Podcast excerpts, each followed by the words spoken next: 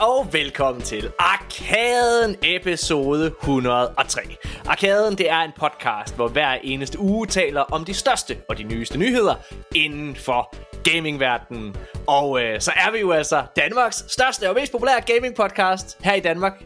Nikolaj Jyde, du er min fast medvært. Øh, en mand, der ligesom mig sidder og nyder succesen af... eller hvad man skal kalde det. Hej Nikolaj. Hej Morten. Har du godt? Det, jeg har det rigtig godt. Ej. Og så når jeg, når jeg kigger på vores lyttertal, så bliver jeg endnu gladere. Ja, det er nemlig det. Det er fucking fedt, ikke? Og øh, vi, skal til, øh, vi skal til forpremiere på Super Mario-filmen her i øh, næste uge. Ja. Det bliver sindssygt. Det bliver fedt. Ja. Moving up in the world. Og øh, altså noget, Nikolaj, noget vi, vi, vi særligt du gerne vil have, ikke? Det er, du siger tit til mig, Morten, vi skal hæve niveauet af vores episoder. Det er så lang tid siden, jeg har sagt det. Jeg føler, vi, vi har et ret stærkt, øh, hvad hedder det, sådan kernegæster, der, Ja. der vender tilbage, og som virkelig hæver niveauet langt over, hvad vi nogensinde øh, ville kunne præstere, du og jeg, Morten. Ja. Men, men, øh, men, øh, men i dag, der har vi virkelig flottet os, må man Ja. sige. Helt vildt. Jeg glæder mig, jeg glæder mig fucking meget til i dag. Det er, Nikolaj, du sad lige øh, i green roomet, eller hvad fuck man skal kalde det her i øh, podcasten, i med trykket optag, og så sagde du til vores gæst, at øh, vedkommende her er uden tvivl den mest veluddannede mand, vi nogensinde, og kvinde for den sags skyld, ud gå ud over alle køn, hvad hedder det, men mest veluddannede person, øh, som, øh, som vi har haft med indtil videre. Øh, lad, os, øh, lad os bare sige goddag til ham. Han hedder Emil Lundedal Hammer. Goddag, Emil. Hej Morten og hej Nikolaj. Vi glæder mig vanvittigt meget til at have dig med. Og prøv at dit navn er sikkert ikke et navn, som siger vores lytter noget. Vi har hypet det op nu. Det falder til jorden, Emil. Hvad det? Hvor lytter sidder og tænker, hvad fuck er det?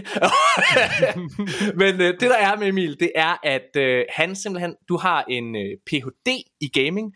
Øh, hvad hedder det? Du er øh, ansat øh, ved det kongelige akademi, eller sådan noget. Er det det, det hedder? Ja, det Kongelige Akademi. Jeg har også øh, været andre forskellige steder i, i verden. Også øh, i, i Tromsø på universitetet deroppe, og i Finland, og i Sverige over i Lund, og så også på IT-universitetet. Så jeg har været lidt omkring. Ja. Og øh, man kan sige, Hvor mange det der... postdocs har du lavet? Åh, oh, det ved jeg ikke. Hvad er en post? Det ved du man ikke. Laver, man laver ikke postdocs, man er mere bare sådan an, ansat, lystansat. Jeg kalder mig selv lidt en øh, lejesoldat inden for universitetsverdenen. Men er det ikke det, det, det, er det man kalder, det, er, det er en postdoc jo, right? Du er ansat, Ja. ansat på en kontrakt efter din, din Ph.D. Jamen det er det. Så det er Nikolaj, du prøver bare flot dig med at sige nogle, nogle fine universitetsord, du selv kender. det er fint. Altså, jeg er oprigtigt talt, jeg er oprigtigt talt nysgerrig. Altså, jeg, jeg, jeg kan se, at Emil er citeret for rigtig mange ting, øh, når man kigger på hans Google Scholar-profil. Og det er derfor, jeg siger, øh, med, med altså, højtuddannet, helt sikkert øh, den, den mest højtuddannede gæst, vi har haft, men, Ja. men, men for alvor en sand akademiker, som også, altså, En på, i sand nuværende, akademiker. Knip dig på, selv, på, mand. på nuværende tidspunkt lever af og, altså, og, og stadigvæk og, og, og gebært sig i det akademiske øh, samfund. Ja. Det er jo ret interessant, synes jeg, i sig Ja. selv. Og så er det, og så er det også uh, gaming-relateret. I modsætning til det, det område, jeg beskæftiger mig med, har jo intet at gøre med spil. Nej. Så det er rart at have en, øh, en rigtig ekspert med. Øhm. Og som I sikkert kan høre, kære lyttere, så er jeg her for at trække niveauet ned. Og til, til noget mere spiseligt for alle sammen. Øh, jeg, har, jeg har faktisk oprigtigt talt glædet mig, og, og, og sikke en fucking uge at have dig med, Emil. Fordi altså, der er virkelig, virkelig store og spændende nyheder, vi skal tale om. Øh, altså, det har været en sindssyg uge for Microsoft. Der har været et en masse wins, og lad os bare sige, at vi er tre skridt tættere på, at den her øh, Activision Blizzard handel øh, går igennem. Det skal vi selvfølgelig snakke om senere. Vi skal snakke om, at PlayStation øh, er blevet kåret som, øh, hvad kan man sige, årets publisher i to- 2022 øh, af Metacritic. Og øh, vi skal snakke om noget, jeg glæder mig rigtig meget til. Det er sikkert en nyhed, som Nikolaj og Emil øh, altså bare sådan har, har skimtet, men mig personligt glæder mig til. Der kommer et nyt Teenage Mutant Ninja Turtle spil, som jeg synes lyder fucking spændende. og vi skal, snakke om, øh, vi skal snakke om Marvel Spider-Man 2, som øh, vi måske har fået en release date på. Men inden vi gør det, så synes jeg, vi skal tage ordentligt imod vores gæst. Lad os, lad os få Emil til at præsentere sig selv ordentligt over for jer. Prøv at høre, Emil, hvordan fuck er det, man får en Ph.D. i gaming? Jeg har aldrig hørt det. Altså, hvor, hvor længe har du studeret? Hvor har du studeret henne? Jamen altså, man kan jo sige, i her i Danmark er vi så heldige, vi har sådan nogle dejlige øh, hvad hedder det, uddannelsesinstitutioner, som øh, heldigvis øh, får støtte og, og kan fungere og så videre, øh, til at uddanne folk til, til at lave computerspil, eller til at forske eller analysere og forstå computerspil. Så ligesom at vi har øh, ja, medievidenskab på universiteterne, eller vi har filmvidenskab, og man analyserer og tænker og øh, forsker, eller hvad kan man sige, undersøger, hvad folk siger, eller hvad dem, der laver medierne siger osv., så, så har vi jo også det med computerspil. Og der er på, i, hvad har det været? Altså nu har jeg snart været in the game i næsten 10 år, skulle jeg næsten til at sige, ikke? så jeg føler mig lidt, uh, lidt ældre efterhånden. Det er en spændende øh, branche, du sådan har valgt at, at uddanne dig indenfor, fordi altså, øh, for 10 år siden, jo jo, spilbranchen var på vej frem, øh, men, men, men i dag, altså man kan sige, der er jo spilbranchen, det er jo altså det er jo blevet den største, hvad kan man sige, medieindustri, altså den tjener flere penge end uh, film og musik og tv, ikke også til sammen. Mm. Øh, så det er, jo, det, er jo, det, er jo, det er jo et område, som er en uh, fortsat rivende udvikling, men det er jo også noget, der virkelig er kommet meget fokus på, og når man sidder øh, og hvad kan man sige, og kigger på Activision Blizzard-handlen, så synes jeg, der er mange ting, øh, der ikke har noget med sagen at gøre, men som har noget med industrien at gøre, som er blevet meget synligt, og det er, hvor lidt særligt vores politikere og så videre rent faktisk ved omkring det her område. Mm. Er det mm. noget, du også øh, har lagt mærke til? Jamen altså det, som jeg har for eksempel, for eksempel øh, forsket i her på det sidste, men det er også en, en, øh, en kendt skrøne, eller en kendt historie, skulle jeg sige, i, i den danske spilindustri, og det er jo, at rent kulturpolitisk er der i hvert fald en undervurdering af, af computerspil. Altså selvom at, mm. øh, at man kan sige, hvis vi bare skulle kigge ud fra et økonomisk perspektiv, øh, og ikke sådan nødvendigvis kulturelt som sådan, så tjener den danske spilindustri, og generelt global spilindustri, er jo øh, kæmpe, kæmpe, kæmpe meget. Ikke?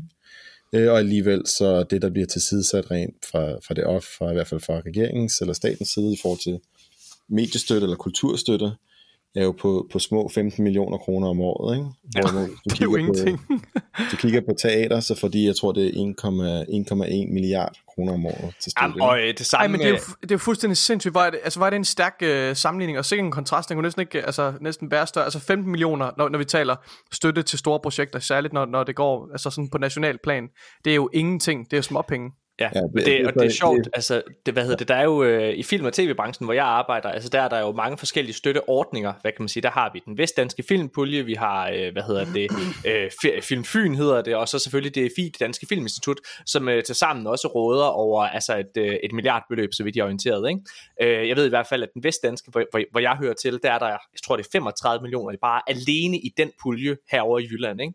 Øhm, så det er jo mm. vanvittigt, at der ikke, hvad kan man sige, er en, en pulje kun til spil.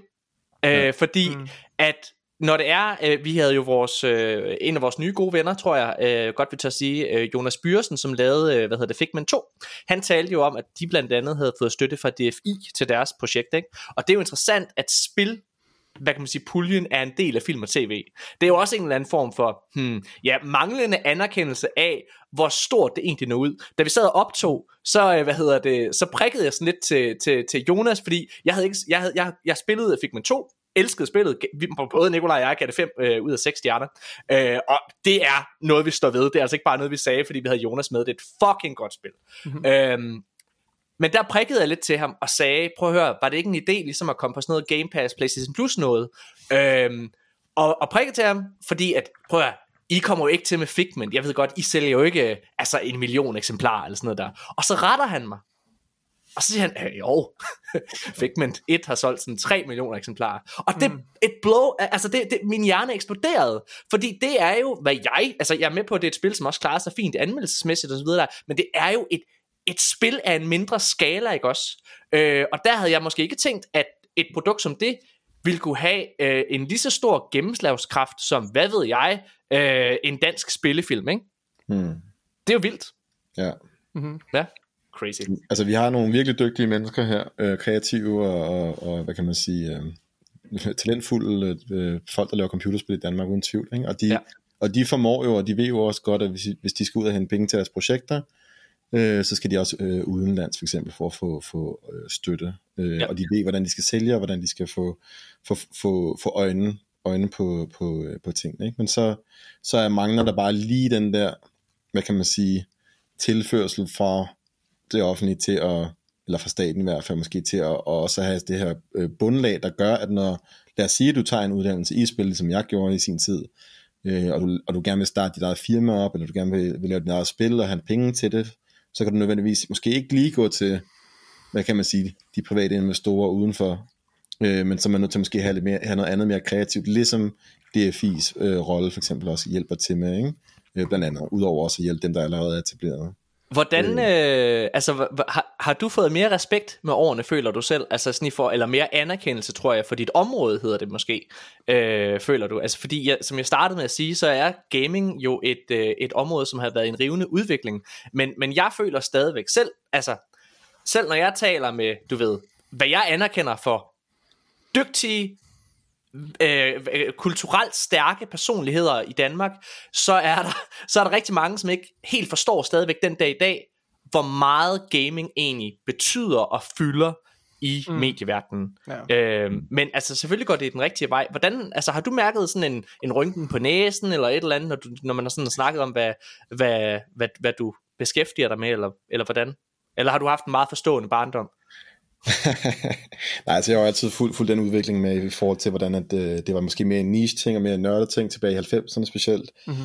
Øhm, men, øh, men, men altså i forhold til i dag nu, altså alle, det var, for det første så bliver alle dem, der spillede computer tilbage i 80'erne og 90'erne, de vil, vi alligevel ved at blive 40-50 øh, år gamle, nogle af os. Øhm, og vi spiller computerspil, og det er mere normalt for os at snakke om at gøre og så videre. Og samtidig så kan man jo bare se ud på medielandskabet, altså ikke bare økonomisk i forhold til, hvad der tjener flest penge og hvor, alle de her forskellige ting, men bare sådan noget som, at øh, pludselig har vi Last of Us øh, HBO-show, og så har vi Sonic, og vi har Pac-Man, vi har en Tetris-film, mm. øh, der kører meget på den her, den her computerspils øh, IP, eller branding-ting, ikke? Jo. Og det er jo bare viden om, at, øh, at det er så, hvad kan man sige, øh, ja, altså rimelig meget. Nør, nør, nørderne har i hvert fald vundet kulturkampen, eller hvad man skal kalde det, i forhold ja. til, at så Star Wars er sådan en stor ting åbenbart for, for Disney+, Plus og øh, Åbenbart. Øh, og, Åbenbart. Star Wars er det fedeste i hele verden. Emil, ja, men det er det, jeg mener, at, at det er så stort, ikke? og det er så massivt, og det er noget, som bliver sådan en, en øh, hvad kan man sige, ja, altså der er bare rigtig meget nør, nørderi, der, der, der er populært derude, ja. og det, det er blandt, ikke fordi computerspil udelukkende er nørdet, men Øh, det er bare et eksempel på, at de også bare sådan, øh, gør det, som de nu gør det. Ikke? Ja, jeg hørte Lasse Remmer engang sige, at, øh, at, at det at være nørd, øh, altså mm. det at mm. blive kaldt nørd, det er jo nærmest blevet en, en hederstitel, ikke? Og, øh, og det er jo rigtigt, altså det, det, det er jo ikke noget, man altså går sådan og, og bange for at dele ud af, eller hvad man kan sige, fordi øh, altså, de forskellige, de største sådan, film- og tv-produktioner i verden, som jo er med til at gøre både tegneserier, vi har set det med alle superhelte, hvad hedder det, film med Marvel, ikke også, som er, er sådan nogle af de mest indtjenende spillefilm i verden. Øh, altså der har vi jo set, at det at være tegneserie interesseret, det er faktisk sejt nok. Altså det er faktisk cool, og man har fået en, mm. altså jeg tror, der er i den, i den brede offentlighed, at man er blevet mere klar over, hvor stor en, øh, altså hvor mange gode historier, der egentlig ligger i tegneserier. Øh, og der tror jeg særligt med The Last of Us, at det er noget, som mange begynder at, at det begynder at gå op for mange nu. Øh, ja, okay. Ja, og så, og så vil jeg også lige tilføje, sådan, at computerspil er jo bare blevet mainstream, når det er, at folk siger sådan for eksempel, øh, jeg spiller ikke computerspil, og så sidder de og spiller um, Candy Crush. Candy Crush på deres telefon eller sådan noget. Ja. Så, ved, så, når, når, mm. så ved man, at computerspil er blevet mainstream, når de ikke ses som computerspil, ja, hvis du forstår, mener. Hvad er, øh, det bliver jeg nødt til at spørge dig om, øh, øh, hvad hedder det, altså hvad er sådan det mest spændende emne i din optik lige nu inden for gaming? Altså det mest spændende område? det, det, er lidt, altså det er lidt svært, altså inden for, altså sådan, som forsker, mener du, eller som person? Ja, ja, altså ud fra din egen personlige, altså hvad, hvad, hvad optager dig mest lige nu inden for gaming? Altså jeg synes, øh, tj, Altså, det ved jeg sgu ikke. Altså, der er, jeg, tror, jeg synes det med, med, at der er en uh, konsolidering af, af spilindustrien, eller generelt sådan af, af tech, tech-industrien mm. i hele taget, med, med, med Google, Amazon og Apple og ja. så videre, Microsoft. Ja. Det synes jeg jo er sindssygt, at de kan være så store og massive og sidde på så meget marked. Ja. Øhm, ja. Og, så, og så tænke på, hvad, hvad er spilindustriens rolle inden for det, ikke? Fordi der er jo, det er noget, som vi sikkert også kommer ind på senere, men det er jo, at, at der er den her lidt kamp om, specielt det der med Activision og så videre, ja. men, men mm. at, at der er Apple og Google laver jo ikke spil, men de tjener jo massivt mange penge, fordi de tager de her næsten 30% for nogle spiludviklere på deres app stores. Øh, ja. Så de tjener jo, uden at lave computerspil, sidder de jo og, og, og, og hvad siger man, høster, høster mange penge, selvom de ikke laver så meget selv. Ikke? Ja. Ja, jeg er sikker på, at vi kommer til at vende det her emne øh, hvad hedder det, på et senere tidspunkt, og jeg, har virkelig, øh, jeg er virkelig glad for, at du er med, Emil, for jeg har tit efterspurgt, at vi får den her vinkel, når det, når det, når det netop handler om konsultering. Jeg vil hæve det fucking niveau, Nikolaj. Ja. Jeg er ikke god nok til dig. Nej, nej, men det, det, handler om, det handler om, at hele debatten, der har været øh, omkring den her, øh, hvad hedder det, Microsoft og Activision Blizzard acquisition, har, har, har i store træk drejet sig om øh, de juridiske argumenter, som blev fremført af de forskellige konkurrencestyrelser og fra Sony og så videre. Og de er jo hullet som en si, som vi også skal tale om i dag. Øh, men, men de argumenter er også synes jeg, lidt for snæver i deres tilgang. Og det ved ikke, om det er måske sådan en juridisk detalje i, at det, at det, er, det er åbenbart det, som advokaterne har set, set øh, største øh, hvad hedder det, chance for succes med. Men jeg synes, der er nogle, nogle interessante problemstillinger i forhold til det større billede øh, for Microsoft og Activision Blizzard konsolideringen. Særligt når man tager sådan noget som Microsofts øh, cloud-infrastruktur med i, i betragtning. Og, og det synes jeg er fucking spændende. Øh, men problemet er, at jeg synes, det er, det er svært at blive klogere på den slags område. Der skal man bare tale med en ekspert, som, øh, som har dedikeret øh, mange timer over måske endda af sit liv på at og, og netop sætte sig ind i nogle af de ting. Øh, så det håber jeg, vi har tid til at, at høre lidt om. Ja. I hvert fald.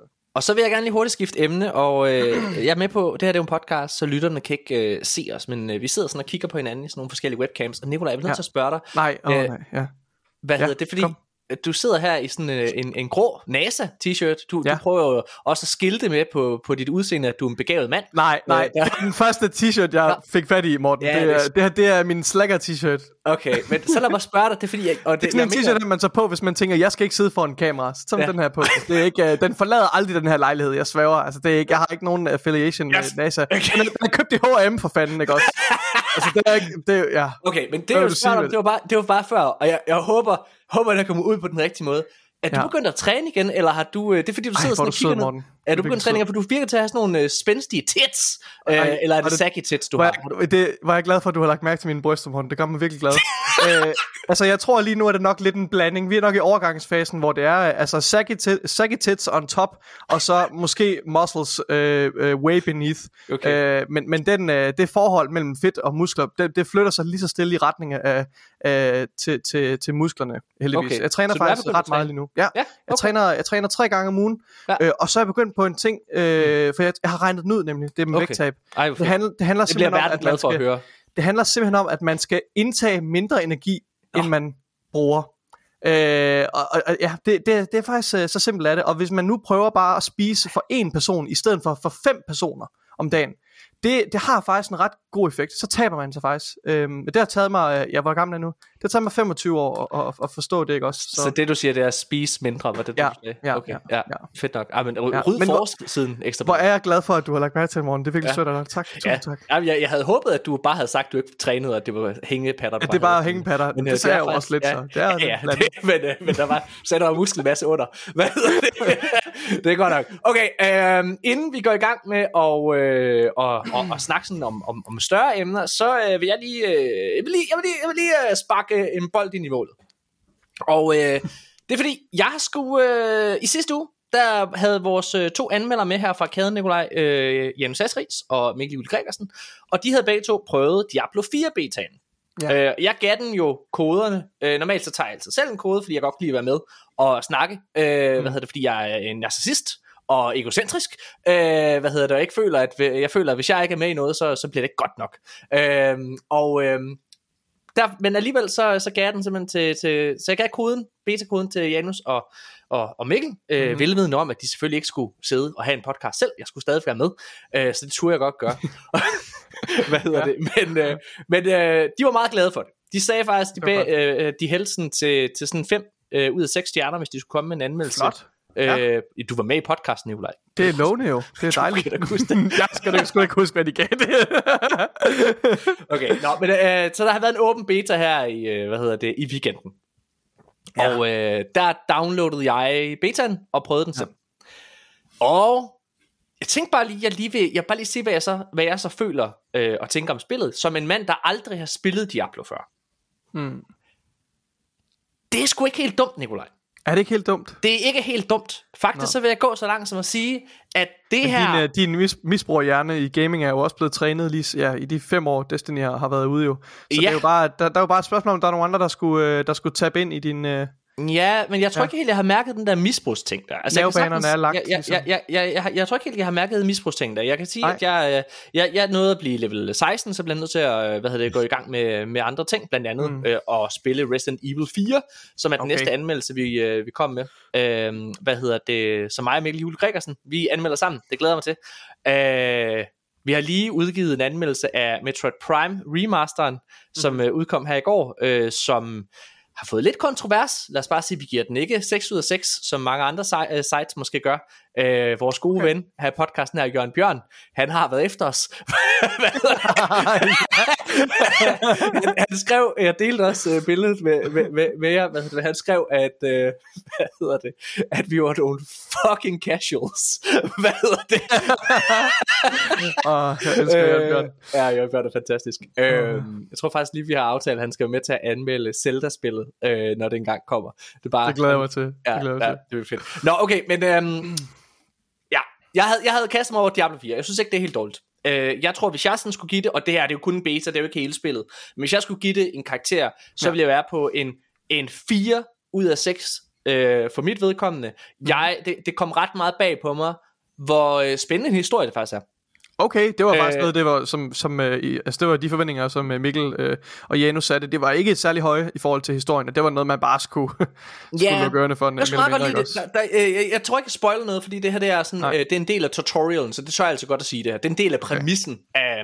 Mhm. Mm. Men, øh, men du, øh, i spillet, så, hvad hedder det, øh, så klarer du sådan, du kan møde sådan en lille landsby, så hjælper du med at klare sådan en eller anden bandit, ikke? sådan en eller anden dæmon. Og så bagefter det, og det er det i starten af spillet, ikke? så lige bagefter, så øh, i den her landsby, så sidder du og fejrer det hele, og landsbybeboerne er bare så glade og alle mulige ting, ikke? Ja. Øh, og du sidder og fejrer det, og du, øh, og du drikker, og lige pludselig så går du bare ud som et lys. og så alle de her landsbeboere, de stopper bare med at feste. Og står bare og stiger på Nej, det. er det rigtigt? Det er fucking klamt. Jeg sad bare og tænkte, oh my det fucking god. Så Ej, de er kigger bare på det, og så, øh, hvad hedder det, øh, kommer der en med en trillebør, og tager det ud bagved, og så begynder de bare sådan at, ja, jeg vil ikke, øh, jeg vil ikke sige så meget Og mere. dig. Nej, nej, nej, nej, nej, nej, okay, det var da din hjerte, de kendte. Nej, nej, Nikolaj. øh, nej, de, Det er fordi, når du fortæller sådan nogle historier, Morten, hvor folk bliver kørt væk i trillebør, så ender det typisk med, at de bliver voldtaget. Prøv at høre her. Ja, altså, prøv at høre, Emil, vi har, øh, Emil han er på besøg også. Vi har pænt... Nu skal, vi har nu skal være ordentlige. Vi skal være ordentlige nu. nu ja. Ja. Yes. Hvad Ikke hedder det? sådan noget. Ikke, ikke noget. Det er dig, nu er det dig, der sidder her og sænker niveauet, Nikolaj. Nej, men jeg begynder sådan at, hvad hedder det, at begynde at ofre dig til, øh, til en gud, øh, gør de. Og det ja. Ja. er en ret fed præmis. Øh, og så En, en, en gud, der, der ikke kommer fra Lilith. himlen. Ud Lilith, som har et fucking fedt character design, vil jeg bare lige sige. Er, er det Lilith, eller hvad? Ja, ja. Okay. Øh, øh, øh, hvad hedder det? Og, og hun har sådan en design, hvor, hvor hendes, hun har sådan en kappe, men den er lavet af hud. Det ser, Ej, ej, altså ej, det ej, ser ej. fucking klamt ud. Fe, altså fedt klamt, Ja, ikke? ja, Øh, ej, det er vildt godt. Øhm, så ja, Ej, altså det er hende, der er på coveret jo. Det er hende, der ja, er på det er coveret. hende, der er på coveret. Sindssygt. Ja, det, altså det er Det lyder faktisk... fedt. Det lyder Ja, men fedt. det er faktisk, altså det, det er sgu et spil, som øh, har fået min interesse. Og igen, jeg giver den 4 ud af 6 øh, på nuværende tidspunkt. Det kan selvfølgelig både ændre sig i den ene og den anden retning, når spillet kommer ud i en, i en, i en full release. Men jeg er ret overbevist om, at det her spil, det kommer til at være en del af Game of the Year-snakken, Nikolaj. Aha. Øhm, fordi jeg tror, at den kommer til at tikke så mange bokse. Jeg kan, altså, der, folk virker generelt ret begejstrede for det. Ikke? Øh, og, og dem, de, det vigtigste publikum, at Diablo 4 øh, skal tilfredsstille, ikke også? Det er jo, øh, det er jo Gamle- fansene. Det er Gamle fansene. Blizzard-fans, Ja, ja. som sidder hjemme Så- i deres mors kælder og venter på, at der falder et nyt Blizzard-mesterværk ned i skødet på dem. ja. Præcis. Hvornår er der mad? Det er gas, sådan noget tænker jeg ikke om folk, der spiller Diablo. Hold nu op, mand. Det klipper vi ud. Det har jeg aldrig sagt, det der. Jeg kommer ikke op og spise, mor! Nej! Kast det ned! Toilet! Jeg skal... Ja, okay. Nå, hvad hedder det? Har du spillet uh, Diablo 4, Emil? Øh, nej, desværre. Øh, jeg spillede heller ikke træerne. Jeg spillede 1'eren og 2'eren i sin tid. Ja. Ja. Og så, øh, ja, så ved jeg ikke, så var jeg bare ikke i den, den modus længere. Jeg synes, det, det gjorde for meget ondt i venstre, venstre pege, eller hvad undskyld, højre pegefinger. Ja. Jamen, det vil jeg sige. Det vil jeg, det vil jeg, det vil jeg, det vil jeg er gerne give dig ret i. Ja. Min, min oplevelse var en lille bitte smule. Janus han sagde i sidste episode, at det var et godt podcastspil. Det kan jeg sagtens se. Okay. Øh, og det tror jeg også, det er også noget, jeg trænger lidt til. Altså et spil, altså jeg har siddet, øh, Altså, Metroid Prime remasteren er et fucking tænkespil, Nikolaj. Ja. Og øh, jeg, jeg, jeg siger også i vores anmeldelse, at det er et spil, der er alt for klogt til mig. Jeg blev nødt til at sidde mm. med en fucking walkthrough hele vejen igennem det spil, Nikolaj. Okay? Fra start til slut. Jeg er simpelthen ikke klog nok til det. Øhm, og der føler jeg, at, øh, og det er det sagt på en virkelig kærlig måde, vil jeg bare lige sige, men jeg føler, at øh, Metroid Prime Remaster, jeg, jeg, jeg skaber en ny spilgenre nu, et navn på en ny spilgenre, og det er et rigtig knipsespil. Og med det så mener jeg, at øh, det er sådan et, øh, hvis, hvis man kender, øh, hvad kan man sige, komikerverdenen, så øh, sådan en fyr som Carsten Eskelund. Carsten Eskelund er en virkelig, virkelig dygtig komiker. Og man spørger andre stand-up komikere, øh, ikke fordi jeg er ikke stand-up komiker, men man spørger stand-up komikere hedder det, øh, så hvad hedder det, så vil mange sige, at han er den bedste komiker i Danmark. Og det er fordi han er så fucking klog, Carsten Eskelund, og det er han. Og når det er, at øh, komikerne er inde og se ham optræde, så sidder de nede bagved, og de griner jo ikke højt, fordi det er en arbejdsskade, man griner ikke af jokes, men de mm. sidder og knipser. Ej, så fed joke. Ej, hvor det godt tænkt, Carsten Eskelund. Øh, okay. men det er jo ikke, men det er jo ikke, men, men Carsten Eskelund er måske ikke sådan en komiker, som jeg vil sige er den bedste. Jeg synes sådan en som Fuglendorf eller Jonathan Spang er de bedste i Danmark, ikke? Okay. Øh, men, der føler jeg lidt, at Metroid Prime Remaster er sådan lidt du ved, det er sådan et knipsespil. Det er også sådan et spil, som mange elitære typer kan sidde og bare sige, synes er fucking fedt, ikke? Øh, ja, det, det, det tror jeg ikke kan gøre. Og der synes jeg, at Diablo 4 måske er lidt det modsatte af det. Det er, og, og igen, sagt med al respekt, det er et spil, der er meget let tilgængeligt. Det er meget nemt at gå til, øh, og jeg tror, og, og, og Metroid Prime Remaster har ikke solgt specielt godt. Øh, altså det er aldrig rigtig blevet den franchise, som Nintendo håbede på. Og det er fordi, mm. det er for klogt til sig selv. Men det er Diablo 4 ikke. Og jeg tror, det bliver en kæmpe succes. Det tror jeg virkelig. Ja. Okay. Jeg, har lyst, jeg har lyst til at spørge dig, øh, og i øvrigt så har jeg løsning, Emil, på det der med, med højre pegefinger. Det er jo at spille det med en controller, for det kan man nu, det skulle være rigtig godt. Jo, ja, men right? så er det din tommeltot, for du sidder og trykker A hele tiden. Ja, ah, men, men så er belastningen fordelt på, på to tommelfingre i stedet for en pegefinger. Det, det må, være en, det må man ja. sige, det er jo en forbedring. Altså. Ellers vil jeg sige, at min, uh, en af mine venner han havde en bedre løsning. Det var bare at få en bot til at sidde og farme for ham. ja. Så tog han i skole, og så kørte, så kom han hjem igen, og så var der god loot. Ja. ja, men det hænger lidt sammen med det der med, om det er et podcastspil. Det er ikke nødvendigvis en god ting at sige. Ja, ja altså podcastspil kan have en rolle at spille i ens liv, men det, det siger også noget om øh, det gameplay, ikke også? Men, ja. men det jeg vil spørge Morten, det er om, øh, mm. hvordan det fungerer, det der procedural, du kan bare sige lidt om det, det der procedurally generated environments. Jeg går ud fra, at du har gået i de her environments. Ja, jeg har jo spillet det. Jeg ja, men det, det, okay, det kan, være, det kan være, at man måske i starten i introen, der går man i et meget uh, tightly curated uh, environment, som ikke ja. tager brug af det her, hvor det først, når man jeg kommer faktisk, ud i sådan nogle dungeons, at, at ja, de begynder Jeg kommer faktisk lidt til kort, fordi jeg har jo ikke, ja. jeg har jo ikke sådan siddet og sat mig ind i spillet, fordi jeg bare, Nej. du ved, vil spille det i min, i min, i min fritid, eller hvad man kan right. sige. Uh, hvad hedder det? Så jeg er faktisk, uh, det kan godt være, det er, eller det er det jo, uh, procedural generated. Uh, jeg har ikke uh, lagt mærke til det, men jeg synes, jeg synes, spillet er godt. Jeg synes, der er masser af fjendevariation. Jeg synes faktisk, når man sidder sådan og sammensætter uh, forskellige skills og sådan nogle ting, så er det ikke bare at trykke af. Øh, så det, det er meget, det, det, er sgu meget, det, er sgu, det bliver et godt spil, det tror jeg det gør, det og jeg glæder mig til det, og I ved hvad, jeg tror, at det her det kommer på Game Pass day one. Jeg har ikke taget den her nyhed med, men øh, det er lige ligget, at øh, Xbox øh, udgiver en øh, Diablo 4, øh, hvad hedder det, sådan en, en, en konsol af Xbox Series X, som øh, er inspireret af Diablo 4.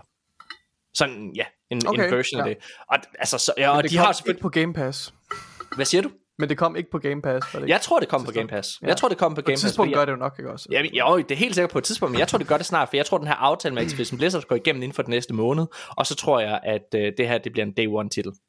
Ja. Hvis de kan nå det. Men det kommer vi til senere. Emil, øh, hvis jeg må bakke sådan lidt baglæns, så øh, mm. hvad, hvad er sådan din, øh, hvad er sådan din egen yndlingsplatform at spille på?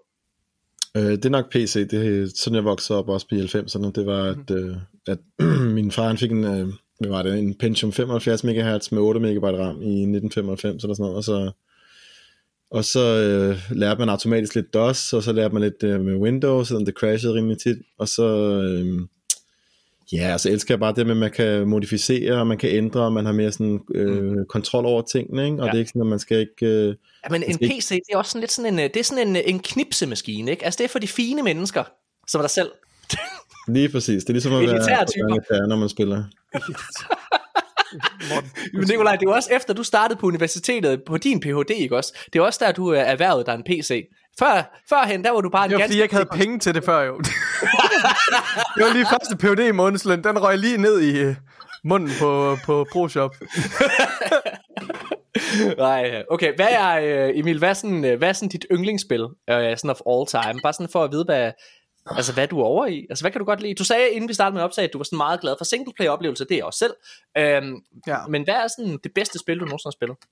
Oh, det ved jeg sgu ikke. Altså, så skulle det være sådan en mech sim, jeg spillede tilbage, da jeg var lille. Fordi det har, har, synes jeg også var fedt, der hed MechWarrior 2. Det var rigtig, rigtig fedt. Ja. Meget atmosfærisk og meget sådan uh, indlevelsesorienteret, hvis man skal kalde det på den måde. Ellers mm. så synes jeg, Silent Hill 2 horror var fedt. Øh, Det skal vi snakke om senere, faktisk. Ja. Det er hvad vi allerede... Skal vi, skal vi bare tage den nyhed nu? Uh, nu er du sidder lige og tager hul på, på, på Silent Hill. Ja. Um, så uh, Playstation, de arbejder jo på en, uh, hvad hedder det, eksklusiv... Ja, det er Blooper Team, som stod bag det spil, der hedder The Medium, Nikolaj, som dig og mig rigtig godt kunne lide. Woo. Um, det var, øh, altså inden vi lavede sådan regulære, altså sådan anmeldelser, der var separate, så i en episode i starten af, af vores øh, podcast-tid, der anmeldte vi det, øh, fordi det var på Game Pass, det Medium, og øh, vi gav det begge to 5 ud af 6 stjerner. Aha. Og det er ikke et spil, som har fået så gode anmeldelser andre steder, øh, men jeg var helt tosset med historien i det, og atmosfæren og sådan nogle ting, øh, og synes, at de er et rigtig godt valg til at lave øh, det her Silent Hill remake, og måske kan det være med til at hæve Blooper Team, det er Pols studie, Øh, de har før lavet det her spil, der hedder Layers of 4. Øh, der kommer også et remake af det faktisk. Øh, så det er også en gyser-studie på en eller anden måde. Det er The Medium helt klart også over en, en horror-verden. Øh, ikke? Men, men øh, jeg tror, det kan være med til at tage The Medium, eller undskyld ikke The Medium, Blooper Team til, til the next level og bevise sig selv. Øh, ja, det, øhm, det tror jeg. Og øh, de står jo her og laver det her Silent Hill 2. Og der har været sådan lidt, jamen hvornår fanden kommer det her spil ud? Og måske kommer det snart ud. Fordi, øh, hvad hedder det, chefen for Blooper Team, han har faktisk ved at sige, at det faktisk allerede er, øh, hvad kan man sige, klart allerede nu. Øh, så måske udkommer det allerede i år. Øh, der bliver sagt, at det, her, det er for Video Game Chronicles, og det er øh, Blooper Teams CEO, Pie- Pietro Barbiano, der slagtede lige hans navn. Yes.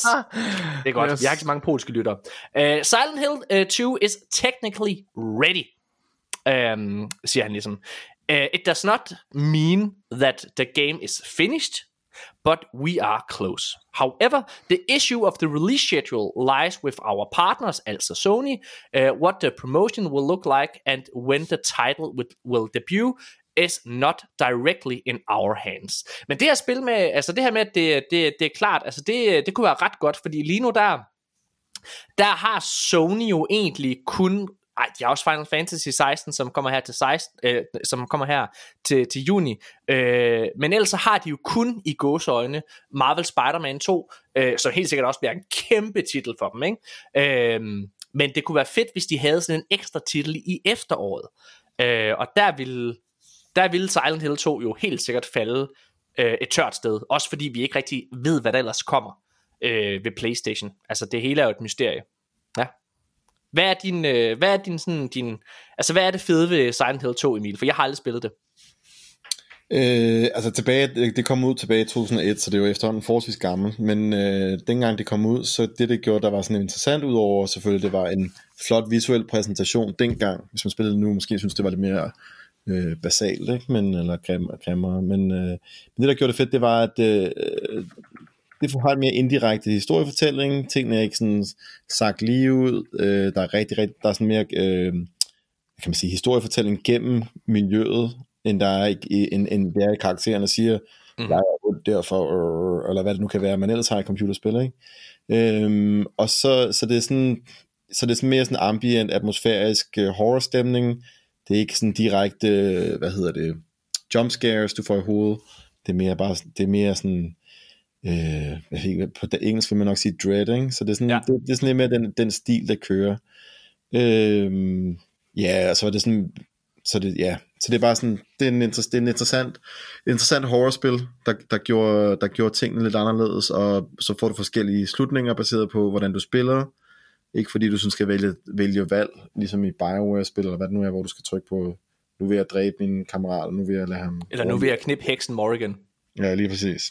Fuck, så der det er, vil ikke så jeg meget, den- igen. der er ikke så meget den, det styr. Der er lidt sex med Silent 2, men ikke, øh, ikke lige det der, på den måde.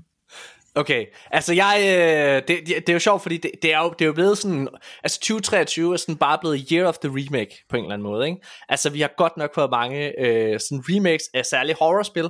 Øh, jo, nu snakker vi om Metroid Prime, som helt sikkert ikke er et horrorspil, men altså Dead Space remaket kom, øh, Resident Evil 4, øh, og hvis øh, Silent Hill 2 så ligesom også udkommer her til efteråret, jamen altså, så, øh, så, så er alle de helt store klassikere i hvert fald blevet remastereret på en eller anden måde.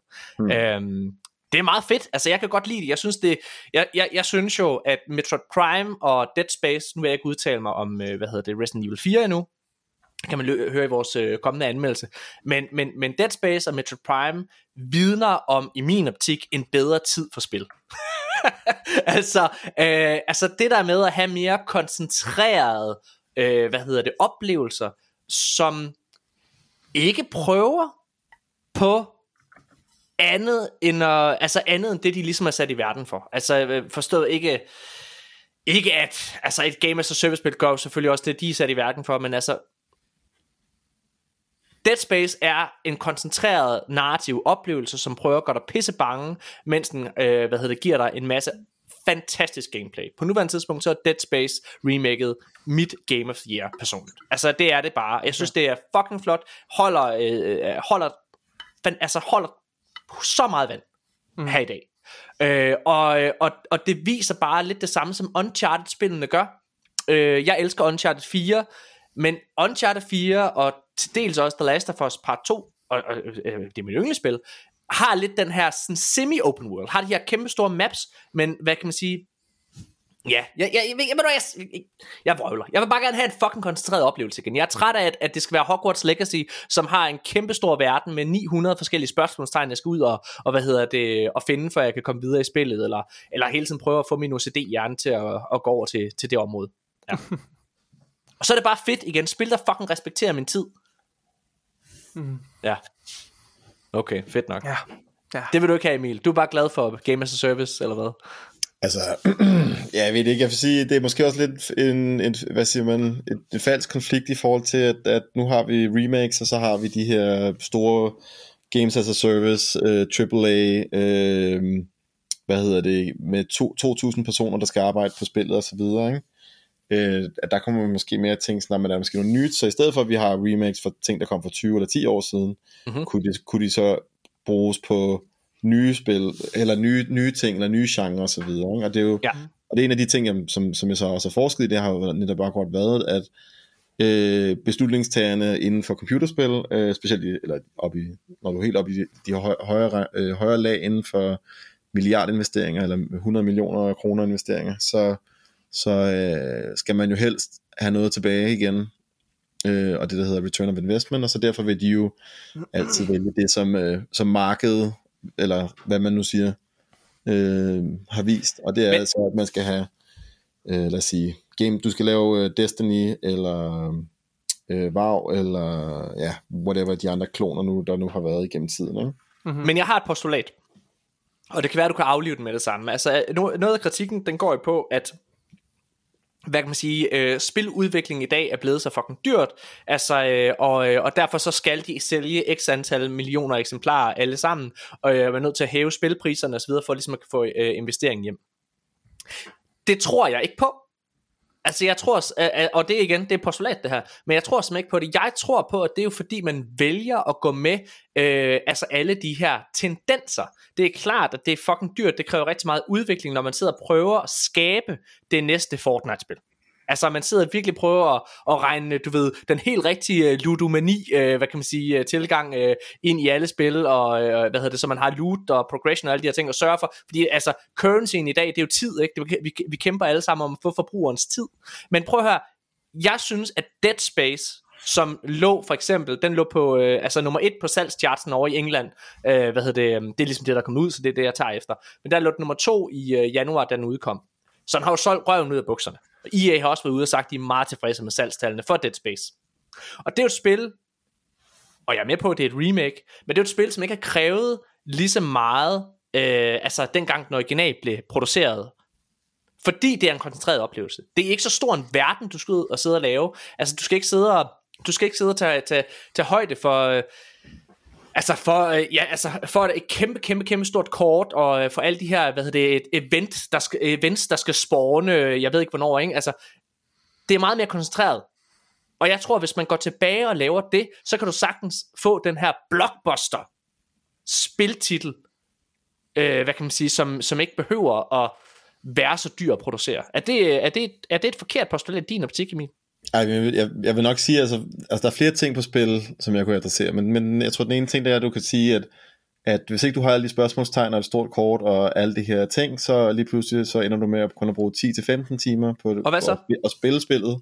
Og det er jo fedt for os, specielt som måske bare vil have en koncentreret, veldesignet oplevelse, måske lidt lineær, hvad det nu skal være. No. Men så har du til gengæld nogle øh, andre forbrugere, eller nogle andre spillere, som så vil gå ud og så sige, ej, nu har jeg betalt 500-600 kroner for det her spil, øh, men det, det var kun 10-15 timer, jeg skal have 50-100 timer, øh, og det, det er det, der er blevet til med det her med tid. Tid er blevet en, øh, en, en købsvare, hvis man skulle næsten til at sige det, ikke? Men må jeg modargumentere dig? øh, hvad hedder det, fordi hvis vi på, for eksempel tager fat i Dead Space eller The Last of Us Part 1. The Last of Us Part 1 er et spil, som jeg har været meget kritisk over for, at de ligesom valgte at tage 650 kroner for den her titel. Øh, hvad hedder det, øh, fordi der jo ikke rigtig er noget nyt content i det. Men det er jo noget som, hvad kan man sige, øh, spilverdenen i hvert fald, det er jo bare noget, de har accepteret, og den har jo solgt rigtig, rigtig godt. The Last of Us Part 1 er et spil, som kun har 16 timer i sig. Med DLC inkluderet. Øh, og det er det. Og det, er jo, det har der jo ikke været brok omkring, og det samme med, med Dead Space. Altså, så er det ikke mere en, en, en forudantagelse, eller hvad man kan sige, at spillerne ikke vil stille sig tilfreds med kun at have 12 timer?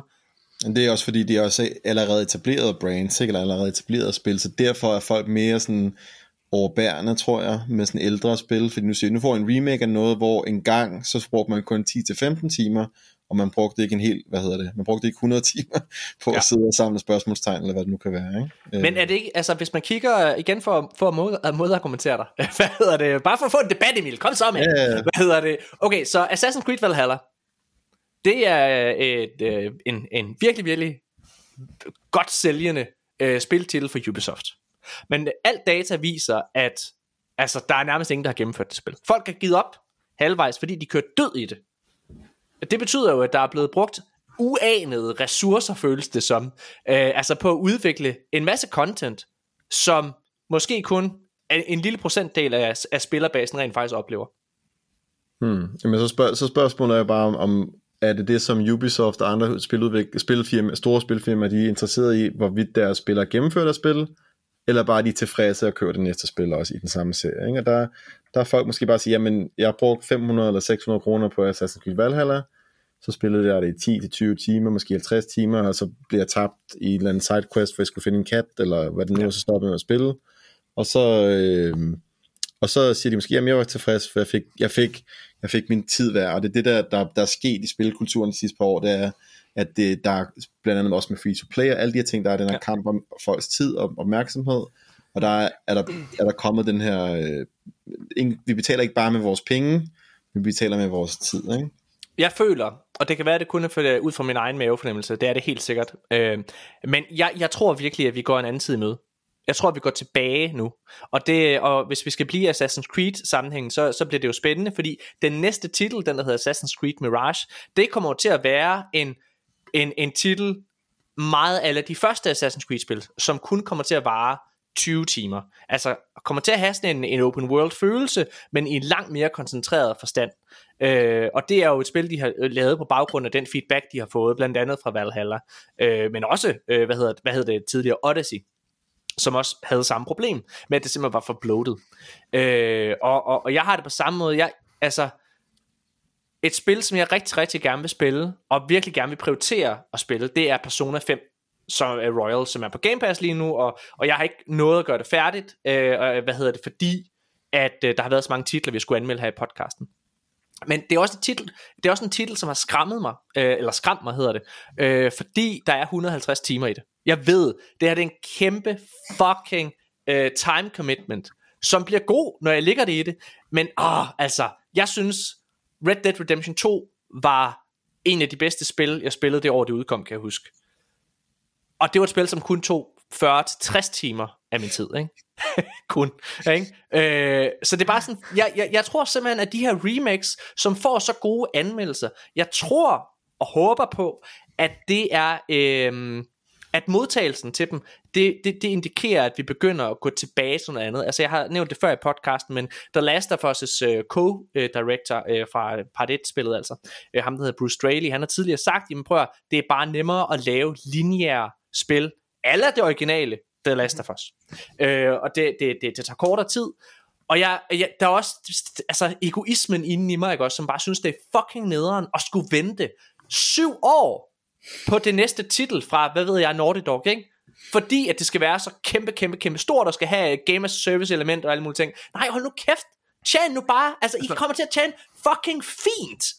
Fint. Jeg, synes, jeg, jeg er lidt kritisk over for den her idé med, at vi skulle bevæge os helt væk fra øh, ikke-lineære spil, lad os kalde dem det her, altså de her større open world spil. Jeg tror, at, at det store behov, der kom fra at, at lave spil, øh, af den type, altså det ikke-lineære spil, det kom nok fra sådan nogle succeshistorier, som øh, som The Witcher 3, i hvert fald hvis vi snakker om sådan et stort RPG-spil, øh, men også de her meget succesfulde øh, Fortnite Game as a Service modeller. Og dem har publisherne øh, så øh, jagtet ret aggressivt med, med måske øh, begrænset succes i de seneste år, og nu er de så måske begyndt at vende blikket mod de mere, det mere konventionelle genre i en større grad, men det er igen, det, jeg tænker mere på det som lidt en forskydning af ligevægten væk fra de tunge, hvad hedder det, øh, ja, til, til lidt mere traditionelle spil. Så jeg tror ikke, det er sådan... Du, jeg synes, du stiller det op lidt absolut. Men ellers er jeg nok ret enig. Jeg, jeg, jeg, jeg, jeg, er en, jeg er en Sith Lord, og jeg dealer kun i en absolut, ikke? Altså, ja. så jeg, prøv at høre. Nej, jeg, jeg, jeg, jeg, jeg tror bare, det. Altså, mange af de store publishers her i dag, de sidder og jagter, øh, hvad hedder det, dragen, ikke også? Øh, som er den her Game as a Service model. Altså den her Game as a Service succes. Vi ved, Sony gør det lige nu. De har 10, øh, hvad hedder det, Game as a Service øh, øh, hvad hedder det, spiltitler, som alle sammen øh, skal udkomme senest i 2026. Øh, så det vil sige, de næste mange titler, som kommer fra Sony, altså Playstation eksklusive titler, de kommer til at være den her type spil. Det tror jeg øh, personligt ikke kommer til at gå særlig godt. Øh, og det er baseret på, at hvis man rent faktisk kigger på, hvilke Game as a Service succeser, der er derude i hele verden. Og jeg er med på, Warzone eksisterer, det er jeg med på. Jeg, jeg vil sige, det er, sådan, det er, en, det, det er den eneste øh, som går imod det argument, jeg kom med nu. Fordi det, men jeg tror også, det handler om, at den er på så kæmpe stor en titel. Ikke? Men Fortnite, Among Us, øh, for, Destiny for den sags skyld, øh, har alle sammen den forskel, at Destiny for det første, det var en helt ny idé. Der var aldrig lavet et, den her type MMO-agtig shared world shooter, var det de kaldte det, ikke? også dengang det kom tilbage i 2014. Det var en helt ny idé, som de ligesom prøvet af, og de havde, og de havde en masse goodwill, og, øh, og havde haft mange år til, med Activision ryggen til ligesom at udvikle den her spil, øh, til det her spil, ikke? Så, og efterfølgende er der bare rigtig mange, der prøver at kopiere det, i stedet, men jeg tror Bungie er jo ligesom bare gået ind med en, med en, med en nysgerrighed, en idérighed, og, og, og en vilje til at lave det, og det er bare et andet drive end jagten på penge. Fordi jeg tror ikke, at jagten på profit er, er hvad kan man sige, har været, har, udelukkende har været Bungies, øh, hvad kan man Nej. sige, øh, DNA. Og Fortnite, det var et uheld. Det skal man lige huske. Det, øh, hvad hedder det? Fortnite var jo altså overhovedet ikke tiltænkt at være det spil, det er i dag. Fortnite er en skrottet en, en, en, en, skrottet spil, som er blevet modificeret til at være det der i dag fordi folk fandt ud af, at det var sjovt, og så stak det fuldstændig af. Så det er på mange måder et uheld, ikke? Among Us var aldrig nogensinde tiltænkt at være det fænomen heller ikke. Det var sådan en lille, altså indie-spil, hvad hedder det, som, øh, som, som folk bare lavede deres kælder. Så det kommer bare fra et andet sted, hvor det er, at når man sidder og prøver at jagte, altså Ubisoft, der sidder og prøver at lave HyperX, eller hvad fanden de sidder og prøver at lave, mm-hmm. altså, så er det en, de steder, de prøver at jagte den her, hvad kan man sige, øh, loot shooter, øh, hvad kan man sige, ja, tendens, game as a service tendens. Mm, ja. Og, de, og de, de holder bare aldrig. Det rammer aldrig på samme måde. Jeg er også super spændt på at se, hvad der sker med Factions. Altså The Last of Us modellen her. Fordi Naughty Dog er et af de bedste spilstudier i hele verden i min optik. Men det er jo ikke det, de laver. Altså, det er jo, de laver jo ikke den her type spil, og det er ikke fordi, man ikke kan have succes med nye idéer, eller prøve andre ting. Men, men, men Ja, det, altså, vi befinder os i min optik bare altså, øh, i det vilde vesten lige nu, hvor det er, at vi har en masse guldgraver, og guldet, det er game as a service, ikke? Men der er fandme med mange guldgraver tilbage i 1800-tallet, som gik tomhændet hjem, ikke også? Og fattigere end da de kom. Og det tror jeg simpelthen bare, det, altså prøv at gå nu bare tilbage og lave fucking singleplayer-spil. Og lad være at bruge syv år på det. Jeg, jeg, det gør mig ked af det. Det gør mig virkelig ked af det at tænke på, at jeg måske kun kan nå at opleve i min tid, fem, hvad hedder det, Naughty Dog spil mere, fordi det kommer til at tage så lang tid. Altså, hvis det skal gå syv år hver eneste gang, jeg kan ikke lige regne ud, hvornår jeg så dør, men en gang snart. hvad hedder det? Altså, det går, det, det går man ked af det. Ja. Jeg tror bare, det, det, det, eneste, jeg vil, det eneste, jeg så vil sige, det er, at eller sådan, der er to ting i forhold til det med eksperimentering og, og finde øh, økonomisk succes og sådan noget, så det er jo interessant ja. at se på, at de store spil har været of Minecraft og før Fortnite så, og alt det her Battle Royale mode, der er blevet der er sket, ikke?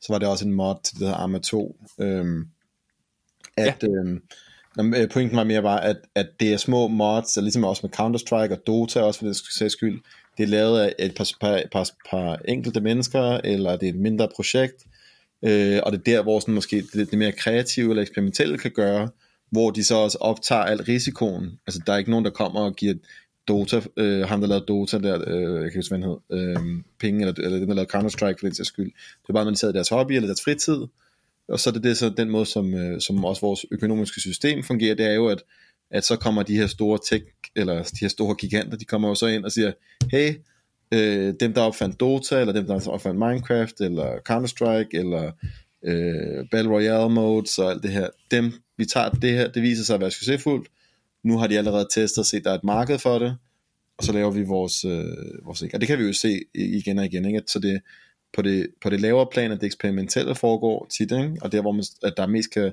ramme guld, så at sige, og så de store, sådan, lidt mere, øh, ja, økonomiske mastodont, eller hvad vi kalder dem, som øh, har meget risiko indblandet, de hopper på den, hopper på den, øh, den, den vogn, ikke? Jeg tror bare, når det er, at man, øh, altså, øh, hvad hedder han? Neil Druckmann, han, øh, hvad hedder det, han havde et øh, spændende interview som for et par uger siden, og øh, der sagde han ligesom, øh, det var, det var i forbindelse om, om, om The Last of Us Part 3 ligesom var Naughty Dogs næste spil.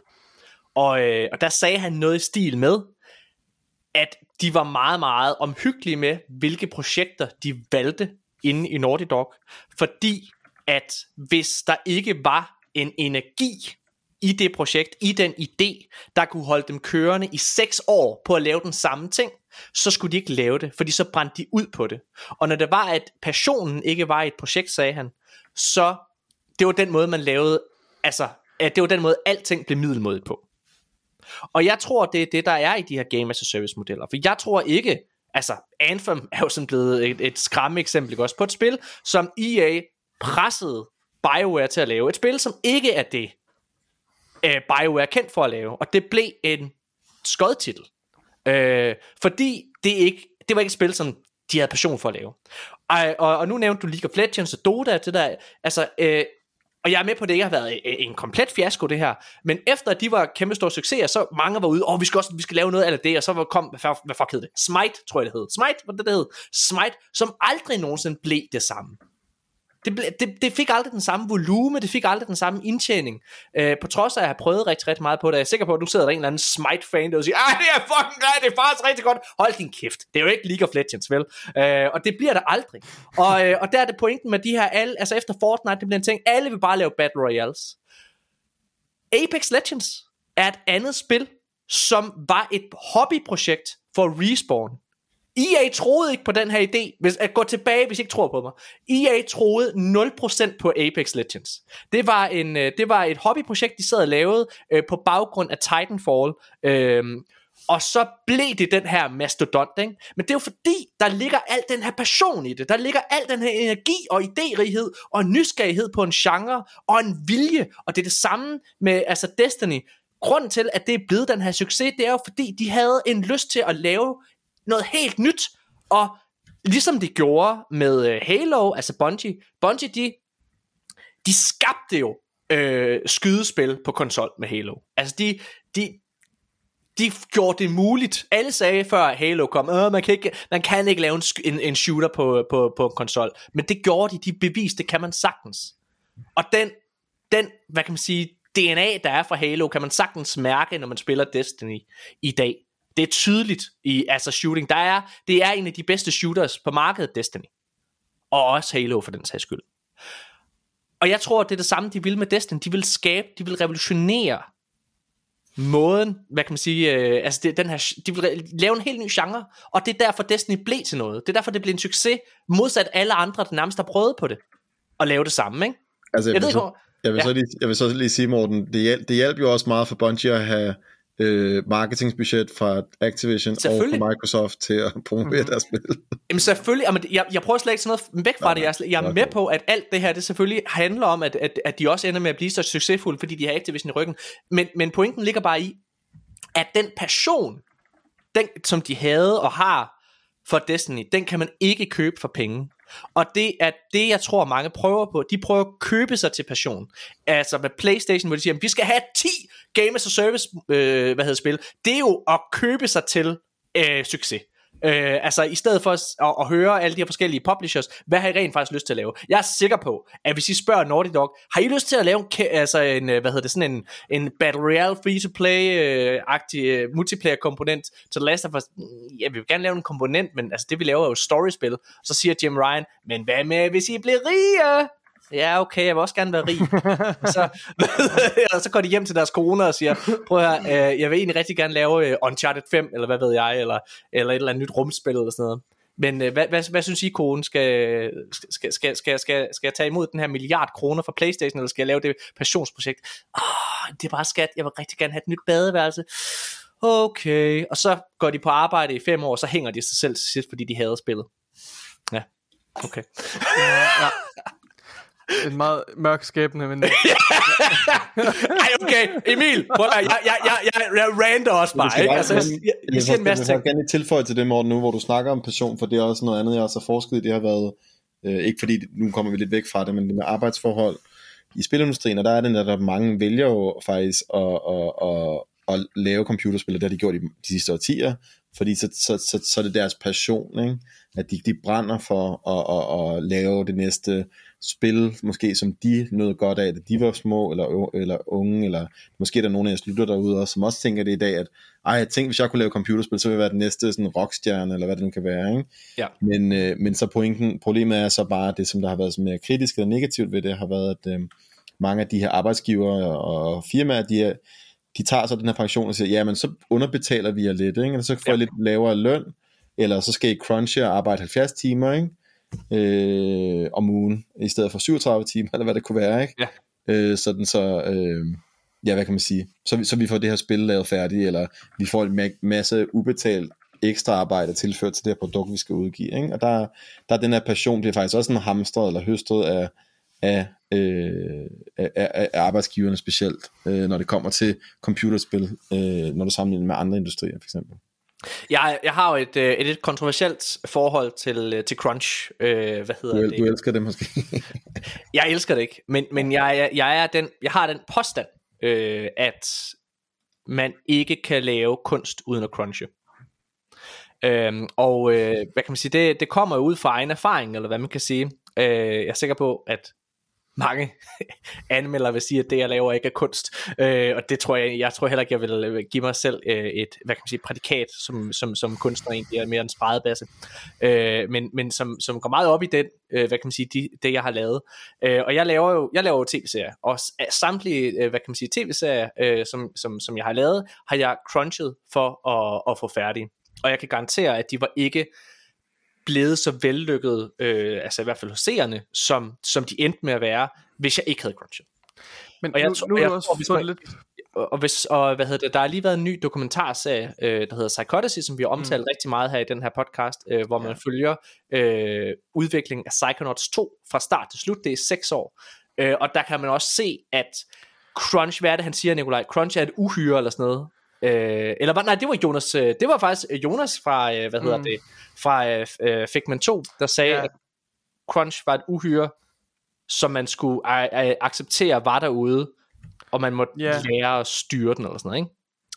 Jo, men, men jeg så også, når, når vi taler om, om den her crunch-debat, hvis jeg må, må hoppe ind, Du må meget gerne. Og så vil jeg jo tilføje, Morten, at, at, øh, at du har, jeg tror også, du har fået det lidt på afstand, men jeg kan i hvert fald huske, at du fortalte mig, øh, og det har du sikkert også sagt i podcasten flere gange, Ja. efter du afsluttede dit sidste projekt, Ja. at det var ikke fedt. Du crunchede i flere måneder. Øh, og der sagde du til mig, at du ikke synes, at, eller der sagde du også i podcasten, at, at du ikke synes, du ikke stod, at du havde ændret mening, når det kom til crunch. Ja.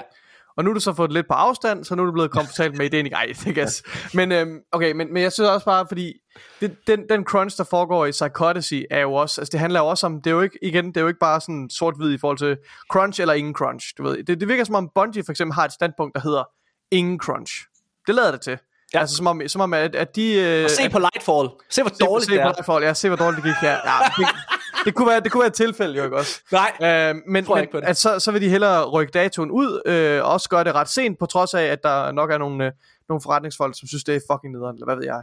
Men, men, øh, men, men noget crunch, som, som det der fremkommer i Psychodicy-dokumentaren, kan man jo ikke, kan man vel ikke rigtig undgå, hvis man gerne vil, vil møde nogle deadlines, der bliver, der bliver sat øh, et, relativt tidligt i planlægningsprocessen.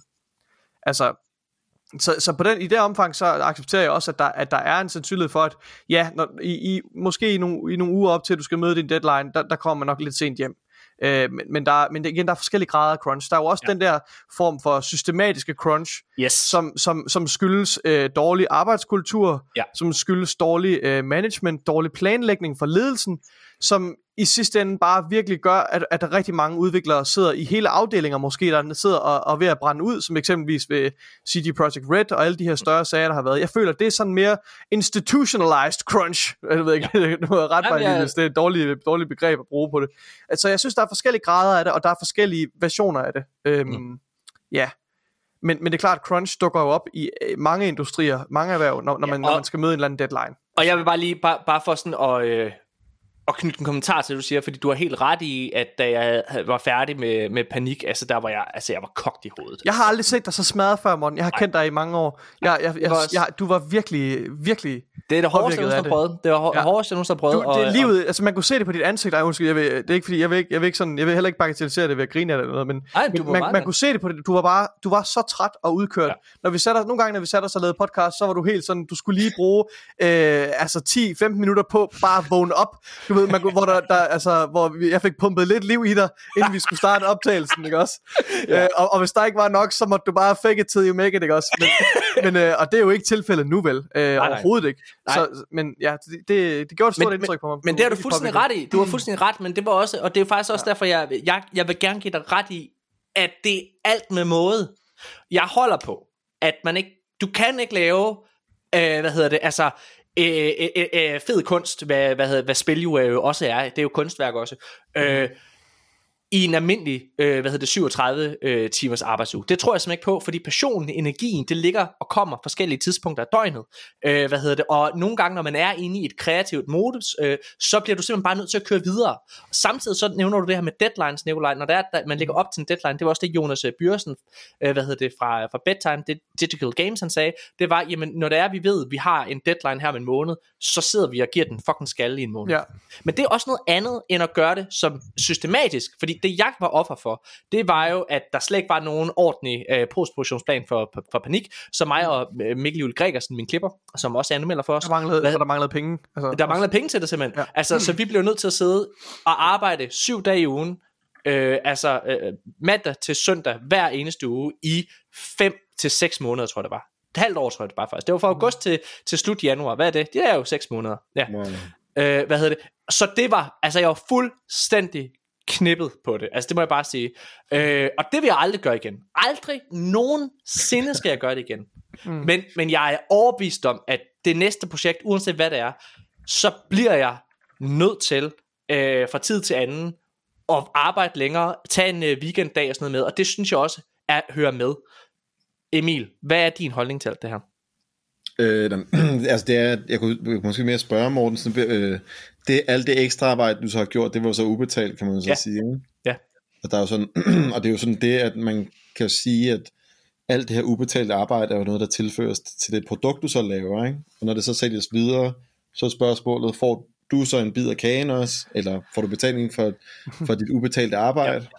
Ikke i dette tilfælde. Nej, Nej. Øh, altså det, det, det, har, det, har ikke, øh, det har ikke givet noget som helst, men, men som instruktør, øh, hvad hedder det på det, så, og, og det er jo hele årsagen til at gøre det, kan man sige, det, det er jo, at man er jo i vores branche, mediebranchen generelt, man er jo aldrig mm. bedre end det sidste, man har lavet. Øh, og øh, det vil sige, jeg ved jo også godt, at hvis det er, at øh, Panik ikke havde klaret sig godt, jamen så ville jeg have svært ved at få lov til at lave noget igen. Øh, også fordi de ting, jeg laver, det er, øh, det er comedy, og comedy får ikke gode anmeldelser. Og det er meget øh, subjektivt, hvad man synes er sjovt. Øhm, så det eneste, jeg har at læne mig op af, det er, er der mange mennesker, der ser det, jeg laver. Så hvad kan man sige, det, det, det har været vigtigt, øh, at det ligesom bare blev præcis, øh, mm. som man nogle gange synes, det skulle være. Så det var selve klippeprocessen, der ligesom bare tog rigtig lang tid.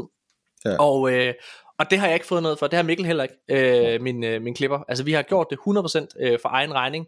Øh, og det, og, det, jeg har, og jeg har ikke fortrudt det. Jeg har ikke fortrudt at gøre det, fordi at panik er blevet præcis som jeg gerne vil have den, og hvad hedder det, så godt som den kunne blive, ud fra de omstændigheder, vi nogle gange havde. Øh, hvad hedder det, øh, og, og jeg tror ikke, eller jeg ved, at det ikke var blevet velmodtaget, øh, mm. hvis vi ikke havde lagt de ekstra timer i det. Ja, og det, det er sjovt, du siger det, fordi det er jo nøjagtigt også det, som mange spiludviklere også, eller dem, der arbejder med spil i hvert fald, de, de har det med, øh, det er jo, de, lægger, de sætter stor, øh, hvad siger man, øh, stolthed i deres produkt, eller de ting, mm. de laver, ikke? Og selvom du sidder og måske animerer, det ved jeg ikke, en, øh, øh, noget tøj, eller du sidder og, og laver textures til en sofa over i hjørnet, som ja.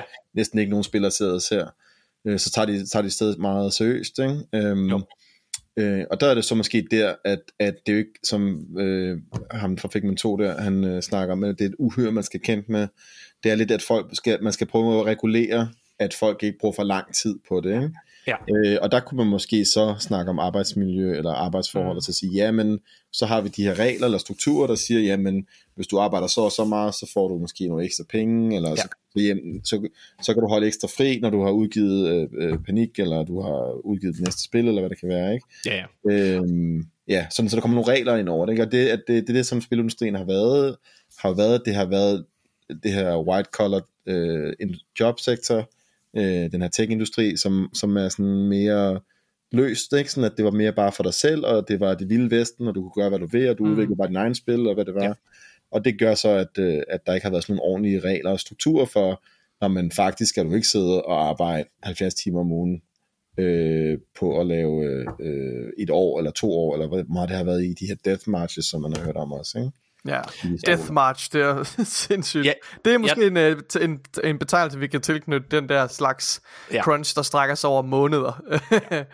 ja. ja, og jeg tror, øh, for der er jo helt klart, jeg tror, det var Lego, det der studie, der laver Lego, altså ikke firmaet Lego, men det der spilstudie, der laver spillene, TNT er det, der hedder, TT Games, tror jeg, det hedder, eller sådan noget. Dem, der, dem, der laver øh, spillene, de havde en kæmpe kontrovers, fordi det var sådan noget med, hvor produceren, du ved, fulgte øh, medarbejderne ned til deres biler og bare altså punkede dem for at arbejde og blive, og, og så videre ikke også. Altså, ja, det, det er helt grotesk.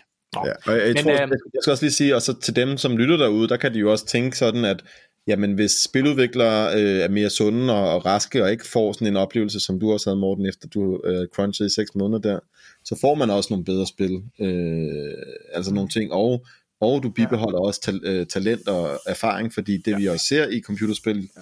inden for forskning, det er, at, at folk brænder jo ud efter noget tid, og når de så bliver 40-50 år, og øh, måske får børn eller højere udgifter, eller hvad det der skal være, så, øh, så, så, så, så, så tager de simpelthen til en anden industri, eller øh, tager over til noget mere sikkert og. Og det er noget med også at, ligesom at have respekt for sig selv. Altså efter øh, jeg var færdig med Panik, den dag jeg afleverede øh, den sidste episode sammen med min klipper, der, øh, der altså, hvad kan man sige, symbolsk på en eller anden måde, der tændte jeg, en, øh, der tændte jeg jo ligesom en, en tændstik og, og satte ild til den arbejdsplads, øh, hvor jeg nogle gange øh, var, ikke også? Fordi, altså, ikke øh, metaforisk, ikke? Hvad hedder det? Øh, og, øh, hvad hedder det? Og, og smækkede med døren og sagde, og sagde op, og jeg skal aldrig nogensinde arbejde med Wasabi-film igen.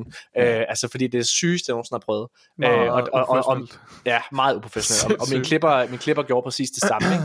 Øh, fordi vi simpelthen, vi har aldrig oplevet noget lignende. Og det er jo noget af det, jeg tror, at spiludviklerne også skal, altså have respekt for sig selv. Jeg tror rigtig meget på, jamen, når man har sagt A, så bliver man desværre nødt til at sige B, fordi det, det er jo, altså man kigger på en CV, og Red Dead Redemption 2, som vi nævnte tidligere, var øh, altså et spil, som også havde crunch, Mm. Jeg garanterer dig, det er godt, at der står Red Dead Redemption 2 ja, på dit CV. Men, men... Og øh, min pointe ligger bare i, der tror jeg, det er vigtigt, at hvis du har haft en dårlig oplevelse, så bagefter du har fået det og er færdig, så skal du et andet sted hen. Så skal du slå op med, med den arbejdsplads, og så skal du uh, have respekt for dig selv, og så skal du vide præcis, okay, det her, det skal jeg aldrig ud i igen. Hvor skal jeg så hen? Men, men jeg synes, Emil bringer en, øh, en, øh, en vigtig pointe på banen, det her med kvaliteten af dit arbejde, når du virkelig er, øh, når du er drænet for energi, og når du er exhausted. Altså jeg tror, der er noget, jeg ved ikke, diminishing returns, jeg ved ikke, hvordan man siger det på, på dansk. Altså når du, når, du, når du lægger mange timer i det, når du lægger mange uger i det, mm. på et mm. tidspunkt, så er gevinsten der ikke længere, og så er du, i øvrigt også for dine arbejdsgiver, er det ikke smart, at du sidder og, og er så fatigued og udbrændt. Mm. Øhm, hvor, hvor, men, men samtidig så er jeg også nødt til at anerkende, at der er jo også et, et vindue, øh, når man, lad os sige, cruncher en uge op til en deadline, hvor du laver noget af dit bedste arbejde. Jeg ved, altså nogle af det bedste arbejde, har jeg lavet, mens jeg har siddet i en weekend og næsten ikke snakket til min kæreste, altså bare været helt væk op i skyen, mit hoved er altid et helt andet sted, og så har jeg siddet i en weekend og crunchet, lad os bare kalde det, på et eller andet projekt. Altså, så, så på den måde er der jo også noget værdi i det, mm. men, men igen, når du kommer over en bestemt grænse, den menneskelige ja. psyke kan kun holde til så meget, og på et tidspunkt så begynder du bare at tage på dit helbred, og jeg tror det er indiskutabelt, at, at selvfølgelig har folk forskellige grænser, men på et tidspunkt så kommer du over den der grænse, hvor at du bare begynder at lave, lave dårligt arbejde. Ligesom det du siger Morten, øh, ligesom øh, når, når du har også den der holdning til, at, at folk i det kreative fred, de skal fucking stoppe med at tage stoffer, og bruge ja. euforiserende stoffer til, ja. og, og fordi det hjælper dem ikke på nogen måde. Altså det, for, og, det, og jeg tror, at hjernen, er, altså menneskehjernen er garanteret lidt ligesom om den er på stoffer, hvis man ikke har fået særlig meget søvn, eller virkelig har meget overarbejde. Så Ja.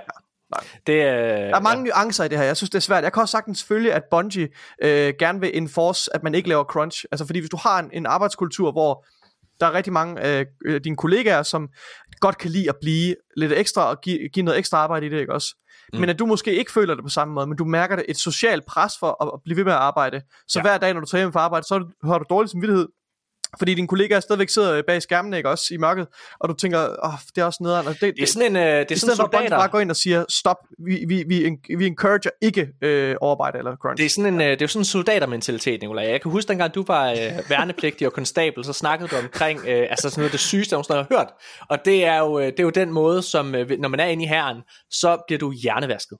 Uh, og det gør du til at føle, at alt det, der ikke har noget med militæret at gøre, det er, det er lort, ikke? Altså, hvad var det, jeg, tror, det, jeg tror, det er en frivillig hjerne, hjernevask. Jeg vil, jeg vil gerne tro på, at det er noget, man, man gør, og så, så har man, man har stadigvæk fat et, i virkeligheden et eller andet sted, okay. men man accepterer måske, altså, håber jeg, men, at man har. Men om, det er nogen, jeg, jeg, kender nogle mennesker, der ikke har fat i virkeligheden længere. Om men frivillige lege, Nicolaj, så det du fortalte mig i hvert fald, det var jo sådan ja. noget med, at når du skulle have fri, eller skulle hjem, så ja. blev der snakket om, altså der blev der sagt ting som, nu skal du hjem til dit menige lorteliv, og sådan nogle ja. ting, altså så der blev talt ned ja. til, din, til din, hvad kan man sige, ja. civile, øh, hvad hedder det, det de civile liv. Men, og, og, og, og der tror jeg, det er lidt det samme, der sker, når man sidder og prøver at opretholde crunch, så har man, altså du, der er jo også, altså der er jo rigtig mange, der har været i militæret, ikke, også, som har været udsendt som mm. tager tilbage for at, hvad kan man sige, at hjælpe deres brødre, eller hvad man kan sige, som de kalder det, ikke også? Øh, altså, det, tager, det bliver udsendt en gang til. Måske ikke fordi de har lyst, men fordi de føler, at de svigter deres mm. venner, hvis de mm. ikke gør det. Og det er lidt altså det samme, jeg tror, man ser over i, i spil og mm, tv-branchen for den tages skyld, ikke også? Hvor det er, at man ligesom,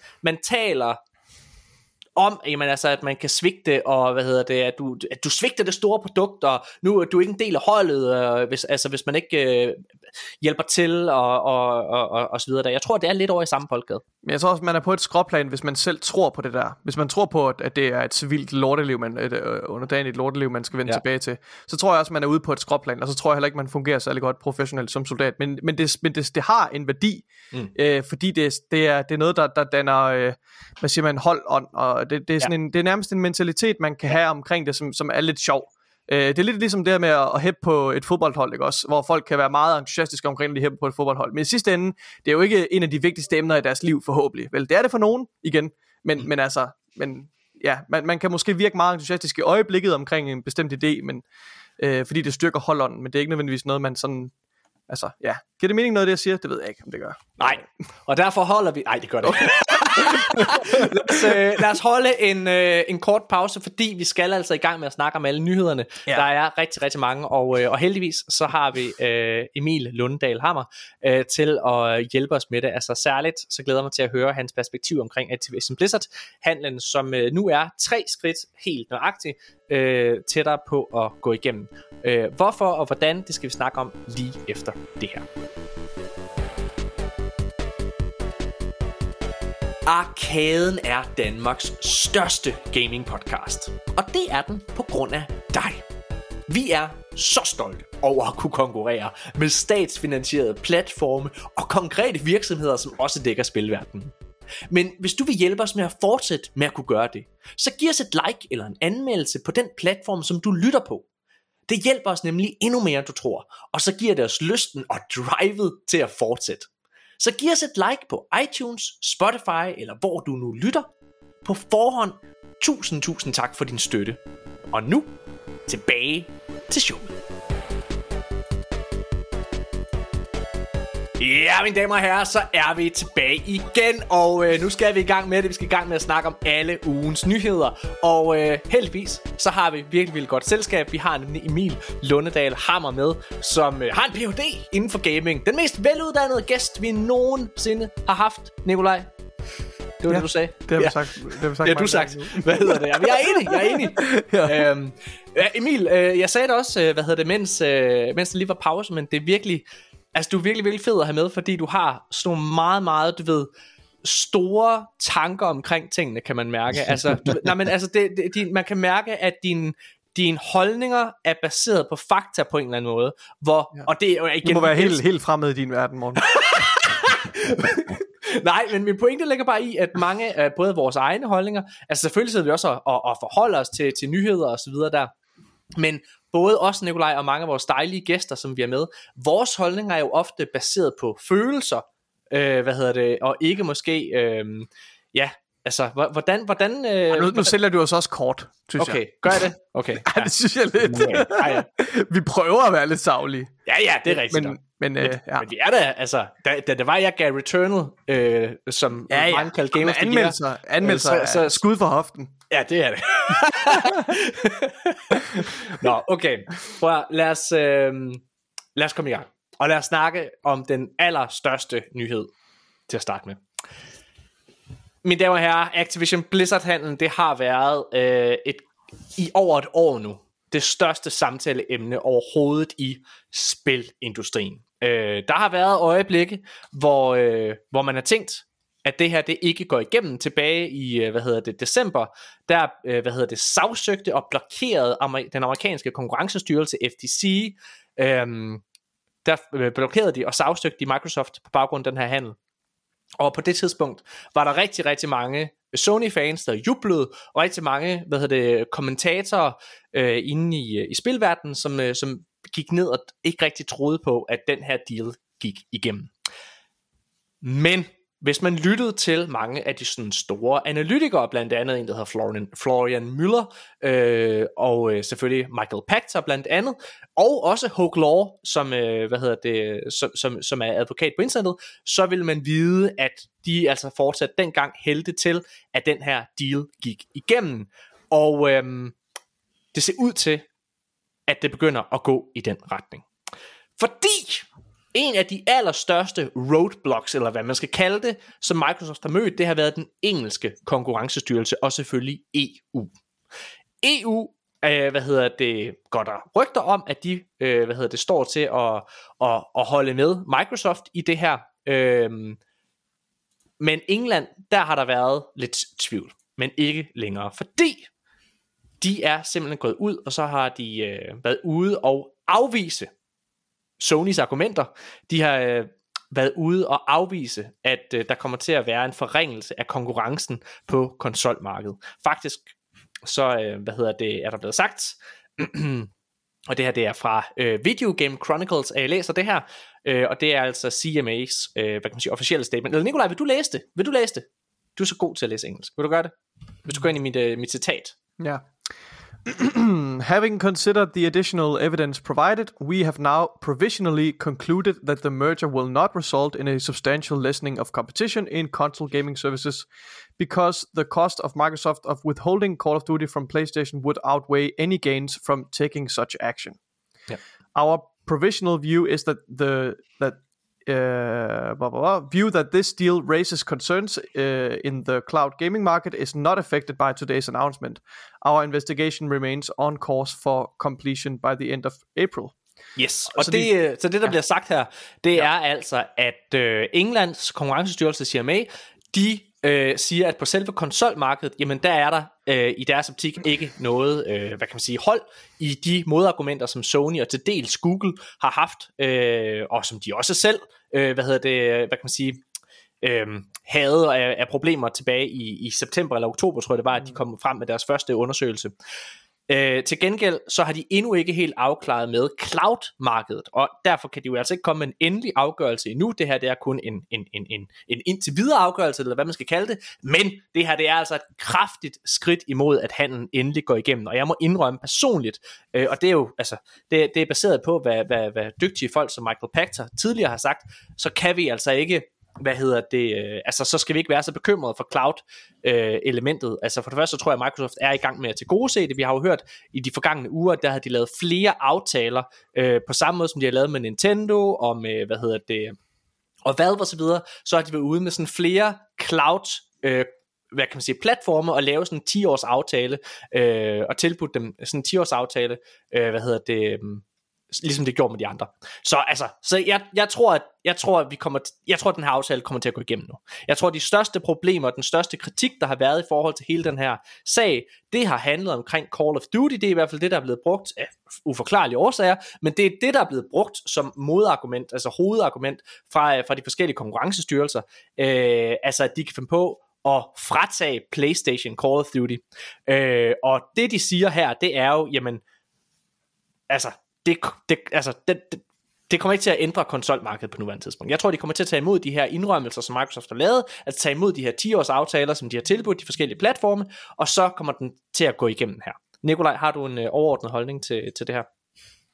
Ja, altså jeg tror også, det begynder at virke, som om det er altså mere plausibelt, at, at handlen går igennem, medmindre der kommer en, en fase, hvor de begynder at lægge væk på nogle andre ting, end bare det her argument, som de har taget til sig med, det er det jeg talte om det, før, da jeg talte om dårlige sådan juridisk øh, argumenter, der var hullet som en si, det er jo det her med, med at, at, at det hele har drejet sig om, om, om, øh, om Call of Duty-franchisen specifikt, øh, i stedet for at kigge lidt det større billede af Microsoft som mm. en øh, kæmpestor øh, multi, øh, multi-million, billion dollar corporation, der billion. har en enorm, øh, ja, billion, som har en enorm, øh, hvad hedder det, øh, altså infrastruktur inden for, for cloud og altså datacenter rundt omkring i hele verden osv.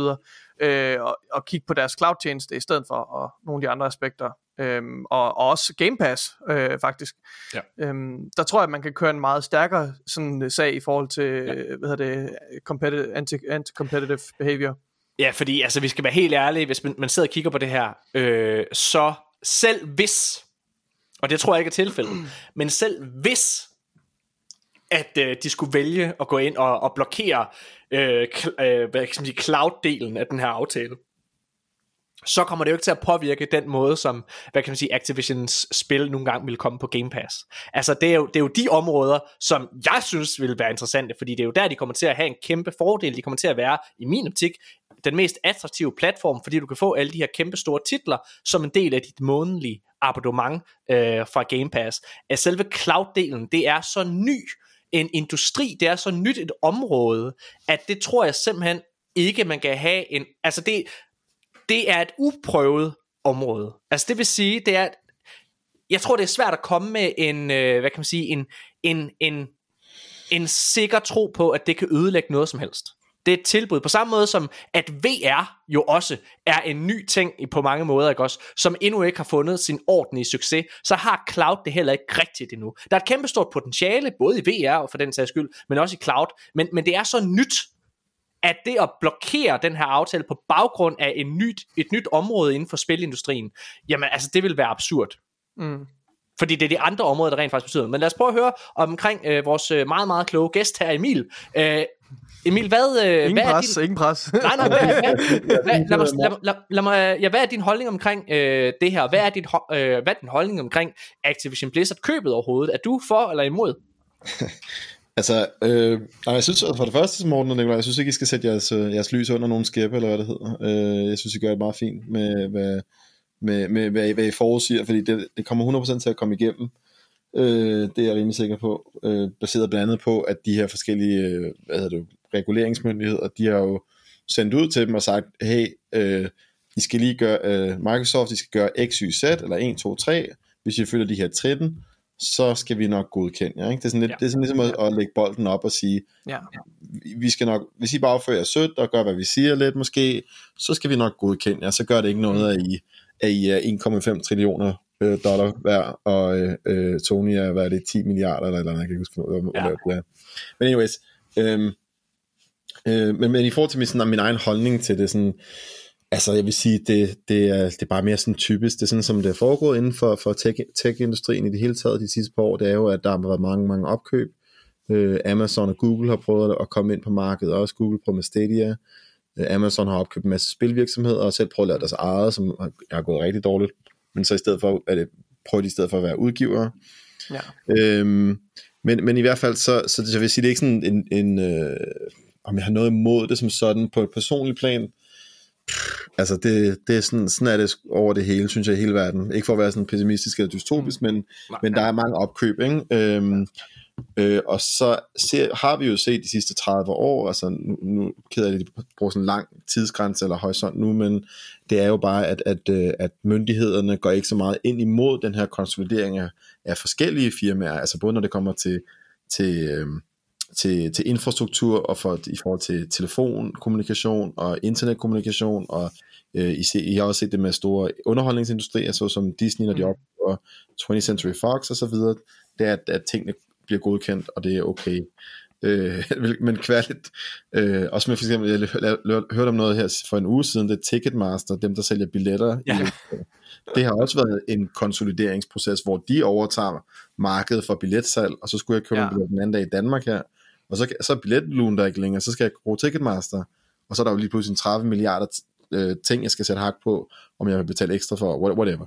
Anyways, Ja, ja, ja. ja. det er mere bare, at, øh, at det, det, her, det har været en proces, der har været, der har været længeregående, og i forhold til, når Microsoft opkører Activision, øh, så ja, altså, det der er svært, det der bliver lidt en, øh, en uphill battle, eller hvad man skal kalde det, eller, øh, det er jo nok, at Sony øh, skal prøve at se, om de kan udvikle deres eget Call of Duty. Men problem, altså grunden til, som du, du sagde jo, Nikolaj, det der med Call of Duty, hvorfor det bliver nævnt så meget, og det Mm, er ja. fordi Call of Duty faktisk er, har været det mest sælgende spil i USA, altså på konsol, i konsolmarkedet og PC-markedet i de, øh, sidste 10 år, tror jeg, eller sådan noget. Mm. Det sælger hver, sælger sindssygt meget, det tjener rigtig godt.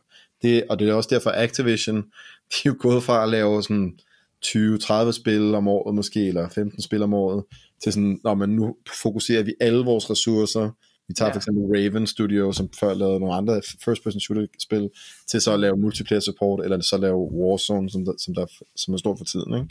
Ja. Så det er sådan, som Call of Duty er sådan en kæmpe gigant, ikke? Øh, Jeg ved ikke helt, hvordan jeg skal, hvordan jeg skal sammenligne det med noget som rigtigt. Men så er der også mobile gaming markedet, som er igen så- som en tilføjelse til, til det Ja. her med cloud øh, og, og Xbox eller og Game Pass, så er der også mobile gaming, som de også rigtig gerne vil ind på på det marked, ikke også? Og hvor de nu har opkøbt.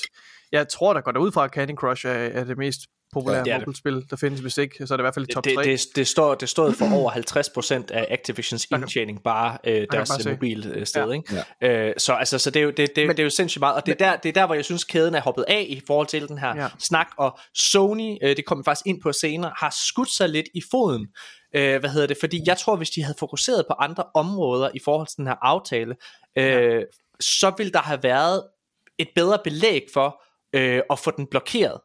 Men jeg, men, øh, altså Ja. jeg, tror, jeg tror blandt andet det her, øh, hvad kan man de, sige, de er jo heller ikke dumme, de advokater, som Sony har hyret, eller de, eller de, de jurafolk, som har arbejdet, som, som har mm. forsøgt at, at, at stikke, en, uh, stikke en kæp i hjulet. Jeg tror ikke, jeg tror ikke de er dumme. Det er derfor, jeg blev med at sige det her med, at, at der må være en anden juridisk årsag. For jeg, jeg tænker bare, måske har de tænkt, at, at det var et, et, et nemmere narrativ, at de måske uh, kunne aktivere Jeg tror øh, helt klart, at- fansene eller et eller andet Ja, ved at, ja, og, og ja. give dem frygt, så frygten om, Ja. at de mister deres elskede Call of Duty franchise, at det sådan kunne vække medierne.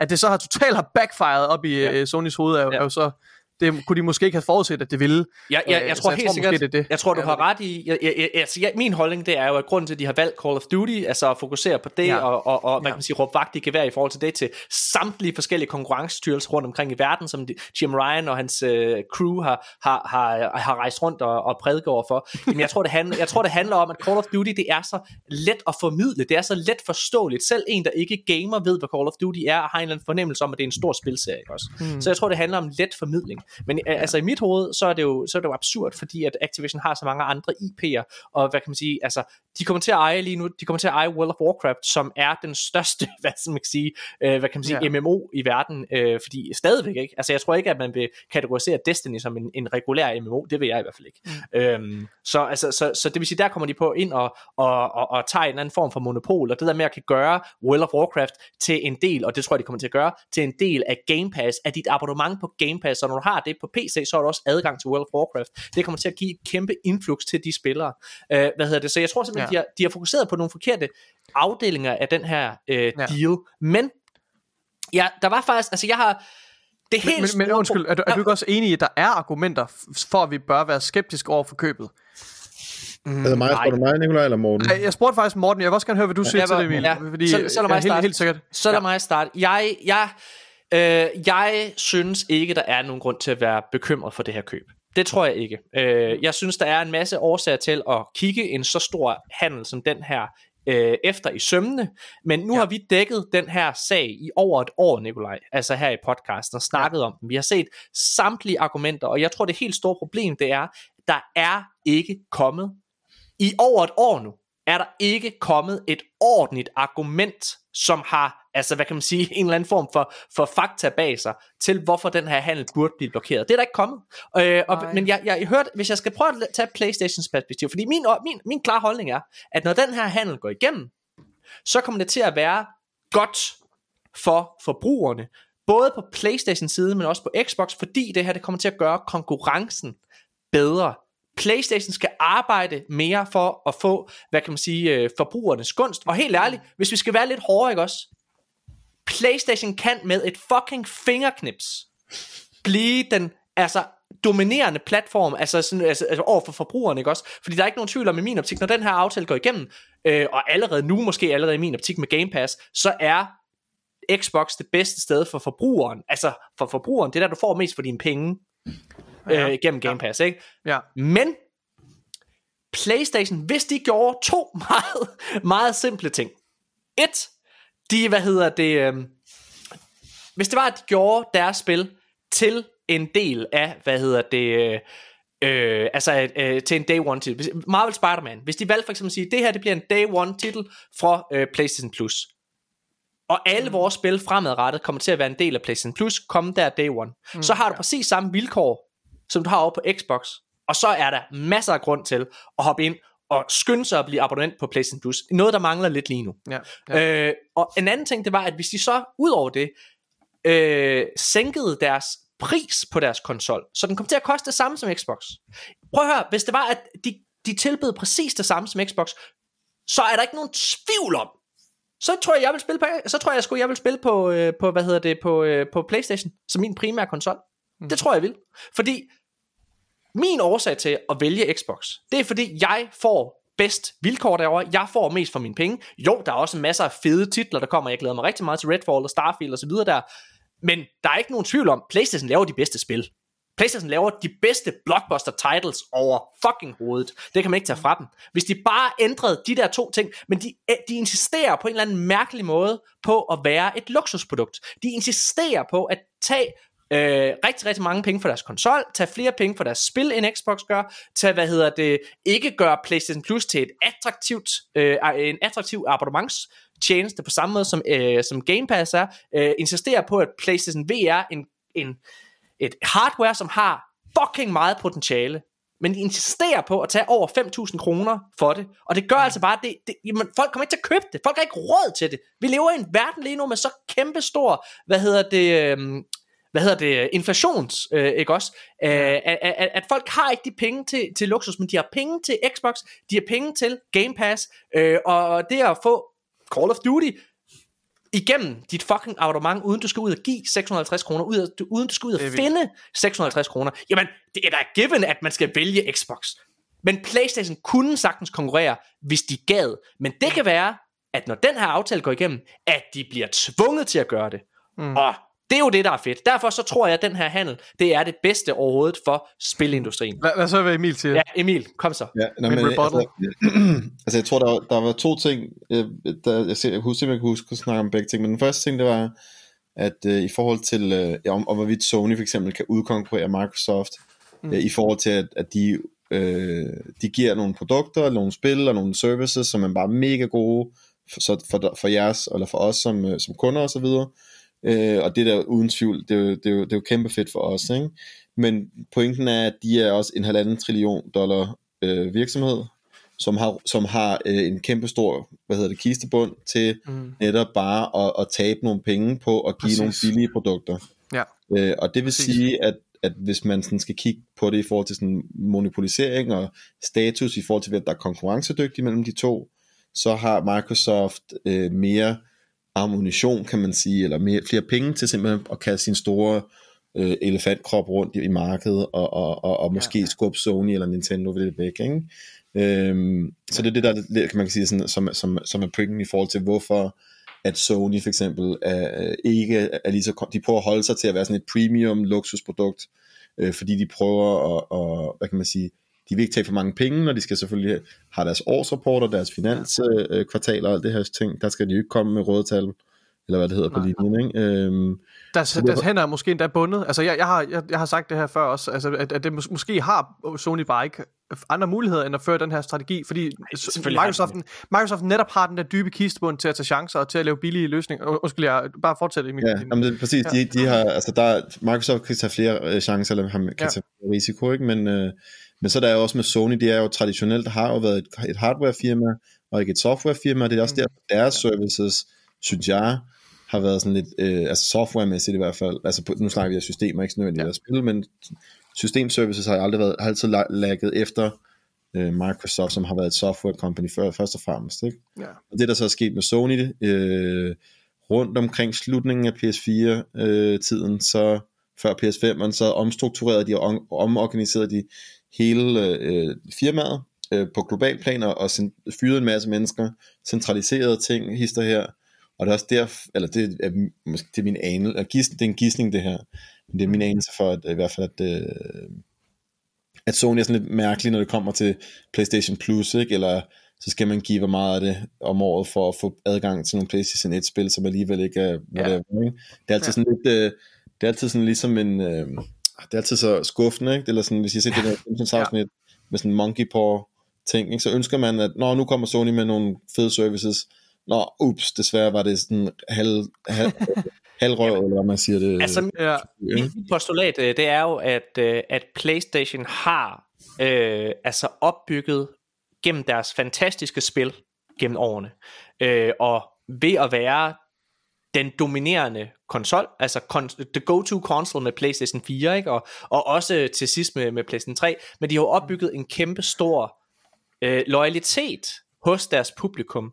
Øh. Og det er den, de her i PlayStation 5 lige nu høster frugterne af. Men jeg tror simpelthen, og det holder jeg fast i, jeg har sagt det før, men jeg tror simpelthen, og jeg tror særligt, når den her deal går igennem, og når, man, når, når, når den almene spiller ser, at græsset er grønnere over på den anden side. Du får ja, mere for din penge. Det er altså, det, det, for, for, mig, for, mig at se, for mig at se, så er det simpelthen mærkværdigt. Altså, jeg er med på, at man kan sidde og være rigtig glad for et økosystem, og, og PlayStation har også været kloge til ligesom at øh, de har trophies, så, man, så du føler også på en eller anden måde, at al den tid, du ligger, den, den, mm. kan, den kan ses, eller sådan noget, ikke også? Altså, øh, altså din, i din, i din gamer-identitet er på en eller anden måde, den, den er kodet op og kædet op sammen med øh, din, din Playstation, øh, mm. din Playstation-navn, ikke? Så tanken om at skulle starte forfra kan måske være skræmmende for nogen, men der er bare ikke nogen tvivl om, lige nu, igen, det nej, kan ændre sig. Ja. Undskyld.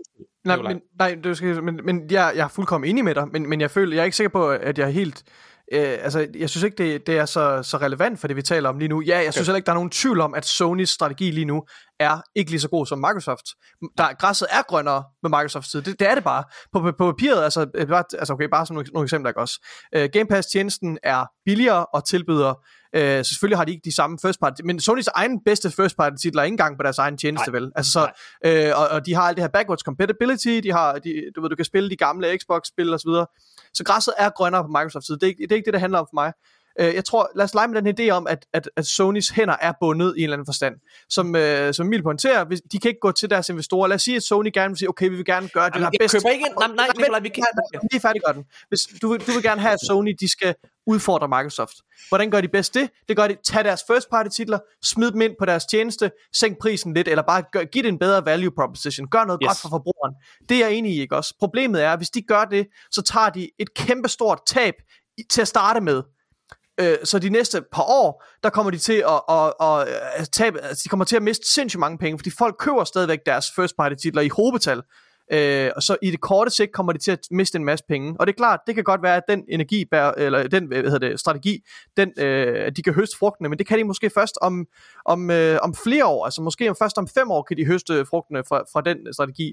Og det, og det er bare det, jeg siger. Hvis, hvis de ikke har en lige så dyb kistebom, så Jamen, kan jeg de ikke, de kan Jamen, ikke få, jeg- de kan ikke få investorerne Jamen, med jeg, jeg, jeg, jeg, jeg, køber ikke ind, jeg køber ikke ind på den der præmis, der hedder, at altså, vi skal lade være med at lege, med, øh, altså lade som om, at Sony er en eller anden fucking fattig underdog. Ej, men, vi lade prøv, være. nej, men det er de sammenlignet med Microsoft, Morten. Ja, ja, okay, fair nok. Men, men, Ligesom men, at sammenligne en elefant og en mus. Prøv, prøv hvis, de, hvis, de satte, hvis, hvis de satte Last of Us 3 øh, på deres tjeneste, Ja, men- ikke men- også, og sænkede okay. prisen, det ville koste dem, en, de ville miste nej, milliarder af dollars. nej, nej, det tror de jeg, nej, nej, det tror jeg ikke, det vil, Nikolaj. Må jeg komme og, og forklare dig, hvorfor?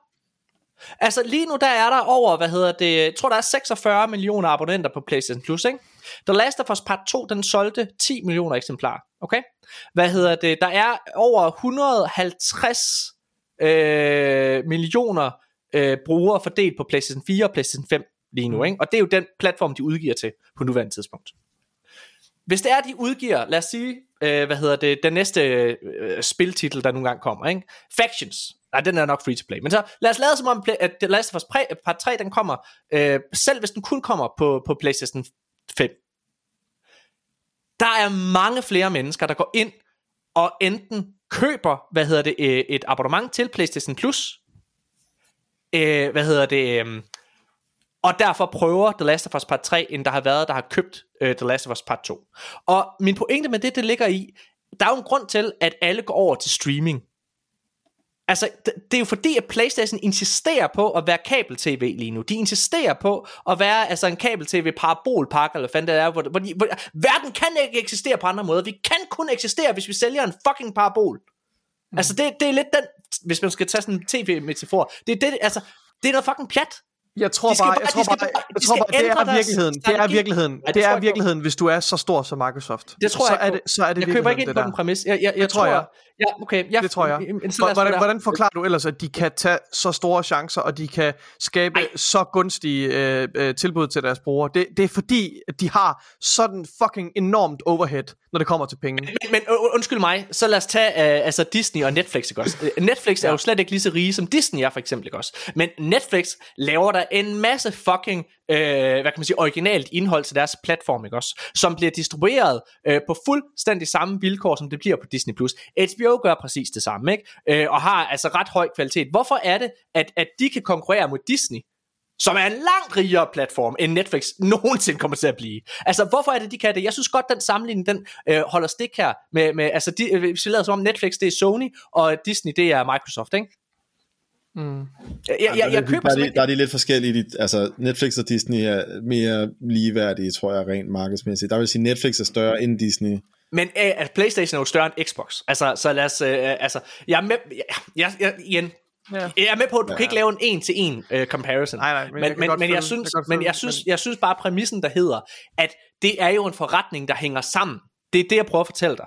Det er jo, Disney har selv været ude at sige, det giver økonomisk mening for os at have Disney+. Plus. Der er jo en grund til, at de laver alle de fucking Marvel-serier, ikke også? Der er en grund til, at de laver alle de Star Wars-serier. Og ikke stopper ved bare lige vel at mærke, ikke? Og det samme med Netflix. Altså, det er milliarder af kroner, der bliver brugt på det. Jeg, altså, jeg synes godt, den kan laves en til en med spil. Du tjener, altså, du tjener sgu da langt flere penge på, øh, på, på, på spilindustrien, og der har du da mulighed for mere køb igennem microtransactions og så videre i dine spil og så videre. Øh, noget du ikke har på, øh, på hvad hedder det, på, på Netflix. Og igennem spil, øh, din spilkonsol kan du også vælge at købe spil, hvis du vil det. Det kan du jo ikke på Disney. Du kan jo ikke vælge på Disney Plus at købe, hvad ved jeg, øh, Star Wars The Force Awakens eller et eller andet. Okay, prøv at, vi skal videre, vi har mange andre nyheder, øh, men vi bliver lidt i den her Activision Blizzard. Har, har, så virkelig, Undskyld, Emil, ja. Emil, har du den sidste bemærkning til det Ja, her? har du, har du noget? Ja, men jeg ved ikke, om det var... Ja, men okay, Kom det var, det. jeg vil bare lige hurtigt sige, det som Nikolaj sagde med, at man investerer... Det man ser er, at firmaer, øh, de store tech-giganter, Amazon, Google, Microsoft, og så, øh, Apple osv., det er, at de, de vil gerne nå ind og få en dominant markedsposition i, øh, som platform, og så kaster de penge ind i et eller andet, som måske er en underskudsforretning de første par år, mm. indtil de så kan nå en eller anden dominant. Og det er ikke fordi, jeg siger, det med spilindustri, men det for, øh, i forhold til spil og det, der foregår nu. Men det er det, man typisk ser også med Uber og sådan noget, og Netflix. Det har altid været underskudsforretninger, og så når de en majoritetsposition eller en, mm. en eller anden ting, og så kan de begynde at dominere. Det er jo det, vi snak, jeg nævnte før også med Ticketmaster og så videre. Ja. At når du så først opnår en eller anden dominant markedsposition, ikke nødvendigvis monopol, men, men tæt på, så kan du begynde at, lige pludselig sige, hov, Netflix koster faktisk 200 kroner om måneden nu, eller hov, Ja. vil du have de her gebyrer på, øh, hvis du skal lige betale lidt ekstra her, eller hov, nu kom, ikke fordi jeg siger, det kommer til at ske, men det man kunne Nej, forestille sig, Game Pass koster nu øh, 1000 kroner om måneden. Ej, okay, Ja, ja, I ved, ja. mener, ikke? I ved, hvad jeg mener. Ja. Altså, og det er, præ- det er præcis, ja, og, og, det, det, og jeg, jeg er så enig, og det er derfor, jeg har sagt, at, at jeg synes, ja, på det korte sigt, og jeg tror, jeg har sagt sådan 10 år. Lad os se, hvordan det ser ud om 10 år. Øh, fordi nu Microsoft kommer ind på markedet øh, og, og spreder deres rødder alle mulige steder, og det er og jeg, alt, alt hvad jeg ser som Microsoft rører lige nu er, ved, er, er jeg bare sådan, yes, jeg vil have mere af det, det er fucking fedt. Mega mange fede initiativer, ikke også? Jo. Men, men, men og når de, fordi det er, som, som Emil pointerer, det er jo en helt sådan standard strategi, hvordan du, hvordan, hvordan du etablerer dig selv på et marked, ikke også? Øh, og, og, og, vi kommer til, og der kommer til at være et vendepunkt på et tidspunkt. Øh, og, og, og, og jeg, jeg siger bare, at der er en stor usikkerhed om, hvordan den verden ser ud om Nå, 10 men år. prøv at- min- min øh, og, og, min- og så er der det her med, lige nu der er det også øh, Phil Spencer, der er head of Xbox. Ja, ja. Og Phil Spencer, han er, det er, det er, det er Jesus Christ himself reincarnate, ikke også? Ja. Der går på jorden blandt mennesker. Han er, han er fantastisk, ikke også? Men, men hvem når, hvem når hans uh, Jim, Jim Ryan from America, uh, du ved, når, når, når, når den Microsoft uh, uh, dude kommer og tager over for, for Phil Spencer, ikke også? Hvad sker der så? Hvordan er du ikke død, Jim Ryan? Øh, så spænder han, øh, så spænder han bare skruen, og lige pludselig så spæ- har han spændt nok til, at øh, jeg ikke har lyst til at være subscriber på Game Pass mere. men, men, men det er jo pointen, Nikolaj. Eller jeg Det er må gå for, gå jo hus og hjem for at, at betale for det. Okay, prøv at høre. Nikolaj, prøv nu, prøv at høre her. Det der det er jo hele pointen på, at, at det her det ikke er farligt, fordi i sidste ende, nej men prøv, hey, det mener jeg faktisk, fordi hvis det er, at Microsoft de får en ledelse, som øh, begynder at være anti-consumer, jamen prøv at, høre, selvfølgelig så skrider vi sgu da. Så skrider øh, kunderne jo, det er det, der plejer. Nej, men det er, ej, hold op med grin, det er jo Ja. det, der sker. Det er jo det, der normalt sker, når det er, at... Men mindre der altså, ikke er nogen, der konkurrerer med længere. men selvfølgelig er der nogen, der konkurrerer med, hold nu kæft, Morten, Playstation det går er jo ikke hele tiden siger, at Playstation strategi er lort, og jeg er enig, Ja, den den er, er lort. fucking lort. Prøv altså, Playstation, at- Playstation, de nærmer sig, øh, det er lige en flyvemaskine, der Ej. falder ned fra himlen. Altså, det er lige om Det er jeg ikke enig med dig i, for jeg, Så er der jeg, ikke flere konkurrenter, så er det bare jeg- of, uh, Microsoft, a.k.a. Eye of Sauron, der bare kigger ud over det her golde landskab, som de har drænet for alt liv. Og så er det bare, jeg vil ikke bo i Mordor. Det kan, du har ikke noget valg, Morten. Altså, Sauron reagerer over det hele. Du, han kan se alt, hvad du gør. Nu kæft. Må du høre. Jeg, jeg, jeg, jeg synes generelt snakken om, altså, at, at Microsoft er det her forfærdelige sted at bruge. Altså selv inden, der, det har jo ikke noget med, nej men helt seriøst, selv, selv inden at Phil Spencer kom til. Altså Microsoft som virksomhed har i flere år været kendt for at være et fantastisk sted at arbejde. Altså, der, der er ikke noget, der indikerer, at det her det er en dårlig virksomhed. Og hvis den bliver, jeg tror ikke, PlayStation går nogen steder, og jeg, jeg kalder det her, jeg, jeg synes, det er velkommen det her, fordi jeg ja. hæpper simpelthen på, at PlayStation kommer ind i kampen. Jeg hæpper på PlayStation. Jeg vil have, at de begynder at være attraktive, fordi jeg synes, jeg PlayStation, jeg synes, PlayStation er en fed konsol, PlayStation 5. Jeg synes, det er en fed konsol. Jeg synes, de titler, de har, er fantastiske. Men det, der er ikke nogen tvivl om, når jeg sidder og skal tænke med min hjerne og tænke med mine penge, jamen, så ser jeg bare lige nu, ikke et stort grundlag for ligesom at spille på, på Playstation. Men det er en fantastisk kontrol, og det øjeblik, at det går op for dem, det er også fordi, lige nu giver det ikke mening for Playstation at gøre andet. Fordi alle er jo hjernedøde for, der bare, åh, der står jo Playstation på den, så må det jo være det bedste. Hold nu kæft, idioter altså. Helt seriøst. Nej, men, men, men, men det øjeblik, at de begynder at se, at folk begynder at købe en Xbox, altså for jeg tror, jeg tror, Jim Ryan, han er redselslagen, mine damer og herrer, for Game Pass. Jeg tror, han er redselslagen for det her. Det Og jeg tror, at det øjeblik, at den her deal går igennem, så begynder vi at se nogle modtræk fra Playstation, som kommer til at være til jer forbrugere. Det kan man håbe, ja. Det, dejligt. det, det, det tror jeg, der giver sig selv. jeg tror, der de- går, der går 10 år, så den danske stat, det er bare en underafdeling af Microsoft. Ej, du... Ja, så du går ned i supermarkedet, så står der Microsoft. Du går op til apoteket, så står der Microsoft. Hold og så før du ved det, så er vi bare fucking for zombier, der går rundt. Åh, det står jo Microsoft på det. Hvad er det? Præcis. Prøv at høre her. Øh, okay, næste nyhed, den er lidt det samme. Vi behøver ikke snakke så meget. Men øh, jeg sagde jo, der var tre skridt, øh, at det var tre skridt tættere på, øh, at den her Activision Blizzard-handel går igennem.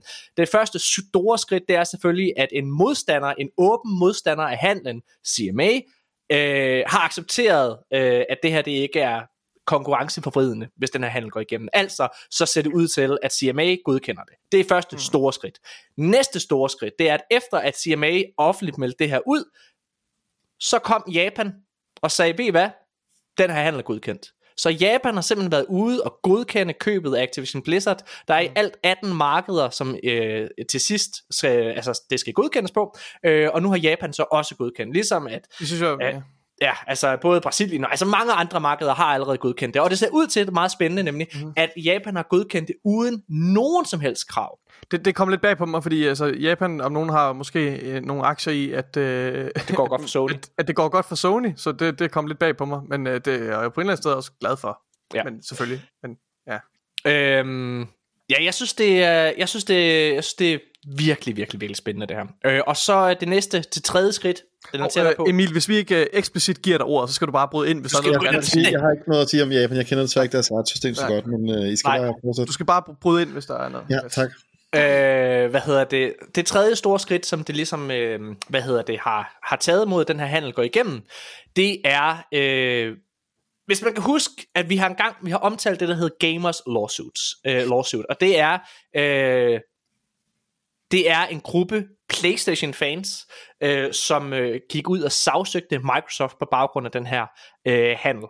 Øh, og de argumenter, de havde for, at den her aftale ikke skulle gå igennem, det er øh, mange af de øh, argumenter, som PlayStation offentligt havde, og allervigtigst og mest interessant for den her snak, det er mange af de argumenter, som FTC også valgte at have i deres øh, søgsmål mod Microsoft.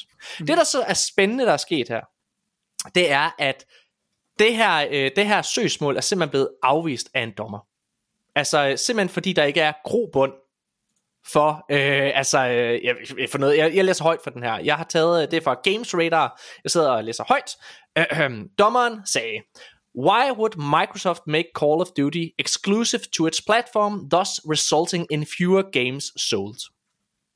Um, what is it about the console market or PC games market and Microsoft's position in those markets that makes it plausible there is a reasonable probability Microsoft would take such steps. Altså, så øh, går den ind og siger, at der er simpelthen ingen, nogen som helst tegn, eller øh, noget, øh, noget, der giver økonomisk mening for Microsoft til, hvorfor de skulle gå ind og gøre Call of Duty eksklusiv og så videre, og derved forvrænge vilkårene for spillerne på Playstations platform. Og det er jo altså vigtigt at sige, det her det er mange af de argumenter, som, øh, blandt andet nogle af de argumenter, som FTC har. Så det indikerer måske, hvilken retning øh, det vil gå i den retssag, der forhåbentlig kommer, og jeg siger forhåbentlig, øh, mellem FTC og Microsoft senere, fordi jeg vil have de juicy details, øh, ja, i forhold til, det, til, til, til, ja, til den retssag. Ja. Øh, men det er simpelthen, den er blevet afvist af en dommer, den her. Øh, og nu skal I høre, hvad jeg tror, der kommer til at ske. Fordi, hvornår går den her aftale går igennem? Øh, hvornår går den går igennem, ikke? Øh, jeg tror, at EU og CMA kommer til at godkende det her øh, om en måneds tid. Jeg tror, når de kommer med deres endelige afgørelse i slut april, så bliver den godkendt. Og hvad betyder det? Jamen, fordi FTC har jo stadig øh, på nuværende tidspunkt sagsøgt Microsoft, og øh, der kan være en retssag, der kommer til at gå bare et år fra nu af. Så det vil sige, hvis man skal sådan kigge overordnet på det, så kan det være, at den her handel først går igennem næste år.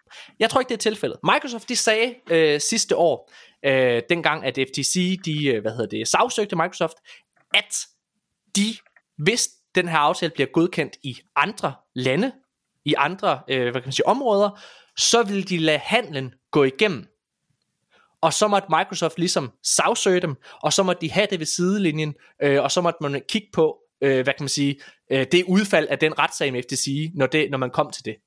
Men øh, som udgangspunkt, så ser det ud til, at de måske bare lader handlen gå igennem. Og det betyder, at vi måske allerede i maj, juni, lige op til Diablo 4, kommer til at kunne få Activision Blizzards indhold igennem vores Game Pass abonnement. Det er jo sindssygt spændende for øh, ja, folk, der har Game Pass, om ikke andet i hvert fald. Mm. Øh, fordi det tror jeg faktisk, de gør. Jeg tror, altså fordi der er intet, der indikerer, altså når, øh, når FTC og EU og så videre, der formentlig går ud og godkender det her, der er jo intet, der indikerer, at det her, det er, at, at, FTC har en sag. Og alle øh, forlydninger omkring FTC's årsager til at sagsøge Microsoft er jo altså politiske statements, der øh, og igen baseret på en amerikansk dommer, der nu har afs, øh, hvad hedder det, afskrevet den her, øh, eller hvad man sige, afvist den her, øh, det her ja. søgsmål fra, fra de her spillere her, øh, Playstation fans, jamen så er der jo intet, der umiddelbart indikerer, at, at en FTC retssag skulle gå i FTC's favør. Okay. Ja. Er der noget at blive tilføjet til det, eller skal vi gå videre? Nej. Så lad os gå videre. Okay, så øh, Microsoft har, eller undskyld, X, ikke, hverken Xbox eller Microsoft. Jeg starter forfra.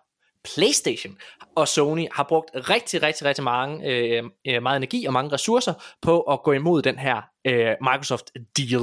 De har simpelthen brugt rigtig meget tid på at gå rundt og forklare, hvor dårligt det vil være. De har, øh, vi kunne øh, fortælle her for to øh, episoder siden, at hele den der snak med, at Nintendo ikke er med, i den store snak omkring konsoller og konkurrenter til Microsoft, det er faktisk noget, der stammer fra PlayStation. Det er PlayStation, der i deres øh, argumenter til både FTC og CMA har fjernet Nintendo fra ligningen, fordi at de ikke vil have, at Microsoft brugte Nintendo som argument for, at man sagtens skulle have en succesfuld konsolplatform uden Call of Duty.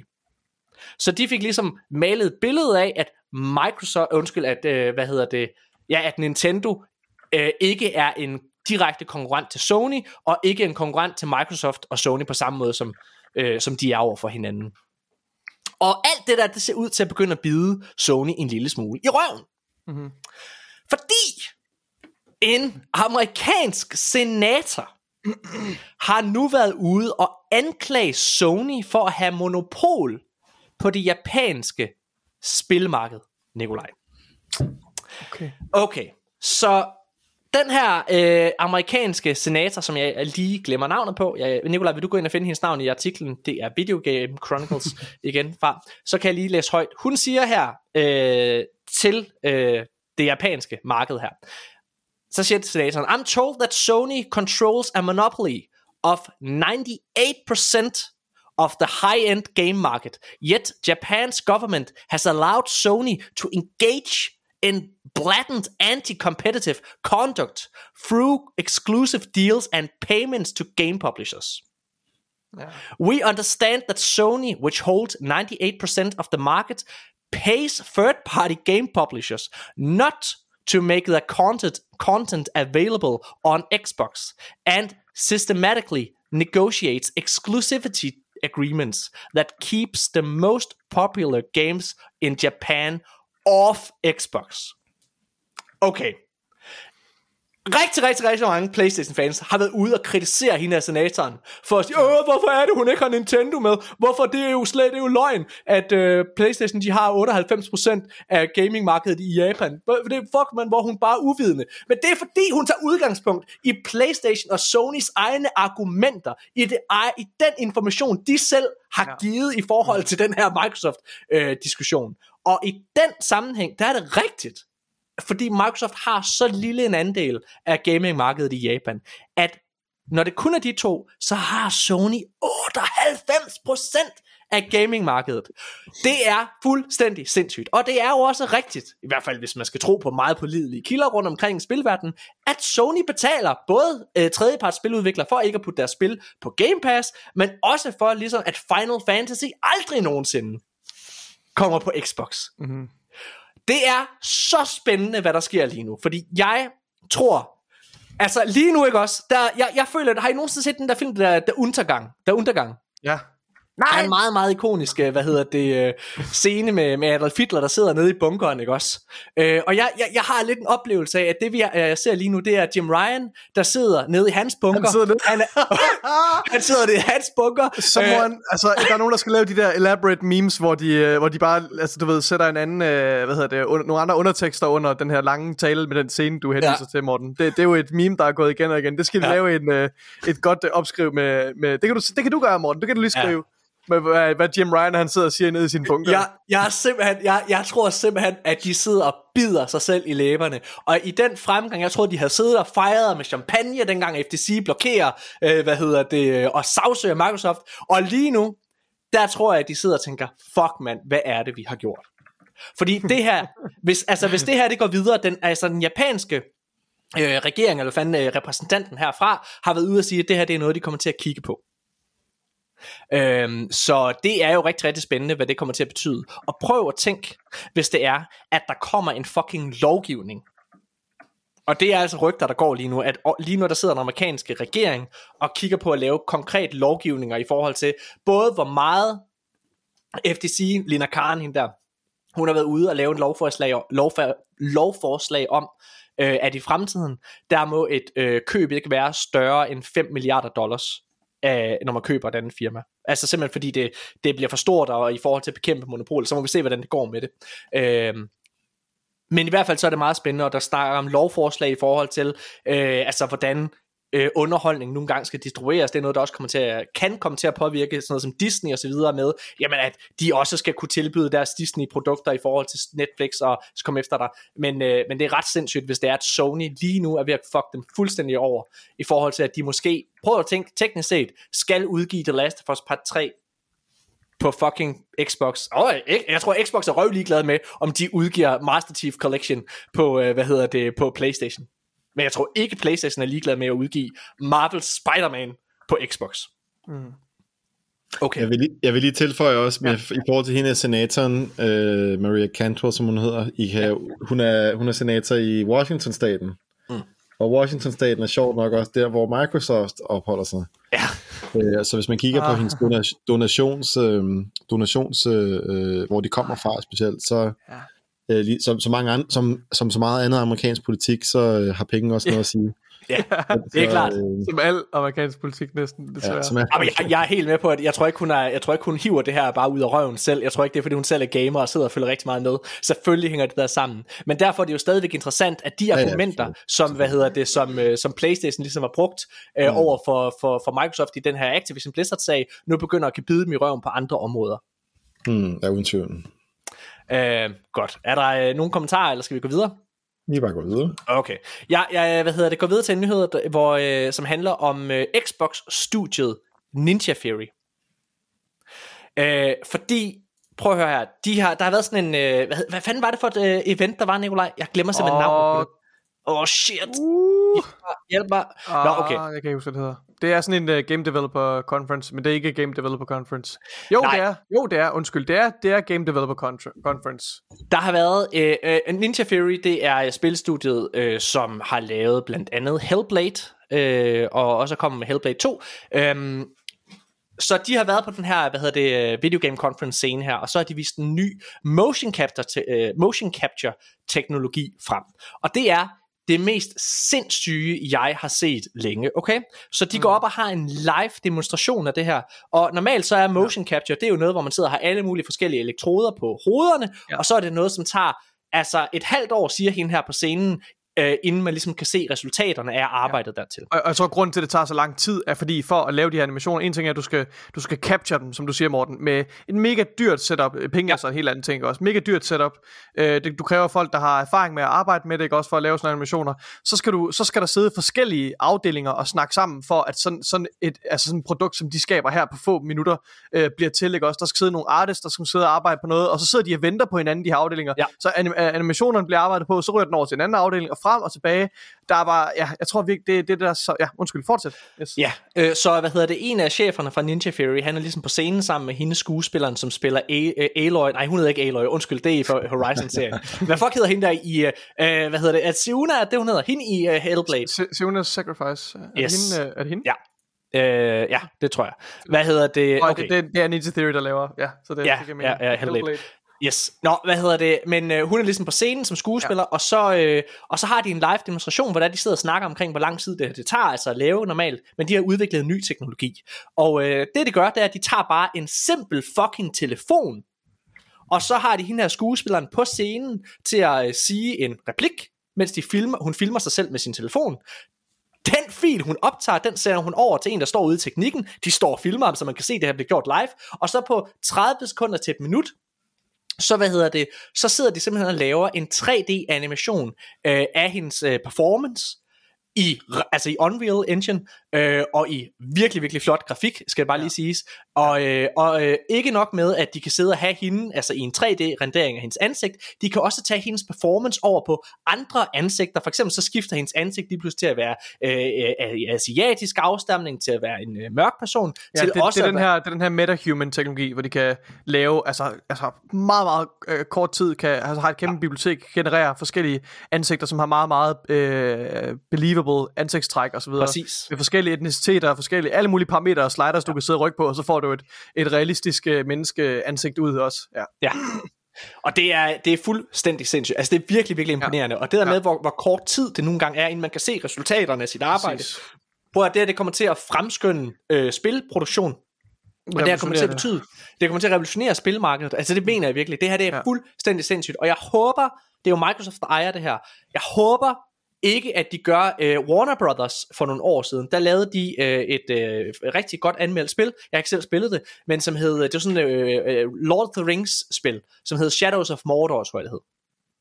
Øh, og i det her øh, spil, der var der en vanvittig teknologi, som hed The Nemesis System, som var, øh, wow. når det var, at du havde besejret en, en, en skurk, så gik, øh, hvad hedder det, så, så begyndte vedkommende ligesom at arbejde på at få hævn over for dig. Altså at, at bekæmpe dig, og så, så det var, at han ligesom kunne huske dig bagefter. Det var sindssygt fed teknologi.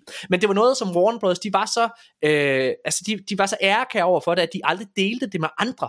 Så det er sådan en teknologi, som ingen rigtig har kunne bruge eller noget som helst. Øh, og det er i meget, meget få spil desværre, på grund af det. Og jeg håber, at Microsoft de deler det her til alle, der nogle gang øh, ja. vil have lyst til det. Altså, jeg, jeg tænker, du, du kunne virkelig empower sådan nogle indie-udviklere til at bare løfte niveauet af deres spil, når, når de ikke skal sidde og bruge tid på at udvikle deres egne værktøjer og spille engines, som kræver, du skal betale en masse softwareingeniører øh, svimlende summer penge for at ja. lave de her, øh, de her engines hvis du med en overkommelig pris for sådan en indie-udvikler kunne få adgang, jeg, jeg er klar over, at det koster selvfølgelig en licens, og den er jo nok ja. ikke billig vel, men altså, Nej. lad os sige, at det var en overkommelig pris for små indie-udviklere. Hold kæft, et kraftigt værktøj, der lige pludselig er havnet i hænderne på dem her. Og det gør ja. bare, at du fjerner al belastningen og alle pengene og al tiden fra den her proces, hvor du sidder og udvikler værktøjerne, og så til rent faktisk at lave spillene. Ja. Du har kæmpe, ja. de, vi har allerede set de her, det er noget, de, de, her, de, her, de her kæmpe store biblioteker af assets, de har til at lave alle mulige omgivelser. Og jeg brokkede mig over i starten, at det bare alle sammen var ørkner. Men nu ja. er de jo altså, nu her for nylig, inden de sidste måneds tid, har de vist en masse flotte demoer, hvor de har øh, et opdateret bibliotek med vegetation. Mm-hmm. Og det er så imponerende, hvad de kan lave med det. Og det her procedural uh, generation osv., som alt sammen er bagt ind i, i motoren der. Det er virkelig, virkelig, det er, og det er derfor, jeg tør, jeg tør godt sige revolutionerende, fordi det er, altså hold kæft for det, det er jeg, jeg var fuldstændig på røven over det. Ja. Ej, har, du, øh, har du noget indspark til det, Emil? Jamen, altså, det, det er ikke fordi, jeg skal være sådan en sur gammel Abe, Abe Simpson-karakter, eller noget som sådan, men øh, nej, det er kun, det, jeg synes også, det var rigtig imponerende, uden tvivl. Altså det, som, som Epic gør med deres Unreal Engine og deres de forskellige tools, de også, eller værktøjer, de giver, det er jo øh, fantastisk på mange punkter. Ikke? Men man skal huske øh, at have tunge i munden, eller hvad det hedder, øh, når det kommer til, øh, til det her, for det er også en... Vi, hvor her, her i den her podcast, der har vi tungen i røven på Microsoft. Ja, det er det, præcis. vi har. lige præcis. Nej, øh, men der, hvad hedder det, der, der, der er det her jo en marketing-event, og det er jo noget, der skal promovere ting, og der synes jeg selv, når det kommer til udvikling af computerspil, der er nogle værktøjer, der udvikles for at gøre processen nemmere, mm. men der er nogle gange, hvor der, det kræves der skal stadig en, en del mand, øh, mandskab, eller hvad hedder det, øh, øh, arbejdstimer, der skal lægges ind for at få tingene til at se ordentligt ud. Så selvom der er et værktøj, der kan gøre tingene sådan øh, procedurally generated, eller man kan få nemt få animeret nogle karakterer og nogle ansigtsudtryk rigtig hurtigt, så skal der stadigvæk en del ting ind over det, for at gøre det unikt nok for spillet i sig selv. Øh, så det vil ja. sige, at, at når, når vi så ser en teknologi, der bliver promoveret, som ser meget fantastisk ud, så ligger der altid noget, noget arbejdstid i, ja, øh, ja, i at få det, få det gjort. Ikke? Øh, men anyways, det er kun for at sige, at, at, det er kun for at sige, at, at det er jo super imponerende, det de har udviklet, uden tvivl. Men for at det bliver realiserbart, så bliver vi nødt til lige at få, øh, få, få, få hyret nogen til at skulle sidde og gøre det, og så bruge nogle penge på. Og, der, der, der skal stadig være nogle artists, som sidder og, og laver ja. finjusteringer, eller som du siger, hvis du går efter et bestemt visuelt udtryk, øh, altså ja, så, så kræver det selvfølgelig nogle arbejdstimer. Men ja. de havde også et eksempel, hvor de kunne tage den her motion capture, og så for rent faktisk påføre det en, en ikke-realistisk karakter. Ikke også? Mm. Det, jo, det var ret præcis. Også. Ja. Ja, men det, jeg, tror helt sikkert, jeg tror helt sikkert, der er sådan nogle værktøjer, som kan give mange muligheder til at lave mange forskellige ting. Og det er jo ja. der, hvor det bliver virkelig interessant, ikke? hvor at du så ser, at man, man bruger dem på nogle helt andre ting, end hvad de var tiltænkt eller ment som. Øh, lad os, øh, lad os øh, gå videre til næste nyhed, og øh, det, er, øh, det er endnu en Xbox-nyhed, fordi der blev arbejdet på en Gears of War film. Øhm, og øh, vi behøver ikke snakke så meget om det, men de har lige fundet sin, øh, filmen har fundet sin forfatter, endnu ikke sin instruktør, men sin forfatter. Og øh, det er en ret dygtig person. Øh, han hedder John Spates, og øh, han har blandt andet skrevet Dune. Han har også skrevet Dune 2, som kommer næste år. Okay. Øh, han har skrevet den film, der hedder øh, Prometheus, som Øh, jeg har ret han, godt... Han, han, har, han har vel ikke skrevet bøgerne, vel? Han har skrevet... Nej, han har skrevet sk- filmen. Manuskriptet, screenplay. Film. Ja, ja. ja. Øh, men, og så har han skrevet Prometheus, som øh, splittede vandene, men som jeg godt kunne lide. Øh, og så har han skrevet øh, Doctor Strange, den første Doctor Strange-film. Mm. Øh, han har også skrevet en dårlig film, der hedder The Mummy. Altså, alt, alt handler selvfølgelig også om instruktøren. Men han er i hvert fald en ret capable guy, må man sige. Ja, ikke? Ja, ja. Øh, så det synes jeg bare er sindssygt spændende. Og... Øh, nu må vi se. Ja, ja, der er et, prøv at The Last of Us har sat, altså serien The Last of Us, har sat et vildt ja. højt niveau. Øh, så øh, det er fedt at se, at de også hyrer dygtige mennesker, fordi det, altså, en af grundene til, at øh, der har været så dårlige øh, hvad kan man sige, filmatiseringer af spil, det handler også om, at det måske ikke er de mest dygtige mennesker, der har stået bag kameraet. Så det er bare fedt at se, at en, en så dygtig forfatter med så godt et CV, han nu skal lave den her Gears of War film. Øh, det er en sindssygt fed øh, ja, det er fedt. Nicolai, jeg har virkelig tænkt på, at vi to ikke snart skal tage sammen til at få spillet Gears of War 4 og 5 snart. Ja, det vil jeg meget gerne. Fedt. Øhm, nå, lad os, øh, lad os gå videre. Og øh, det behøver vi heller ikke snakke så meget, men Game Pass har øh, haft sådan et øh, tilbud i rigtig lang tid, hvor hvis man aldrig har haft Game Pass før, så kan man få det til 10 kroner øh, her i Danmark, og det tilbud er nu stoppet. Øhm, og jeg tror, der er to ting i det. Jeg tror, at øh, det stopper blandt andet, fordi at, prøv at selvfølgelig bliver Xbox øh, nødt til ligesom at hæve øh, prisen på en eller anden måde. Jeg tror, det, det er en nem måde ligesom, jeg synes også, Game Pass er blevet så stort, at det begynder at tale for sig selv. Ikke? Altså, jeg tror, at til at starte med, der havde man brug for, altså det har jeg i hvert fald, jeg, jeg, jeg har øh, både min svoger øh, og Mikkel, Jule Gregersen, vores klipper, har jeg talt rigtig, rigtig meget om Game Pass. Og de var sådan, nah, det er ikke noget for mig. Og så så prøv at du kan få det for 10 kroner og så har de været inde og have det, og de har haft det lige siden. Fordi, de, når, fordi, nej, men fordi når man har det, så fatter man det. Men det er svært at forklare, det er Netflix, det er Netflix for spil, men når man har det, så, altså, så fatter man, hvor værdifuldt det er. Ikke? Mm. Øh, men jeg tror også, det vil være så stort, der, og, og jeg tror også samtidig med, øh, det var faktisk Destin Legary øh, som, fra IGN, som havde den her, øh, hvad hedder det, øh, observation at det kommer også lige efter, at CMA har, øh, hvad hedder det, står til at godkende den her handel, og EU er rygtet til at være det. Så jeg tror også, at det er et, øh, hvad hedder det, et selv, øh, at det, det er en form for selvsikkerhed på, at når den her handel går igennem, så kommer, du ved, Call of Duty og så videre, kommer til at være argument for, at man skal skynde sig at få, øhm, ja, den her øhm, tjeneste. Ja. Jeg tror, jeg bliver nødt til at give min kat mad Okay, det er så... Han, øh, han, er, han er meget utålmodig. Giv mig, det tager to minutter. Ja, vi fortsætter bare. Øhm, skal vi gå videre til næste nyhed, ja, Emil? Ja, det kan vi sagtens. Ja, du har ikke noget at sige til Game Pass-tingen? Nej, altså, altså jeg synes også, det, det er et meget fedt tilbud. Altså, det er det slutter, ikke? Øhm, ja. ja, altså, det, sådan er det jo. Alt, øh, alt godt må komme øh, til, til en ende, eller hvad fuck det hedder. Det er ja. det. Okay, lad os, øh, lad os fortsætte. Øhm, Arcane de kommer med et spil, der hedder Redfall lige om lidt. Er det et spil, du ser frem til, Emil?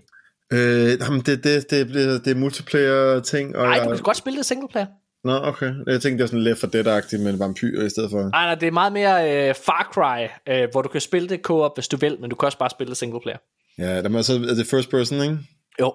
Jo, men jeg har svært ved first person, sådan, hvis det sådan narrativt skal være inde i det, fordi så er jeg ikke den rigtige karakteren i sig selv, så, det, så er jeg bare en, et kamera med en kæmpe pistol foran mig, ikke?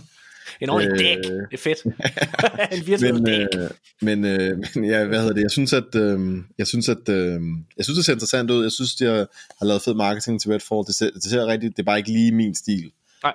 Øh, også fordi man bare ikke har, man har så få, man har så lidt tid efterhånden, jo ældre man bliver Ja. med arbejde og familie og det hele, at øh, man er nødt til at pick and choose, ikke? Og så, Jo. og så bliver man endnu mere sådan, nå, men så vil jeg egentlig bare, hellere bare prøve at spille noget, jeg er helt sikker på, jeg kan lide, i stedet for noget, jeg måske kunne lide. Jamen, jeg, jeg, jeg, jeg jeg, øh, altså, der er jo kommet noget gameplay ud, for der er flere forskellige outlets, som har fået lov til at prøve øh, Redfall her, og det har delt vandet en lille smule. De har så også kun, alle sammen har kun fået lov til at spille halvanden time af det, og alle sammen har spillet det i single player, og der er fire forskellige karakterer, man nogle gange kan vælge imellem, og, øh, og man kan sige, det har været sådan lidt, øh, altså vandene er blevet delt en lille smule af det. Øh, der er nogen, der synes, at det er kedeligt, og ikke er, det er ikke den arcane ånd, som de havde forventet, øh, efter at, at de jo har spillet, hvad ved jeg, Dishonored, det går som er sådan meget snigespil og stealth-agtigt. Det her, det er mere, øh, altså det er mere øh, run and gun-agtigt, eller hvad man skal kalde det. Man kan også godt snige, snige og, og bruge sine evner til at og, og få nogle sindssyge kills og sådan noget der.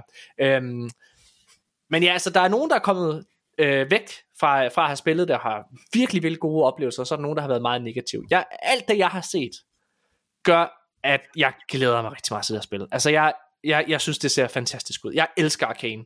Øhm, mm. Og folk siger, at det minder mere om Deathloop, end det minder om Dishonored, og jeg elskede Deathloop. Øhm, der er mange, der siger, at oh, men, øh, fjenderne er sådan lidt for dumme, og nogle gange løber det bare op i hovedet på dig. Fint. Jeg er ligeglad. altså, det, jamen, jeg, nej, men, jeg, altså, ja, jeg, jeg, jeg er fuldstændig ligeglad. Nikolaj, har du set øh, noget Redfall gameplay af det nye her? Øhm, er det helt nye? Det har du ikke. Det er jeg faktisk i tvivl om. Det tror jeg har. Okay. Men der, der, der, der, ja, der er mange, der Men jeg har ikke set nogen anmeldelser eller meninger om Men- det, så jeg, det, Okay. det kommer bag på mig. Jeg hørte, hvad du sagde. Jeg havde headset på. Jeg kunne Ja. høre, altså, Ja. at, at, det har delt vandene omkring det, men ja. Ja. Ja, altså jeg glæder mig. Jeg, jeg, altså igen, der er heller ikke lang tid til det kommer. Jeg har faktisk, øh, Nikolaj, jeg, jeg har spurgt øh, vores venner på Microsoft, om vi kan få fire anmeldelseskoder. For der er jo ja. Fire karakterer, så måske kan vi spille det alle sammen. Øh, Det kunne være fucking sjovt. ja, det kunne være Det vil rigtig også være en fedt. fed måde at anmelde det på, tænker Ja, jeg. det vil Virkelig, så. øh, Det vil være så Ja. fedt. Ej, jeg prøver, jeg, igen, Fingers crossed. Altså, jeg, ja. jeg, jeg har lidt samme reaktion som Emil, men, men jeg, altså det med, med multiplayer, jeg ved godt, det ikke, er- altså, du kan godt spille single player, men det er bare, spillet er meget bygget op som et typisk ja. multiplayer-spil, og det gør, at jeg er lidt mindre excited om det. Det exciter mig ikke lige så meget som et, øh, et, et, hvad hedder det, et øh, Fallout-spil, eller øh, hvad hedder det, hvad hedder det, eller sådan ja, mere historiedrevet centered øh, spil mm. vil gøre, men, men jeg er stadigvæk meget optimistisk, altså, som vi også har, altså Arcane er jo sindssygt dygtig, så, Hmm. men ja. Øhm, Arcanes, øh, hvad hedder det, chef, som øh, ligesom for, står for det, han har været ude og lave øh, en masse forskellige interviews, og blandt andet et interview med IGN France, har han haft et lidt sjovt citat, fordi han snakker omkring det, at, altså de er jo en del af Bethesda, men øh, han snakker om det at være i Bethesdas skygge, Øh, og så har han skrevet, it's been, eller han har sagt i det her interview, it's been 15 years and you could say in that whole time that I've been in the shadow of Bethesda Game Studios. We release a great game like Dishonored and they release fucking Skyrim. It's the biggest thing in history. We, we released Dishonored 2, the best game I've ever made, and they do some huge Fallout thing. Og det er bare meget sjovt, altså fordi det er rigtigt, at altså, Arcane har aldrig rigtig, deres spil har aldrig solgt helt fantastisk, altså, øh, men de har altid været sådan store kritiker-darlings. Øhm, mm. Så det er bare, det, det, det er sjovt. Øhm, lad os bare fortsætte her. Øh, der har også været lidt kritik af, at, altså, hvad kan man sige, Redfall øh, har sådan en always online funktion. Øh, jeg er sådan personligt ligeglad med det. Altså de fleste spil, jeg selv spiller, skal man alligevel være online for. Altså jeg kan ikke rigtig se problemet. Men, men ikke desto mindre, så er de været ude at sige, at øh, de faktisk arbejder på at fjerne den her ting. Så hvis du bare vil spille det offline, i singleplayer form, jamen så kommer du til at kunne gøre det. Så altså, det er jo bare, det er jo bare fint. Øh, jeg fortsætter. Næste nyhed. Øh, og vi bliver i Redfall land. Ham her, øh, øh, hvad hedder det, chefen for Arcane, han har også lavet et andet interview, hvor han måske, måske ikke er kommet til ligesom at fortale sig en lille smule. Øh, han har nemlig sagt, at Redfall også var tiltænkt PlayStation 5, inden at Microsoft købte Bethesda. Øh, helt præcis, så siger han, We were acquired by Microsoft, and it was a change with a capital C. They came in and they said, no PlayStation 5. We're focusing on Xbox, PC and the Game Pass. Og øh, altså, Redfall var ligesom i udvikling et år før, at de blev købt af, af, af Microsoft. Så der har jo været en eller anden form for, for, for idé med det. Jeg fortsætter lige med næste citat, så kan vi, så kan vi reagere på det. Um, it's not very serious. It's even a good decision, I think. Um, uh, dropping the PlayStation 5 version uh, uh, helped to it it helps to support the Game Pass and have uh, and have one less platform to worry about, uh, one less uh, complexity.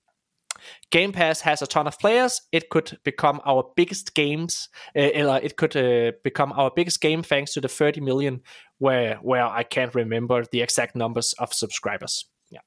Nikolaj, hvad tænker du om det her? Uh, uh, det kom bare lidt bag på mig, det, det der med capital C change. Uh, er ikke lige den trend, vi eksempelvis har set med... Uh, med andre spilstudier. Øh, altså selvfølgelig, jeg, jeg er klar over, at det er nok ikke, det er jo ikke den, det er jo ikke den kreative proces, som Microsoft går ind og, og styrer, går jeg ud fra, i hvert fald Nej. er heller ikke er tilfældet her. Han taler Nej. jo bare om det her med, at nu er det slut med Playstation. Øhm, så så ja. egentlig er det måske ikke så mærkeligt. Men vi så jo med, med Psychodicy og, og Double Fine, at, øh, at ideelt set, så øh, lægger I slet ikke mærke til, at vi ejer jer nu. Ikke også? Fordi processen fortsætter bare, der, der er bare flere penge i lommen. Ja. øh, og, ja, og det, det er jo en, en, en filosofi, jeg virkelig, virkelig, virkelig tror på, ja. øhm, er, er gavnlig for, for, for de her spilstudier. Men ja, ja det, det er nok mere, ikke så meget den kreative proces, det er nok mere bare det her med, at de ikke må udgive til Playstation. Jeg ved ikke, ja. Mange, mange Playstation-fans har været ude og øh, altså virkelig at bruge det her som, som ammunition i forhold til Activision Blizzard-handlen. Øh, fordi at øh, de mener jo, det her det er et eksempel på, at Microsoft øh, t- øh, gør spil eksklusive og ligesom øh, fjerner dem fra en platform, noget de har sagt, de ikke vil gøre med Call of Duty.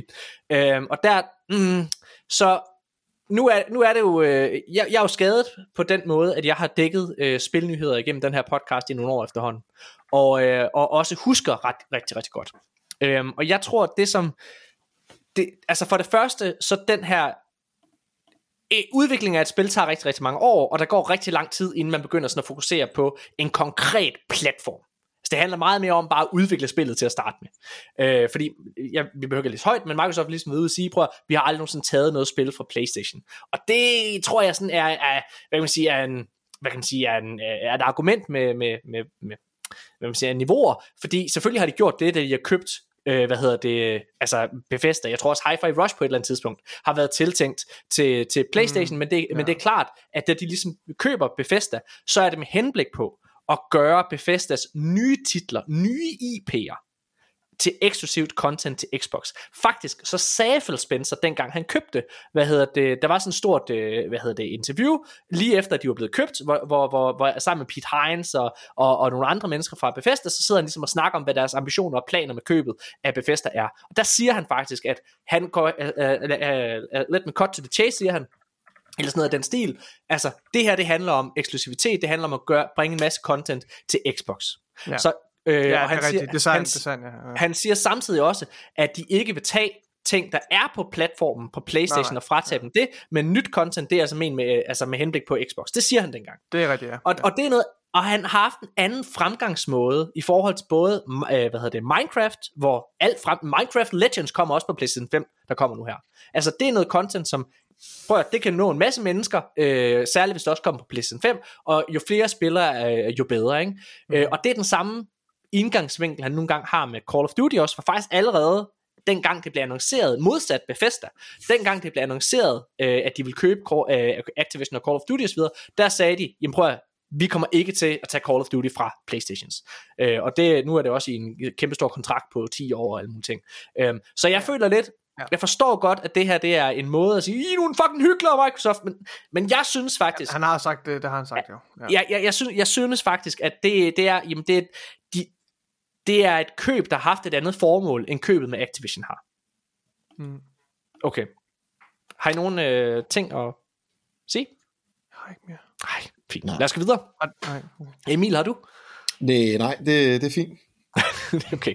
Hvad hedder det? Øh, og så, øh, hvis vi skal snakke lidt omkring Sony, øh, meget, meget velfortjent, så var øh, Sony, de blevet kåret som Metacritics højst rangerede publisher i 2022. Mm. Øh, det er et år, hvor, øh, altså Microsoft har så heller ikke rigtig udgivet noget, men det er der mange andre spilstudier, der nogle gange har. Microsoft har jo både, eller undskyld, PlayStation har både udgivet Horizon Forbidden West, Gran Turismo og øh, selvfølgelig God of War Ragnarok i 2022.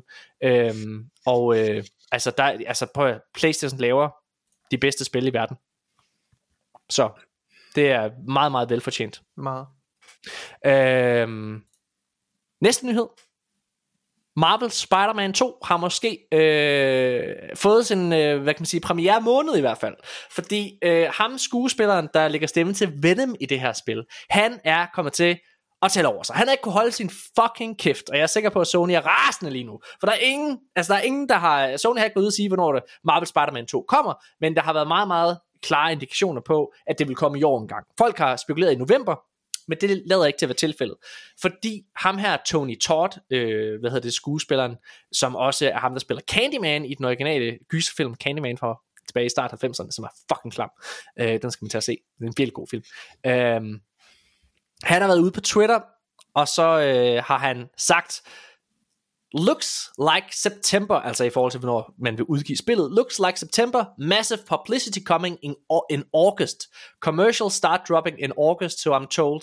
Uh, hold on to your, and hold, uh, hold your breath, gonna be necessary. Uh, så ja, Marvel Spider-Man udkommer til synligheden i september, medmindre det bliver udskudt, det tror jeg ikke, det gør. Hmm. Ja, glæder jeg til Marvel Spider-Man 2? Nej, nej. Oh. jeg, jeg, jeg er sådan lidt, altså det, det er okay, men det er også igen, vi snakker om det her med spørgsmålstegn på et kort. Og sådan, det er jo også, det bliver lidt, og jeg er, heller ikke, jeg er ikke den største Spider-Man-fan i forvejen, selvom det fik gode reviews, så tjekker man det ud. Og, øh, mm. Men, øh, men min datter kan godt lide at spille det og, og svinge sig rundt i byen. Det er faktisk meget simpelt for en femårig, skal de siges. Ja. Så. Jamen, jeg, prøver, jeg, øh, det er mega jeg, fedt, det der. Ja, ja. Vi, vi, ja, prøvede, jeg, det, vi prøvede det til, til Gamescom også, kan jeg huske. Ja. Ja, det var, det var rigtig fint. Jeg, jeg er heller ikke på, øh, hvad hedder det, Marvel Spider-Man 2. Øh, jeg, jeg kommer helt sikkert til at spille det, og vi kommer til at anmelde her i podcasten, øh, og det glæder mig helt sikkert til at gøre, men personligt, så, altså, ah, der, jeg ved ikke, hvad det er, jeg synes, det er bare det der med, at jamen, det er for bloated på en eller anden måde, det er, at spillet vil for mange ting, og jeg føler, at jeg spilder min tid, når jeg render rundt til alle de her spørgsmålsting øh, ting der, og altså lige pludselig skal jeg bruge tid på at på et eller andet fuldstændig ligegyldigt. Der er et eller andet, altså det er et mismatch, når det er, at man, hvad hedder det, går ned og finder en, øh, hvad hedder det, altså en eller anden mission, hvor man skal fucking øh, finde en eller anden graffiti malerbøtte, eller finde nogle tasker, der løber rundt omkring, mens at man hører, at Dr. Octopus er ved at smadre byen, ikke også? Men altså, ja. det, det, det ødelægger immersion en lille smule. Øh, og hvis jeg skulle anmelde både Spider-Man fra 2018, og selvfølgelig Miles Morales, så ville jeg give begge to 4 ud af 6 stjerner. Øh, altså sådan, som er fint, mm. men ikke fantastisk. Øhm, men altså, ja, Insomniac er skide dygtig, og, og, og jeg tror, at det bliver en af, af de bedst sælgende titler i år. Altså, jeg tror, den kommer til at sælge røv ned af bukserne. Altså Marvel Spider-Man 2. Øh, I sidste episode, der kunne vi snakke om, at Lance Reddick desværre øh, var gået bort. Skuespilleren, der selvfølgelig er kendt for både The Wire, Fringe osv., men særligt i spilverdenen også kendt for Destiny og Destiny 2 og Horizon Forbidden West. Øh, og øh, Bungie har været, været ude og kommentere i forhold, øh, på, øh, hvad hedder det, på, på, på, hvad kan man sige, fremtiden for ham. Og øh, i en, i en blogpost, der har de ligesom sagt, at, at han kommer til at indgå, at, at han har en masse u, øh, udgivet indhold, og øh, det kommer til at, at, at indgå i fremtidig content. Det har jeg sådan lidt ambivalent med, kan jeg lige hilse at sige. Altså, fordi, åh, altså, Spider-Man, eller ikke Spider-Man, Star Wars, uh, The Last Jedi, øh, var en film, hvor prinsesse Leia, hun ligesom indgik i, eller Carrie Fisher indgik i, og hun mm. døde lige efter optagelserne. Øh, ja. og, og hvad hedder det, det der med, at de skulle sammensætte hende bag, fordi at de ikke aflivede hende i filmen. De havde faktisk en mulighed. Der er en scene, hvor prinsesse Leia bliver smadret ud af et fucking ja. luftskagt i, øh, i den film. Der kunne de have ændret historien, lavet nogle reshoots, og så var hun død øh, i filmen også. Så havde de, øh, og det, øh, det er måske lidt morbid, men, men det havde jeg faktisk håbet, de ville gøre, fordi det, det, ved ikke at gøre det, så ender man i en situation i, i, Mar- øh, eller i Star Wars The Rise of Skywalker, hvor de klippe klistrer hende. Ja. Med, øh, altså, hvor det aldrig, det, man Men, føler ikke, hun er der. Jeg er sindssygt skeptisk over for den her idé her. Altså, alle alarmklokker, de ringer. Fordi de optager jo ikke øh, hvad hedder det, øh, Lance Reddicks replikker, velvidende, at han kommer til at dø lige om lidt. Vel? Nej. så, så, så de replikker, de har optaget med ham, er jo ikke sådan noget Nej. mega sådan, oh, heartwarming, og nu, nu skal vi lave en, en, en, en, en farvel, som, er, som, som respekterer skuespilleren osv. Det kommer jo ikke til at ske. Nej. Det gør det jo ikke, medmindre de har en eller anden sindssyg hjernedød tech Øh, altså, der er jo... Øh, Nej, det er der jo selvfølgelig, men... men det er der jo. Men, der er jo den her nye men, må AI... De gøre det? Hvordan, må de gøre Ej, det? Det må de sgu jeg ikke bare tilladelse, gøre. Hvis jeg har en tilladelse, men jeg, er, er meget, jeg er faktisk... Jamen, det er, altså, ja, ja, det ved jeg ikke, men hvis jeg nu øh, kan Det kan være, han har skrevet under på noget. Ej, men jeg er også bare bange for, at Bungie ikke øh, kan øh, øh, lave en Altså, afsked, som respekterer ham. I Obi-Wan Kenobi-serien, ikke også, der er det jo ikke øh, James Earl Jones, der lægger stemme til Darth Vader. Det er AI-teknologi, mm. der gør, at Hay- Hayden Christensen, han Det er klart. taler med, hvad hedder det, Ja, ja, med hans stemme, ikke? Så, Ja. ja. Nu må vi se. Ja. Ja, måske. Ja, jeg, jeg, skal, jeg skal jo også gerne lige sige, det er faktisk lidt interessant, det der med, at, øh, at øh, karakterer aldrig dør rigtigt, at, at de bliver sådan Disney-fied, skal vi måske kalde det, ikke? At, at, øh, Mickey, Mouse, Mickey Mouse er for evig, Anders Sand er for evig, ja.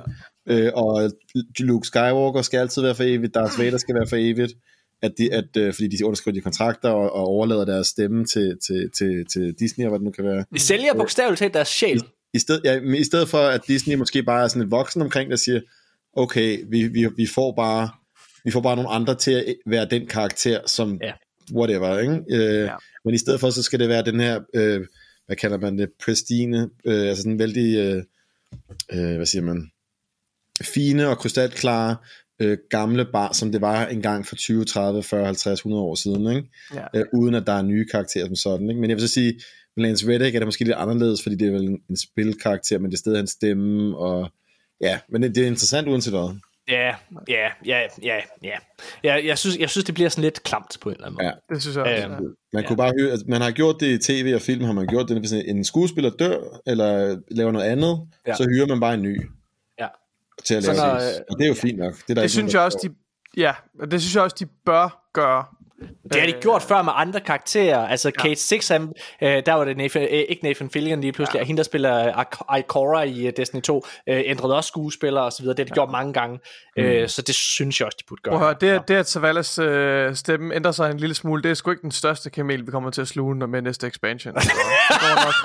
Det går nok. Det går nok. Okay, nå. At, lad os øh, snakke om et betændt emne, som jeg glæder mig rigtig meget til. Justin Roiland. Destiny. Ja.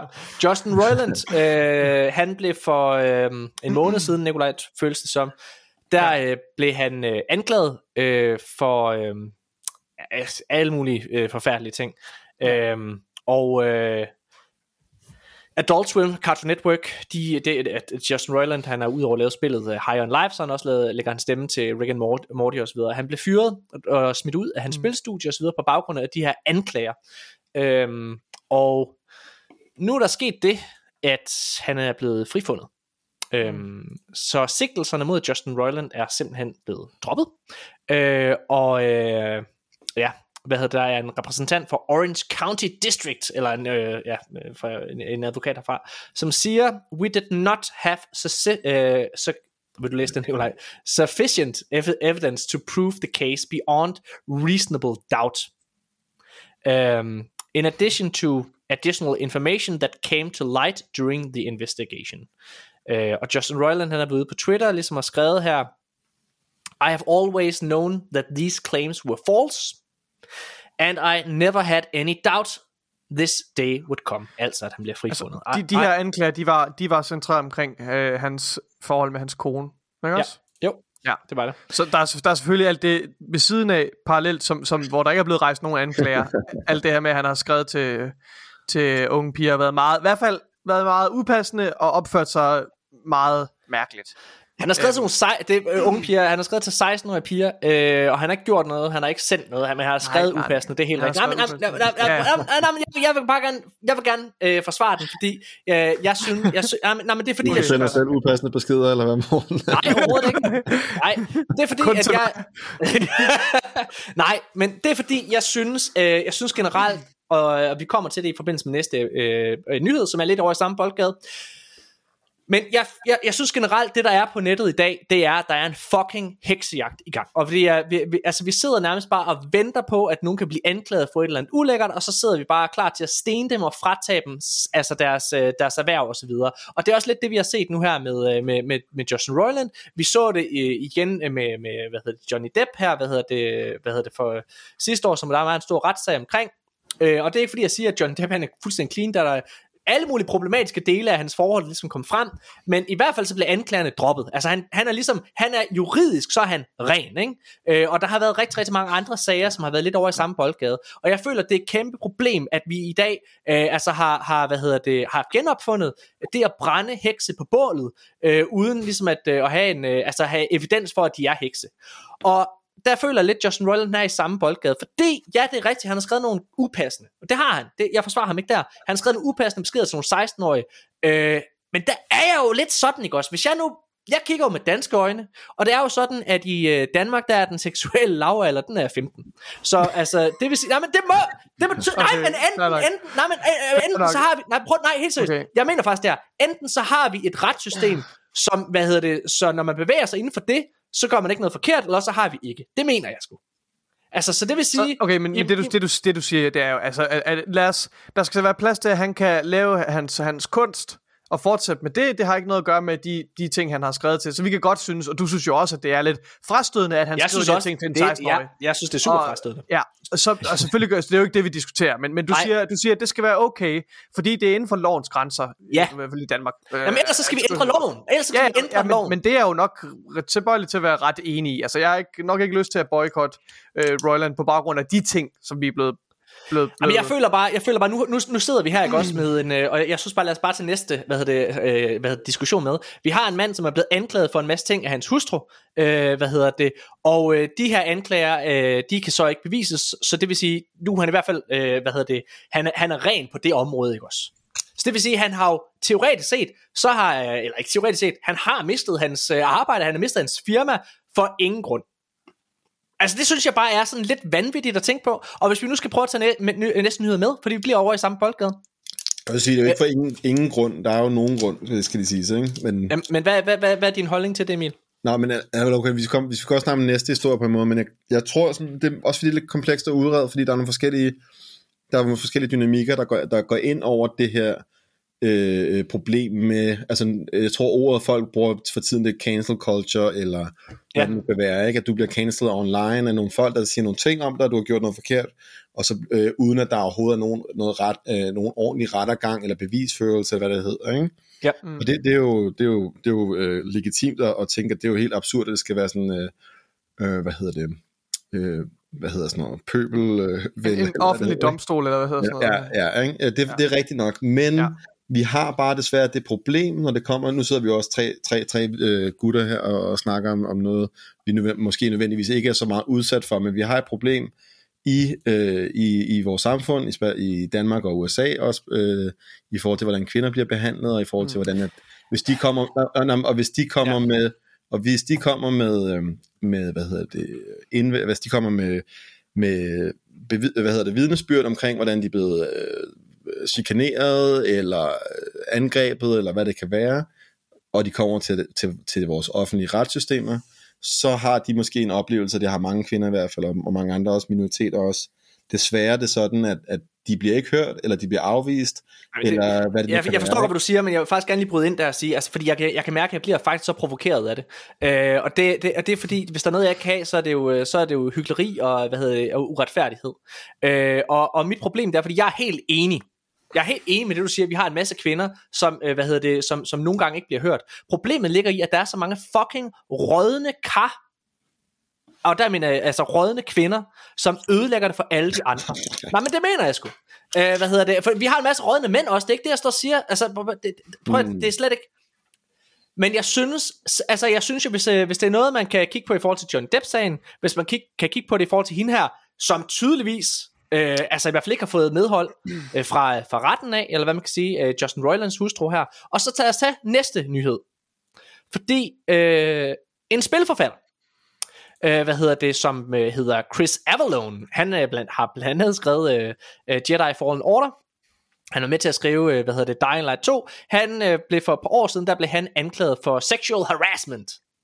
Og øh, så har nærmest alle spilstudier, ligesom med Justin Roiland, så er de ligesom kottet forbindelsen til ham. Nu er han så blevet frifundet for de her anklager. Ikke nok med, at han er blevet frifundet, så er han øh, blevet øh, belønnet med et, øh, hvad hedder det, et syvcifret beløb, tror jeg det var, eller sådan noget. Ikke?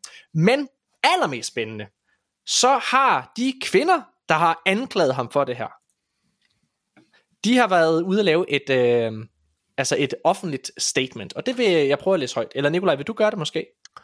Du har ikke artiklen, jeg gør det. okay. Øh, Det er din sag, det her. de siger her, Mr. Avalone never sexually abused either of, of us. We have no knowledge that he was ever sexually abused. Uh, he, we, well, we have no knowledge that he has ever uh, sexually abused any women. We have no knowledge that Mr. Avalone ever misused corporate funds. Uh, anything we have previously said or written about Mr. Avalon to the contrary was not our intent. We wanted to support women in the industry. In so doing, our words have been misinterpreted to suggest specific allegations or misconduct that were uh, neither uh, expressed nor intended. Altså, det, hvis man har fulgt lidt med i sagen, det, de er jo selv kørt med på den. Okay. Men altså, pro- problemet ligger men, i her. Men, men, men du siger, du siger mange, altså, at du siger, at der er de her kvinder et eller andet sted, som er, som, som er nogle rådne kar, der, der er, altså, og det er bare der, den generalisering tror jeg bare ikke helt, jeg kan hoppe med på. Ja, du kan da Nej. godt finde de her mærkelige cases med en kvinde, øh, som, som absolut vil, vil sabotere en eller anden kendt øh, fyrs liv, øh, I don't know, men, men altså, Ja, jeg, altså, jeg, jeg føler ikke lige så stærkt om det, som du gør i hvert fald, og jeg ja, synes, men at du siger, men du det- bliver meget provokeret. Det, det Ja, synes jeg, jeg, su- jeg det, det kan jeg ikke... Jeg, jeg, er med til, prøv, jeg, jeg er totalt klar på at, at grave mit eget hul i forhold til det her, ikke også? Men jeg synes, jeg synes bare, jeg synes, der, jeg synes, der er et eller andet fuldstændig absurd ved, at man kan gå ud øh, i, de her, i det her tilfælde, ikke også? Hvor, øh, hvor, hvor der er nogle kvinder, som har, øh, hvad hedder det, kostet ham hans navn. De har jo lavet karaktermor på vedkommende, også med Justin Roiland, måske virker det til, ikke? At man måske har gjort med Justin Roiland. Øh, hvad hedder det, lavet karaktermor på vedkommende. Øh, frataget dem øh, vedkommendes erhverv og indtjeningsmuligheder, øh, og, øh, og, og for, altså, uden nogen som helst evidens eller noget som helst. Og det her, hvor det er, at vi har to kvinder, som har anklaget ham, som går ud og trækker samtlige anklager tilbage, det er jo fuldstændig sindssygt. Det er jo fuldstændig sindssygt. Og det er der, jeg mener, de to kvinder her, måske Justin Roilands kone, og hvad hedder hende der, Amber Heard for eksempel, det synes jeg er, hvad jeg vil definere som fucking rådne kar i min optik. Det er, det er nok enig. Jeg ved, Og ikke, der- jeg, og- ved, jeg ved, jeg ved ikke nok om Royland-sagen, men det er da, det er da tilbøjelig der, enig i. og, Men, og, og, og, der, og der er min, der er min øh, pointe egentlig bare, at det synes jeg er kæmpe fucking problematisk, og det er der, hvor, hvor jeg synes, at den her, fordi selvfølgelig, hvis der er nogle fucking klamme svin, og der findes masser af klamme mænd derude, det er slet ikke det, jeg prøver at sige, og samtlige mennesker, der gør noget fucking forkert, de skal selvfølgelig, øh, hvad hedder det, enten i fængsel, eller hvad hedder det, noget, øh, eller have en bøde, eller et eller andet, jamen det synes jeg da, selvfølgelig skal man det. Hvad skal der straffes? Man skal der straffes for det. Hvad vil du sige til det, Emil? Emil, hvad tænker du om Nej, nej, undskyld, lidt det er også fordi, altså, vi, kan også, vi kommer til at bruge en time mere, hvis det skulle være, men det er mere fordi, øh, fordi det er, det er, sådan, det er et, øh, et betændt emne for det første, det er meget, vi- øh, altså hvis du, hvis du har et problem med, med kvinder, der siger noget om, om, om sex, eller hvad det kan være, eller cancel culture, så kan du også, så kan du få rigtig meget plads i, i Berlinske, eller New York Times, eller hvad det kan være, ikke, om at man, Mm. du bliver cancelled og så videre. Jeg tror, det som, altså sådan, det som man skal holde sig for hovedet med de her historier, som, eller og også med det her med Justin Rowland og, og nu med Chris Avalon her, det er mere, at, at man ikke skal falde, altså for det første, så er det ikke så, så, er det ikke så simpelt som bare, at Nå, så er de alligevel ikke øh, klamme svin, eller, hvad det, hedder, eller har gjort et eller andet, ikke? Fordi de der beskeder, vi har set, og det som folk har delt, ja. ja. det er jo stadig noget, der er sket, og det er jo noget, og, ja. Øh, og bare fordi retssystemet har de her nogle teknikaliteter, der gør, at du ikke har tilstrækkelig bevisførelse, så betyder det nødvendigvis ikke, at der er måske nogle andre ting, der er på spil. Og så der tror jeg, man som fan, og, og man måske godt kan lide, øh, hvad hedder det, Just, hvad hedder det, Mor- Rick and Morty, eller hvad det kan være, skal man måske være sådan, og vi vil ønske, at de her folk, vi godt kan lide og holder af, faktisk er, er, er gode mennesker, og, sådan, og så, ja. for, og, så og ikke for at Ja. sige, at de er dårlige mennesker heller, men bare for at sige, at det er sådan mere komplekst, at, at øh, de begge ting kan være ens på samme tid, og, Ja. og, så, skal- og så skal lige sige den anden ting, og det, vi kan bruge en time på det, hvis det skal, men, men det er, at mange kvinder, og, eller mange øh, ofre, eller hvad det vi kan kalde for, det er jo ikke kun kvinder, der også oplever de her ting, øh, det er også andre mænd og andre minoriteter også, øh, men det er, at, øh, at, at der er ikke nogen gevinst for mange af dem her. De får ikke noget ud af det, så hvorfor skulle de, altså så kan vi godt, altså de såkaldte rådne karler, vi kalder dem, øh, altså hvad, hvad får de ud af at skulle lyve? Altså så skulle de... Ja, men det kan jeg da godt sige dig. Altså, jeg tror Ja, da helt det- sikkert... Uh, altså, hvis nej, men det vil, jeg, det vil jeg bare gerne sige i forhold til det der, ja. fordi det, er- det er et argument, der siger, jamen, hvad får de ud af at lyve? Hvad får de ud af det? Jamen, de får... Øh, hvis det er, at de har sat sig sure på en person, for eksempel, så får de hævn for den uretfærdighed, som de nogle gange føler, at vedkommende måske har påført dem. Altså det er jo det, som man måske kan få ud af det. Øh, hvad hedder det? Mm. Og, ja, for jeg tror ikke på, jeg tror ikke på, at nogen nødvendigvis gør det så for opmærksomhed. Måske er der nogen, der gør det. Men jeg tror egentlig, det handler meget mere om hævn. Jeg tror, det er et klart motiv. Jeg tror, at der, der, der er nogle kvinder her, som på en eller anden måde har følt sig meget, meget uretfærdigt behandlet af, af, af, mm. af de her personer, så er det en måde, hvorpå at de nogle gange kan ramme dem. Øh, altså for hævn og fuck dem op eller et eller andet. Ikke? Altså, og det synes jeg, øh, og det synes jeg er dybt problematisk. Øhm, og det, men det, det, det, jeg siger, Morten, med før, det er, at vi, vi altså jeg ved ikke, hvad man skal kalde det på dansk, men vi, jeg vil kalde det et crisis of accountability. Altså, at mm. folk ikke står til ansvar øh, i, i vores normale øh, arbejds på en arbejdsplads, ja. eller sådan, det har vi også i Danmark med, ja. med sexisme på arbejdspladser, for eksempel chikanering, ja. det er jo, at mange slipper afsted med at være nogle, nogle røvhuller, uden at der sker noget. Øh, og så den eneste måde, at nogen så føler, at de kan få deres hævn, eller deres retfærdighed, eller hvad vi skal kalde det, det er så at, at, at, at, øhm, at gå online, eller, eller dele en historie. Ja. Og det er faktisk typisk, ser man med, med, øh, øh, med, med ofre for eksempel, at, at det faktisk er hårdt for dem at snakke om deres traumatisering, ja, eller ja, hvad det nu ja, kan ja. være. Ikke? Ja. Så det er heller ikke noget, de gør velvilligt som sådan, men det er fordi, de føler sig måske, øh, hvad hedder det, øh, øh, ikke, hvad hedder det, øh, de føler sig skuffet, eller øh, af, af arbejdspladsen måske, at ja. de ikke har gjort noget, at HR ikke har gjort noget, at retssystemet ikke har gjort noget. Og så, det, så, det, så, det, så tænker jeg måske, så skulle kritikken... Jeg synes, ja. ja, undskyld, sorry. Jeg, nej, jeg synes, jeg synes bare tilføje til, jeg synes også, man skal være forsigtig med at, at, lægge, altså, at lægge, lægge skylden over på at skolde de her øh, ofre, som, som står frem. Jeg tror, altså, det, ja, jeg synes, at, jeg synes, at, at man, jeg synes, man... hvad, hvad er det for noget? Altså, hvad er det for noget? Helt synes, vi, er, vi er blevet så bange for, vi er blevet så bange for som fucking nation i verden, altså, at, at, at tale kritisk og, omkring nogle mennesker, bare fordi de har bryster. Altså, helt seriøst, det, nej, det må jeg bare sige. Det, det, har, jeg, det har jeg ikke noget problem med, men jeg, jeg, jeg, jeg, jeg, jeg, er bare ikke enig, jeg er bare ikke enig i de generaliseringer, du. Jeg, jeg føler, jeg føler du, du prøver, prøver at tage, jeg, prøver, jeg, tror, jeg føler, du prøver at tage en større debat, og så klemme den ned over det her emne her. Nej, og, og, og, og, Emil og jeg er ikke, vi er ikke, vi er ikke de opponenter, du søger. Altså, det tror jeg ikke. Jeg, jeg tror ikke, nej, nej, jeg tror ikke, jeg, vi, altså, jeg, jeg tror bare, jeg tror bare, fordi jeg, jeg, jeg, jeg er med på, der er sikkert mange, der vil være uenige, jeg, men jeg går rigtig, rigtig meget ind for ligestilling. Jeg går rigtig meget ind for, at alle skal have de samme rettigheder, øh, og så videre der. Mm. Men, men det, går, det går ligesom begge veje, og det er det, jeg mener, fordi jeg synes fucking, jeg synes, vi står meget, meget, altså vi, vi, vi står totalt klar til at kølhale samtlige mennesker, der, altså, der måske gør noget, der kan virke upassende. Jeg kan godt fortælle dig, hvis mit privatliv ikke, jeg har ikke skrevet til en eller anden fucking 16 år eller noget som helst, ikke det. Men jeg er sikker på, hvis du man har også gået og... en gang. ja, jamen, nej, nej, men jeg, er, jeg er helt klar over, hvis man går ned ja. og, og gennemsyder, øh, kigger alle mine fucking privatbeskeder eller et eller andet, så garanterer dig, at jeg har været fucking nederne på et eller andet tidspunkt. Og hvis det kommer frem og bliver vist, så tror jeg da helt sikkert, at man kan, altså, så er jeg da helt sikkert gjort et eller andet, der, jeg, jeg kunne smadres for online. Det er da helt sikker på. Og det synes jeg bare er fucking sindssygt.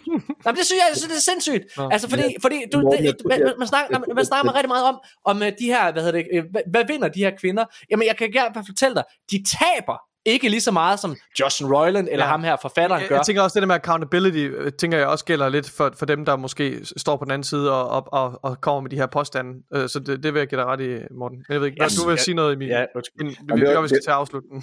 Ja, det, det, ja, fordi du kan jo bare gå på YouTube, eller du kan gå på øh, nyhedsmedierne, og så kan du finde milliarder artikler om lige præcis det her problem. Men jeg tror bare, det er vigtigt så at holde sig for øje, så altså det overordnede billede, uanset de her enkelte historier med Justin Rowland og Chris Avalon, det er også det, du selv sagde, Morten, og også dig, øh, Nikolaj, at det er bare sådan, at specielt i computerspil og nørdekultur også, er kvinder øh, marginaliseret og diskrimineret. Så for eksempel GDC, vi lige snakker om med den her Unreal Engine demonstration, mm. der havde de desværre de har haft gentagende problemer med chikanering mod af kvinder, sådan at for eksempel hvis du er en spil, ja. kvindelig spiludvikler, no. og du kommer, så, bliver du, så spørger, du, spørger folk, om du er sekretæren, eller du er journalist, eller marketing. Ja.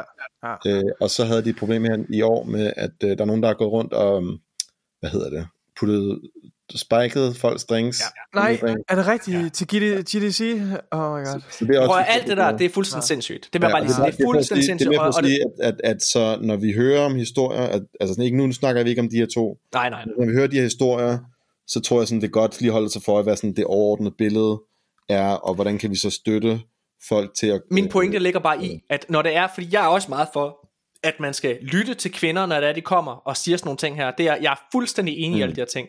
Og altså, believe women, 100%. Jeg siger bare, at ligesom at der er en fucking masse rådne mænd derude, mm. så er der også masser af rådne kvinder.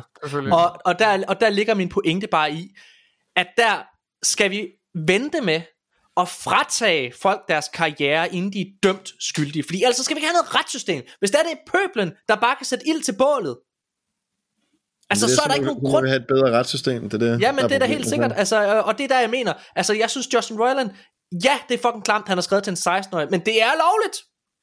Altså, han har ikke gjort noget ulovligt. Jamen, så må han... Ja, ja. Så, okay, okay. Jeg prøver... Jeg tager lige Men øh, men tre det- hurtige nyheder og smider væk, øh, okay. så kan vi lige få afsluttet den her Okay. episode her.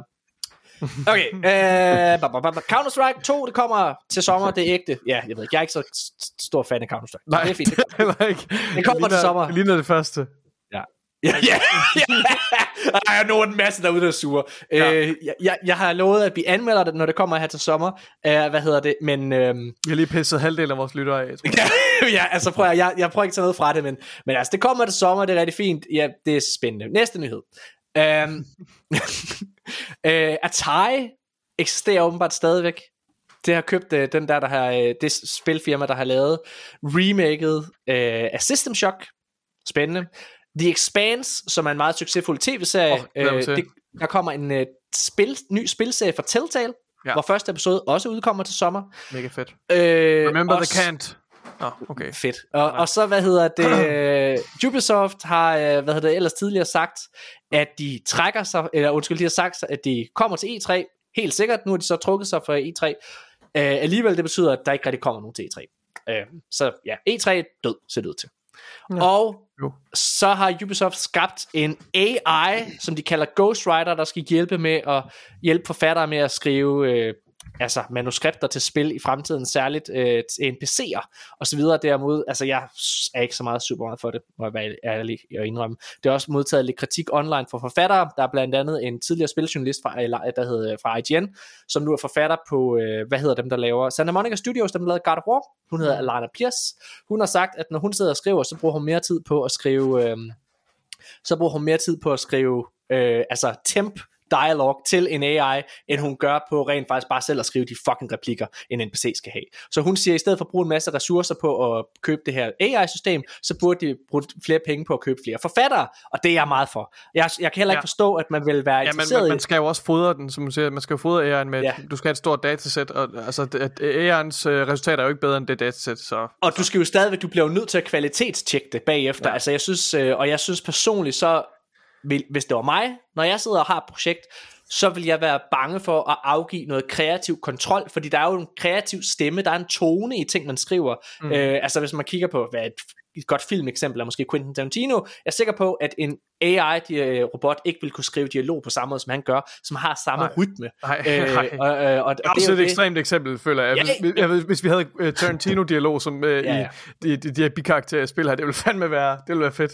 Ja, Og så den aller sidste Nå, nyhed. hvad- undskyld, Emil, hvad vil du sige til det her? Ja, jeg, vil bare, jeg, jeg synes bare en interessant ting med AI-diskussionen og AI-teknologi-diskussionen, fordi at jeg er 100% med, at der er, der er pushback imod specielt det her med, med øh, der, der bliver AI-genereret. Og, og som jeg siger, siger eller som Elena Pierce også siger, det med, at, at nu øh, kommer de, så vil, de, så vil øh, så bruger firmaerne til at spare på, og så bare hyre færre folk, eller hvad det kan være. Ikke? Øhm, der er det faktisk interessant, fordi hvis vi tænker på, at øh, at øh, teknologi i sig selv ikke nødvendigvis sådan er, er, er dårligt i sig selv. Altså ligesom at vi havde det her med de her animationsting fra Unreal Engine, det der metahuman ting. Ja. Øh, det er jo meget interessant, at de hjælper lidt nogle processer. Ikke? Og så er der nogen, øh, jeg ved ikke, hvad vi kalder dem, spilforfatter eller narr- narrative øh, designers, som jeg kender, som har tweetet om det her, det som siger, det kunne måske være meget interessant som teknologi at prøve at prøve at, at arbejde med og lave nogle nye ting, ligesom det der med metahuman, så laver man nogle nye animationer, eller nogle, mm. nogle nye former for udtryk, og så prøve at se, mm. er noget, vi kan lave med AI. Men, ligesom, lig- men præcis som I selv siger, så er det desværre sådan, at teknologien bliver jo indrammet i det her system, der hedder et firma, bruger det til at fyre folk, eller... Øh, Ja.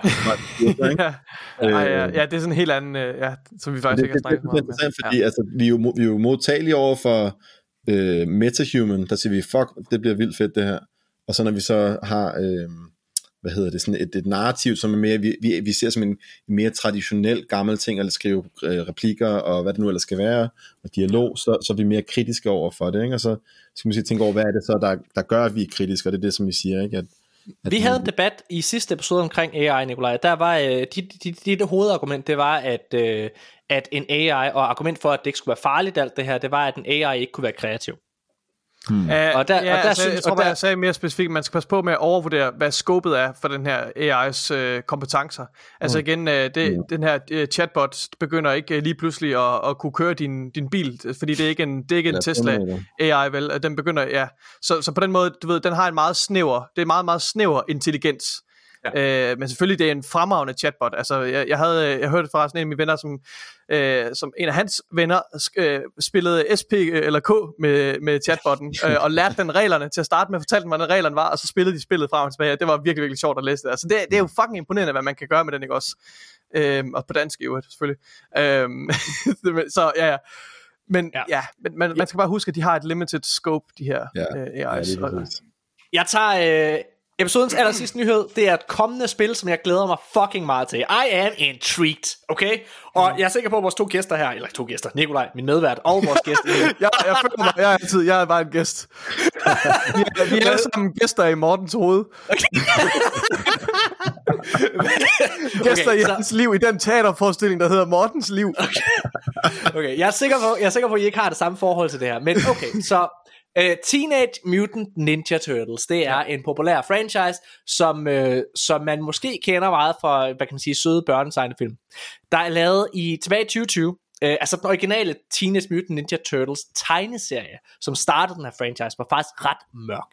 Og skaberne, de originale skabere af Teenage Mutant Ninja Turtles, de lavede tilbage i, 20, øh, i 20, 2020, der lavede de en uh, graphic novel, som det hedder, der hed The Last Ronin, som er det mørkeste Turtles nogensinde har været. Det foregår i fremtiden, hvor uh, der kun er én turtle tilbage. De tre hvad hedder det, andre turtles er døde, øh, og dem der er, øh, den der er The Last Ronin, den der er tilbage, den der har overlevet, det er Michelangelo.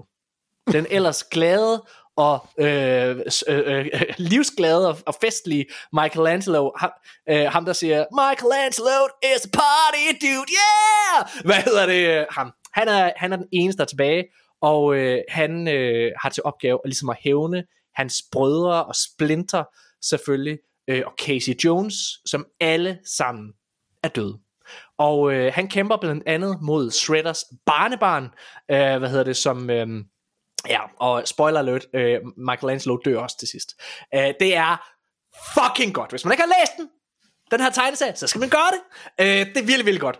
Og det, der er ligesom et udgangspunkt, det er at lave den her tegneserie til en AAA-titel i stil og inspireret af rebootet af God of War fra 2018.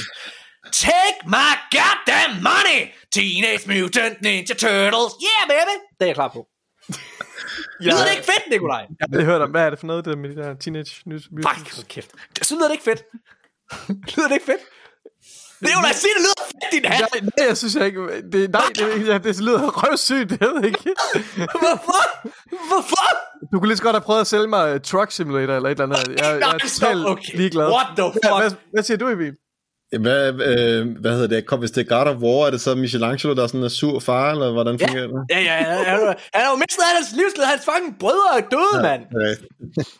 Ej, nu skal I stoppe det her. Det er en fucking god tegneserie. Og det her, det kan blive et fucking godt spil. Okay. Morten, hvem er din uh, yndlingsturtle så? Den, det, ja, men, altså, dengang jeg var barn, der var det Leonardo. Det var fordi, det var ham, der var lederen. Ja. Men uh, altså, det, er, det er det nok ikke længere. Jeg synes, Leonardo han er den kedeligste af dem alle sammen. Men det var fordi, jeg godt kunne lide blå. Jeg tror, i dag der er det nok Raphael, der er min yndlings. Ja, han er cool but cruel, ikke? Ja, præcis. Hvad, hvem er din yndlings? det var, det var Raphael, man. Ja, fedt. Så du, du vil da også gerne spille det her. Det er også single player. Emil. Ja, ja, det er det. Jeg skal 100% spille det. Altså, det altså hvis vi skal se Turtles God of War, så må det, det er altså virkelig noget en pitch, jeg kan forestille mig, der bliver knivlærte med det samme. Ej, det meget fedt. Gerne.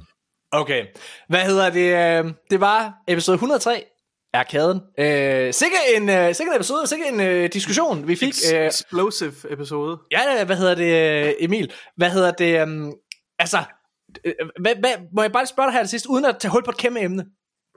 Hvad, hvad er sådan din holdning til, sådan, til, til cancel culture, eller hvad man kan sige det?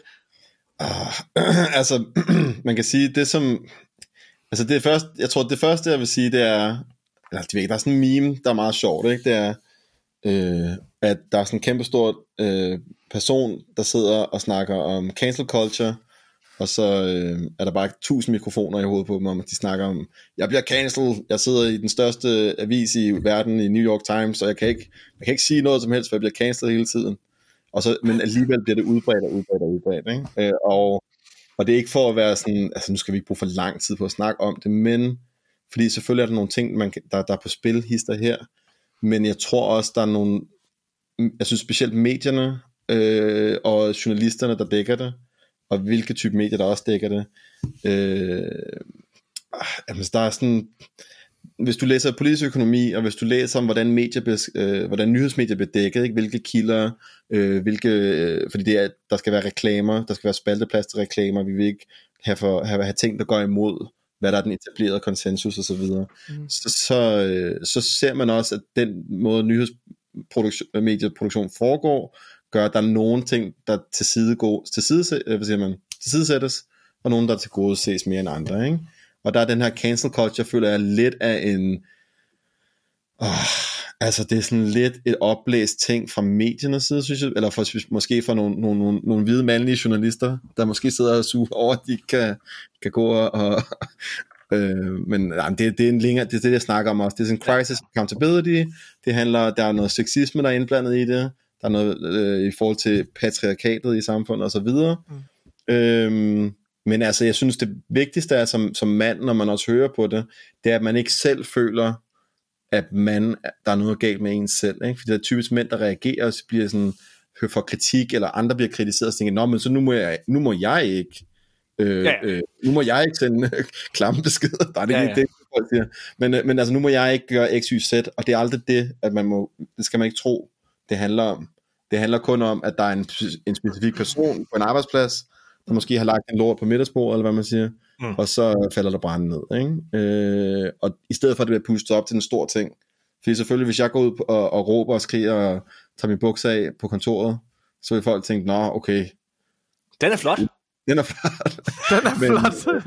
men, øh, men, men, men, og i samme stur, hvis der, man så går ud, og jeg skriver klamme beskeder til mine øh, kvindelige kolleger, eller øh, hvad det nu kan være, øh, så vil der måske også falde brand ned. Og så vil jeg jo ikke, så vil jeg jo som voksen person gå og sige, okay, jamen så er der konsekvenser for mine handlinger, øh, og så øh, øh, må jeg tage det, i stedet for at sige, ej, jeg må, nu må jeg ikke, øh, jeg må ikke gå og tage mit tøj af på, på kontoret, eller jeg må ikke gå og gøre de her ting, så der irriterer andre mennesker, eller, eller, eller måske gør harme endda, eller ødelægger folks karriere.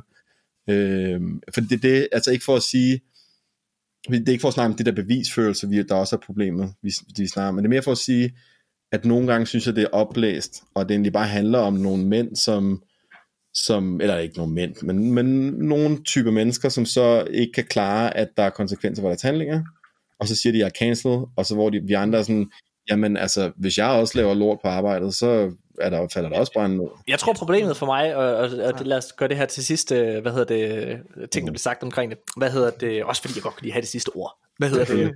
Det er jo Mortens show, ikke? Nej. Er det det? Teaterforestillingen er snart slut, mine damer og herrer. Det er jo dig, det er jo dig der bestemmer, Morten. Vi er jo bare uh, en figment i din, uh, i din uh, imagination. Nej. Jeg tror, problemet for mig, det er i forhold til alt det her cancel culture, det er, at jeg synes tit så Altså for eksempel Louis C.K. er et rigtig, rigtig godt eksempel, hvor det var, at jo, altså, hvis man kan huske det, uh, Louis C.K. han uh, blev, uh, det kom frem, at han uh, godt kom på at, hvad hedder det, spørge kvinder, om han må onanere foran dem. Mm. Øh, og det kom så frem, og så var han en klam mand, øh, hvad hedder det, og, øh, og så altså, mistede han hans show, på HBO, og han mistede øh, lov til at lave forestillinger. Han har først lige her, du ved, 3-4 år efter, øh, lavet et comeback, øh, og begyndt at, at vinde bare en lille bit smule respekt tilbage. Og det synes jeg er en rigtig god historie, fordi at Ja, det er da mærkeligt. Det vil jeg selv, jeg vil ikke selv have lyst til at bare ordinere foran en, men han spørger jo om lov. Altså han gør ja, jo ikke... Han altså, gør, det er bare en seksuel fantasi måske. Det er en seksuel fantasi, ja. han har, øh, og hvis vi skal ja. sidde og ligesom at spørge, stille spørgsmålstegn til alles seksuelle fantasier, jamen så er der godt nok mange, ja. der kan udskamme. Who I have a lot to answer for. Holy shit. Min, min pointe ligger bare, at der, der, der har vi en mand, der mister hans karriere. Og, og det er rigtigt, at han har været i stand til at få noget af det tilbage nu. ja. Men, men det er jo ikke alle, der har det. Og der synes jeg bare på samme måde med Justin Roiland, øh, Johnny Depp til dels, fordi John Depp er også, er også et freakshow, og nu ham her forfatteren, vi snakker om, der føler jeg bare, der er det fandme gamme ærgerligt, når det er, at vi har øh, en masse øh, mennesker, der får at vide, at I har ikke noget bevisførelse for det her, I har ikke ordentligt belæg for alle jeres påstande, øh, så har vi en, øh, øh, nogle mennesker, der måske uden årsag har mistet alt det, de har opbygget karrieremæssigt. Det synes jeg er et mm. kæmpe problem. Det er ikke sagt, at der er en masse, fordi der er en masse klamme fucking freak shows. Der er en masse klamme mænd, og kvinder derude, som, øh, som helt klart skal stå til ansvar, men vi bliver simpelthen nødt til at have vores fucking påstande, og vores, øh, altså have, have belæg for det. Vi bliver nødt til at have noget at have det i. Vi må have en, altså vi må have en loaded gun, fordi ellers så skal man ikke i fængsel. Og, øh, altså, og jeg synes her hjemme i Danmark, der har vi haft Brian Mørk, som jeg personligt synes er en rigtig sjov komiker, øh, og som sagde noget, jeg ikke var enig i, og jeg synes, han har hvad hedder det, ageret sådan lidt... Øh, stolt og hvad hedder det, alle mulige ting, og, og, og nægtede ligesom at stå til ansvar. Men han har mistet hans arbejde. Han har ikke haft et mm. job i, mm. øh, i den danske mediebranche, siden det skete. Mm. Og det er jo altså, jamen, for hvad? For at han har en anden holdning end dig? Altså, det er da noget ja. mærkeligt noget, synes jeg. Jeg er ikke lige fuldt med ja, det kan jeg godt følge. Nej, nej. Nå, men, øh, prøv, men det behøver man heller ikke. Det eneste, man skal følge med i, det er arkaden. Og vi er, øh, hvad hedder det, Danmarks stadigvæk største gaming podcast. Det er jeg rigtig, rigtig glad for. Øh, tusind, tusind tak, fordi at øh, der er så mange af jer, der øh, hver eneste uge gider at lytte til os, ikke bare i vores almindelige episoder, men også i vores anmeldelser. Øh, tusind, tusind tak til dig, Emil Lunddal Hammer, mm. øh, fordi at du har givet at tage tid ud af din kalender øh, for, at være, øh, for at være med her i dag. Ja, og for at hæve for alle for at være med for i den danske, danske største podcast for computerspil. det er fedt. Hvad hedder det? Og, øh, og Nikolaj, Øh, Hvis man tak. bare siger det nok gange, så bliver det jo sandt. Lige pludselig. Ej, jeg prøver. det var sjovt, det var sjovt. Så står en fucking så sidste, jeg sidder og kigger på de fucking charts hele tiden. Altså, det er min fantasi, der. Jeg sidder bare, åh, oh, yeah, nu om du er så fucking god. Oh, min kone spørger nogle gange, må jeg også komme ind? Nej, jeg sidder og kigger på chartsen af din fucking nar. Hvad hedder det? Okay. Nej. Prøv øh, sådan, øh, no shit. Altså, jeg, jeg ved godt, jeg siger det også i, i, i vores øh, reklamepause, eller hvad det hedder. Øh, men jeg er så fucking stolt af, at to spredebasser som mig og Nikolaj kan hamle op mod uh, fucking... Altså, ja, vi, har, vi har ikke gjort det alene, men ja. Jo. Nej, vi har gjort det med hjælp fra fantastiske gæster, som for eksempel Emil. Ja. Altså, det er... Uh, men, ja. men jeg synes også bare, Nikolaj, noget jeg synes, der er fedt, det er, altså vores konkurrenter, uh, blandt andet Gameboys og noget nyt noget, der hedder Hardwire. Uh, noget de gør ligesom for at, har du ikke hørt den op? Det, de, de, det er også noget nyt. Hvad hedder det? Men de, de gør rigtig meget det med, at de prøver at have kendt sig med i deres uh, podcast. Og vi har været meget sådan med, uh, at det gør vi ikke. Vi vil gerne have mm. spændende gæster, der har noget at sige omkring gaming, fordi hvorfor ellers have, altså, ikke for at kaste Gameboys under bussen. Nu skal, du ikke, nu skal du ikke tale over dig, Morten, så Gameboys, de får en god idé lidt. ja, for eksempel, de havde min gode ven Christian Fuglendorf med, hvad hedder det her for nylig, også? Og jeg kender Christian, der er en grund til, at jeg aldrig har inviteret gæst Christian ind i arkaden. Det er fordi, han ikke gamer. Hvad hedder det? Så hvorfor, altså hvorfor, hvor, hvorfor have sådan en, en eller anden med, der ikke spiller? Jamen, så er det jo ikke en gaming podcast. Så er det jo bare en podcast, altså, som sidder og snakker om en eller anden rando. Altså, og der er det fedt med sådan en som Emil, som jeg synes, øh, som du selv siger, hæver niveauet. Tusind, Emil, tusind Emil, tak. hvis du får en besked fra Gameboy, så bare... Nå, undskyld. ja.